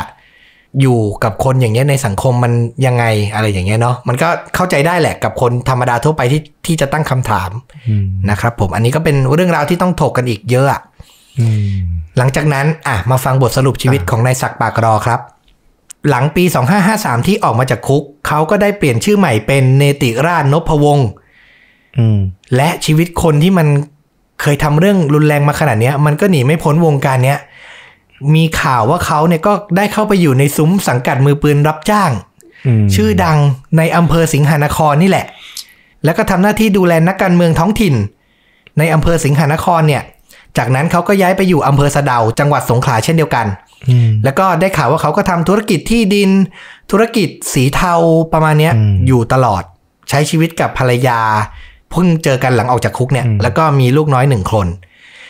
แต่ในเช้าวันหนึ่งครับ ในพุทธศักราช 2558 5 ปีหลังออกจากคุก วันที่ 22 กุมภาครับ ที่ถนนร่วมชัย2เขตเทศบาลเมืองประดังเบซาอำเภอสะเดานี่แหละอืม หน้าบ้านเลขที่ 45 ซึ่งเป็นบ้านห้องแถวชั้นเดียว หน้าบ้านเนี่ยติดประตูบานกระจกติดฟิล์มดำทึบ นักข่าวและตำรวจได้ไปถึงและพบร่างนายเนติราชหรือศักดิ์ปากรอ อายุ 39 ปีเนี่ยถูกยิงด้วยอาวุธลูกโม่ไม่ทราบชนิดเข้าที่หน้าอกสองนัด เขายังไม่เสียชีวิตนะอืมเขาเสียชีวิตระหว่างถูกนำตัวส่งโรงพยาบาลสะเดาในเวลาต่อมาอืม นะครับผมซึ่งพยานผู้เห็นเหตุการณ์ให้การว่า ขณะเกิดเหตุนายเนติราชหรือศักดิ์ปากรอเนี่ยกำลังเปิดประตูบ้านเดินออกมาขึ้น รถจักรยานยนต์ที่จอดอยู่หน้าบ้าน เพื่อไปทำธุระ แล้วก็มีคนร้ายอย่างน้อยสองคนครับ ขับรถเก๋งสีขาวไม่ทราบยี่ห้อและป้ายทะเบียนมาจอดหน้าบ้านลดกระจกลง และยิงออกมาจากในรถสองนัด จากนั้นก็หลบหนีไปด้วยความรวดเร็ว ประเด็นการสังหารเนี่ยคาดว่าน่าจะมาจากความขัดแย้งส่วนตัว หรือการเข้าไปขัดผลประโยชน์ธุรกิจผิดกฎหมาย กับกลุ่มผู้มีอิทธิพลในพื้นที่อำเภอสะเดานี่เองอืมก็ 5 ปีหลังออกจากคุก สักปากรอกฆ่าแขวนคอห้าศพก็ถูกปิดตำนานในที่สุด มีข้อได้ข้อคิดมาเหมือนกันเนาะอืมถ้าจำได้ก่อนอันนี้เราเพิ่งเล่าเรื่องของโลบและลิโอโปไป อ่า เออ อันนั้นอะ เขาได้โอกาสที่สอง หลังจากออกจากคุกแล้วเขาก็ทำประพฤติตนเป็นประโยชน์ต่อสังคมมาโดยตลอด อ่าฆาตกร IQ 210ใช่ตอนก่อนหน้านี้ ก่อนหน้านี้ ที่เราก็พูดเหมือนกันว่า หลังจากที่เขาถูกปล่อยออกจากคุก ก็เป็นที่ถกเถียงคนก็ไม่ยอมรับ ใช่แต่เขาก็เปลี่ยนชื่อเปลี่ยนที่อยู่เหมือนกัน แต่ลีโอโพอะก็คือทำตัวดีแล้วก็เป็นประโยชน์ต่อสังคมทำใช่งานวิจัย ใช้ก็คือความรู้ให้เป็นประโยชน์ ใช่กำลังมองเหมือนกัน จริง ๆ คุณอะไรนะเรื่องศักดิ์ใช่ไหมจริง ๆเขาก็ได้โอกาสที่สองมาแล้วนะอืม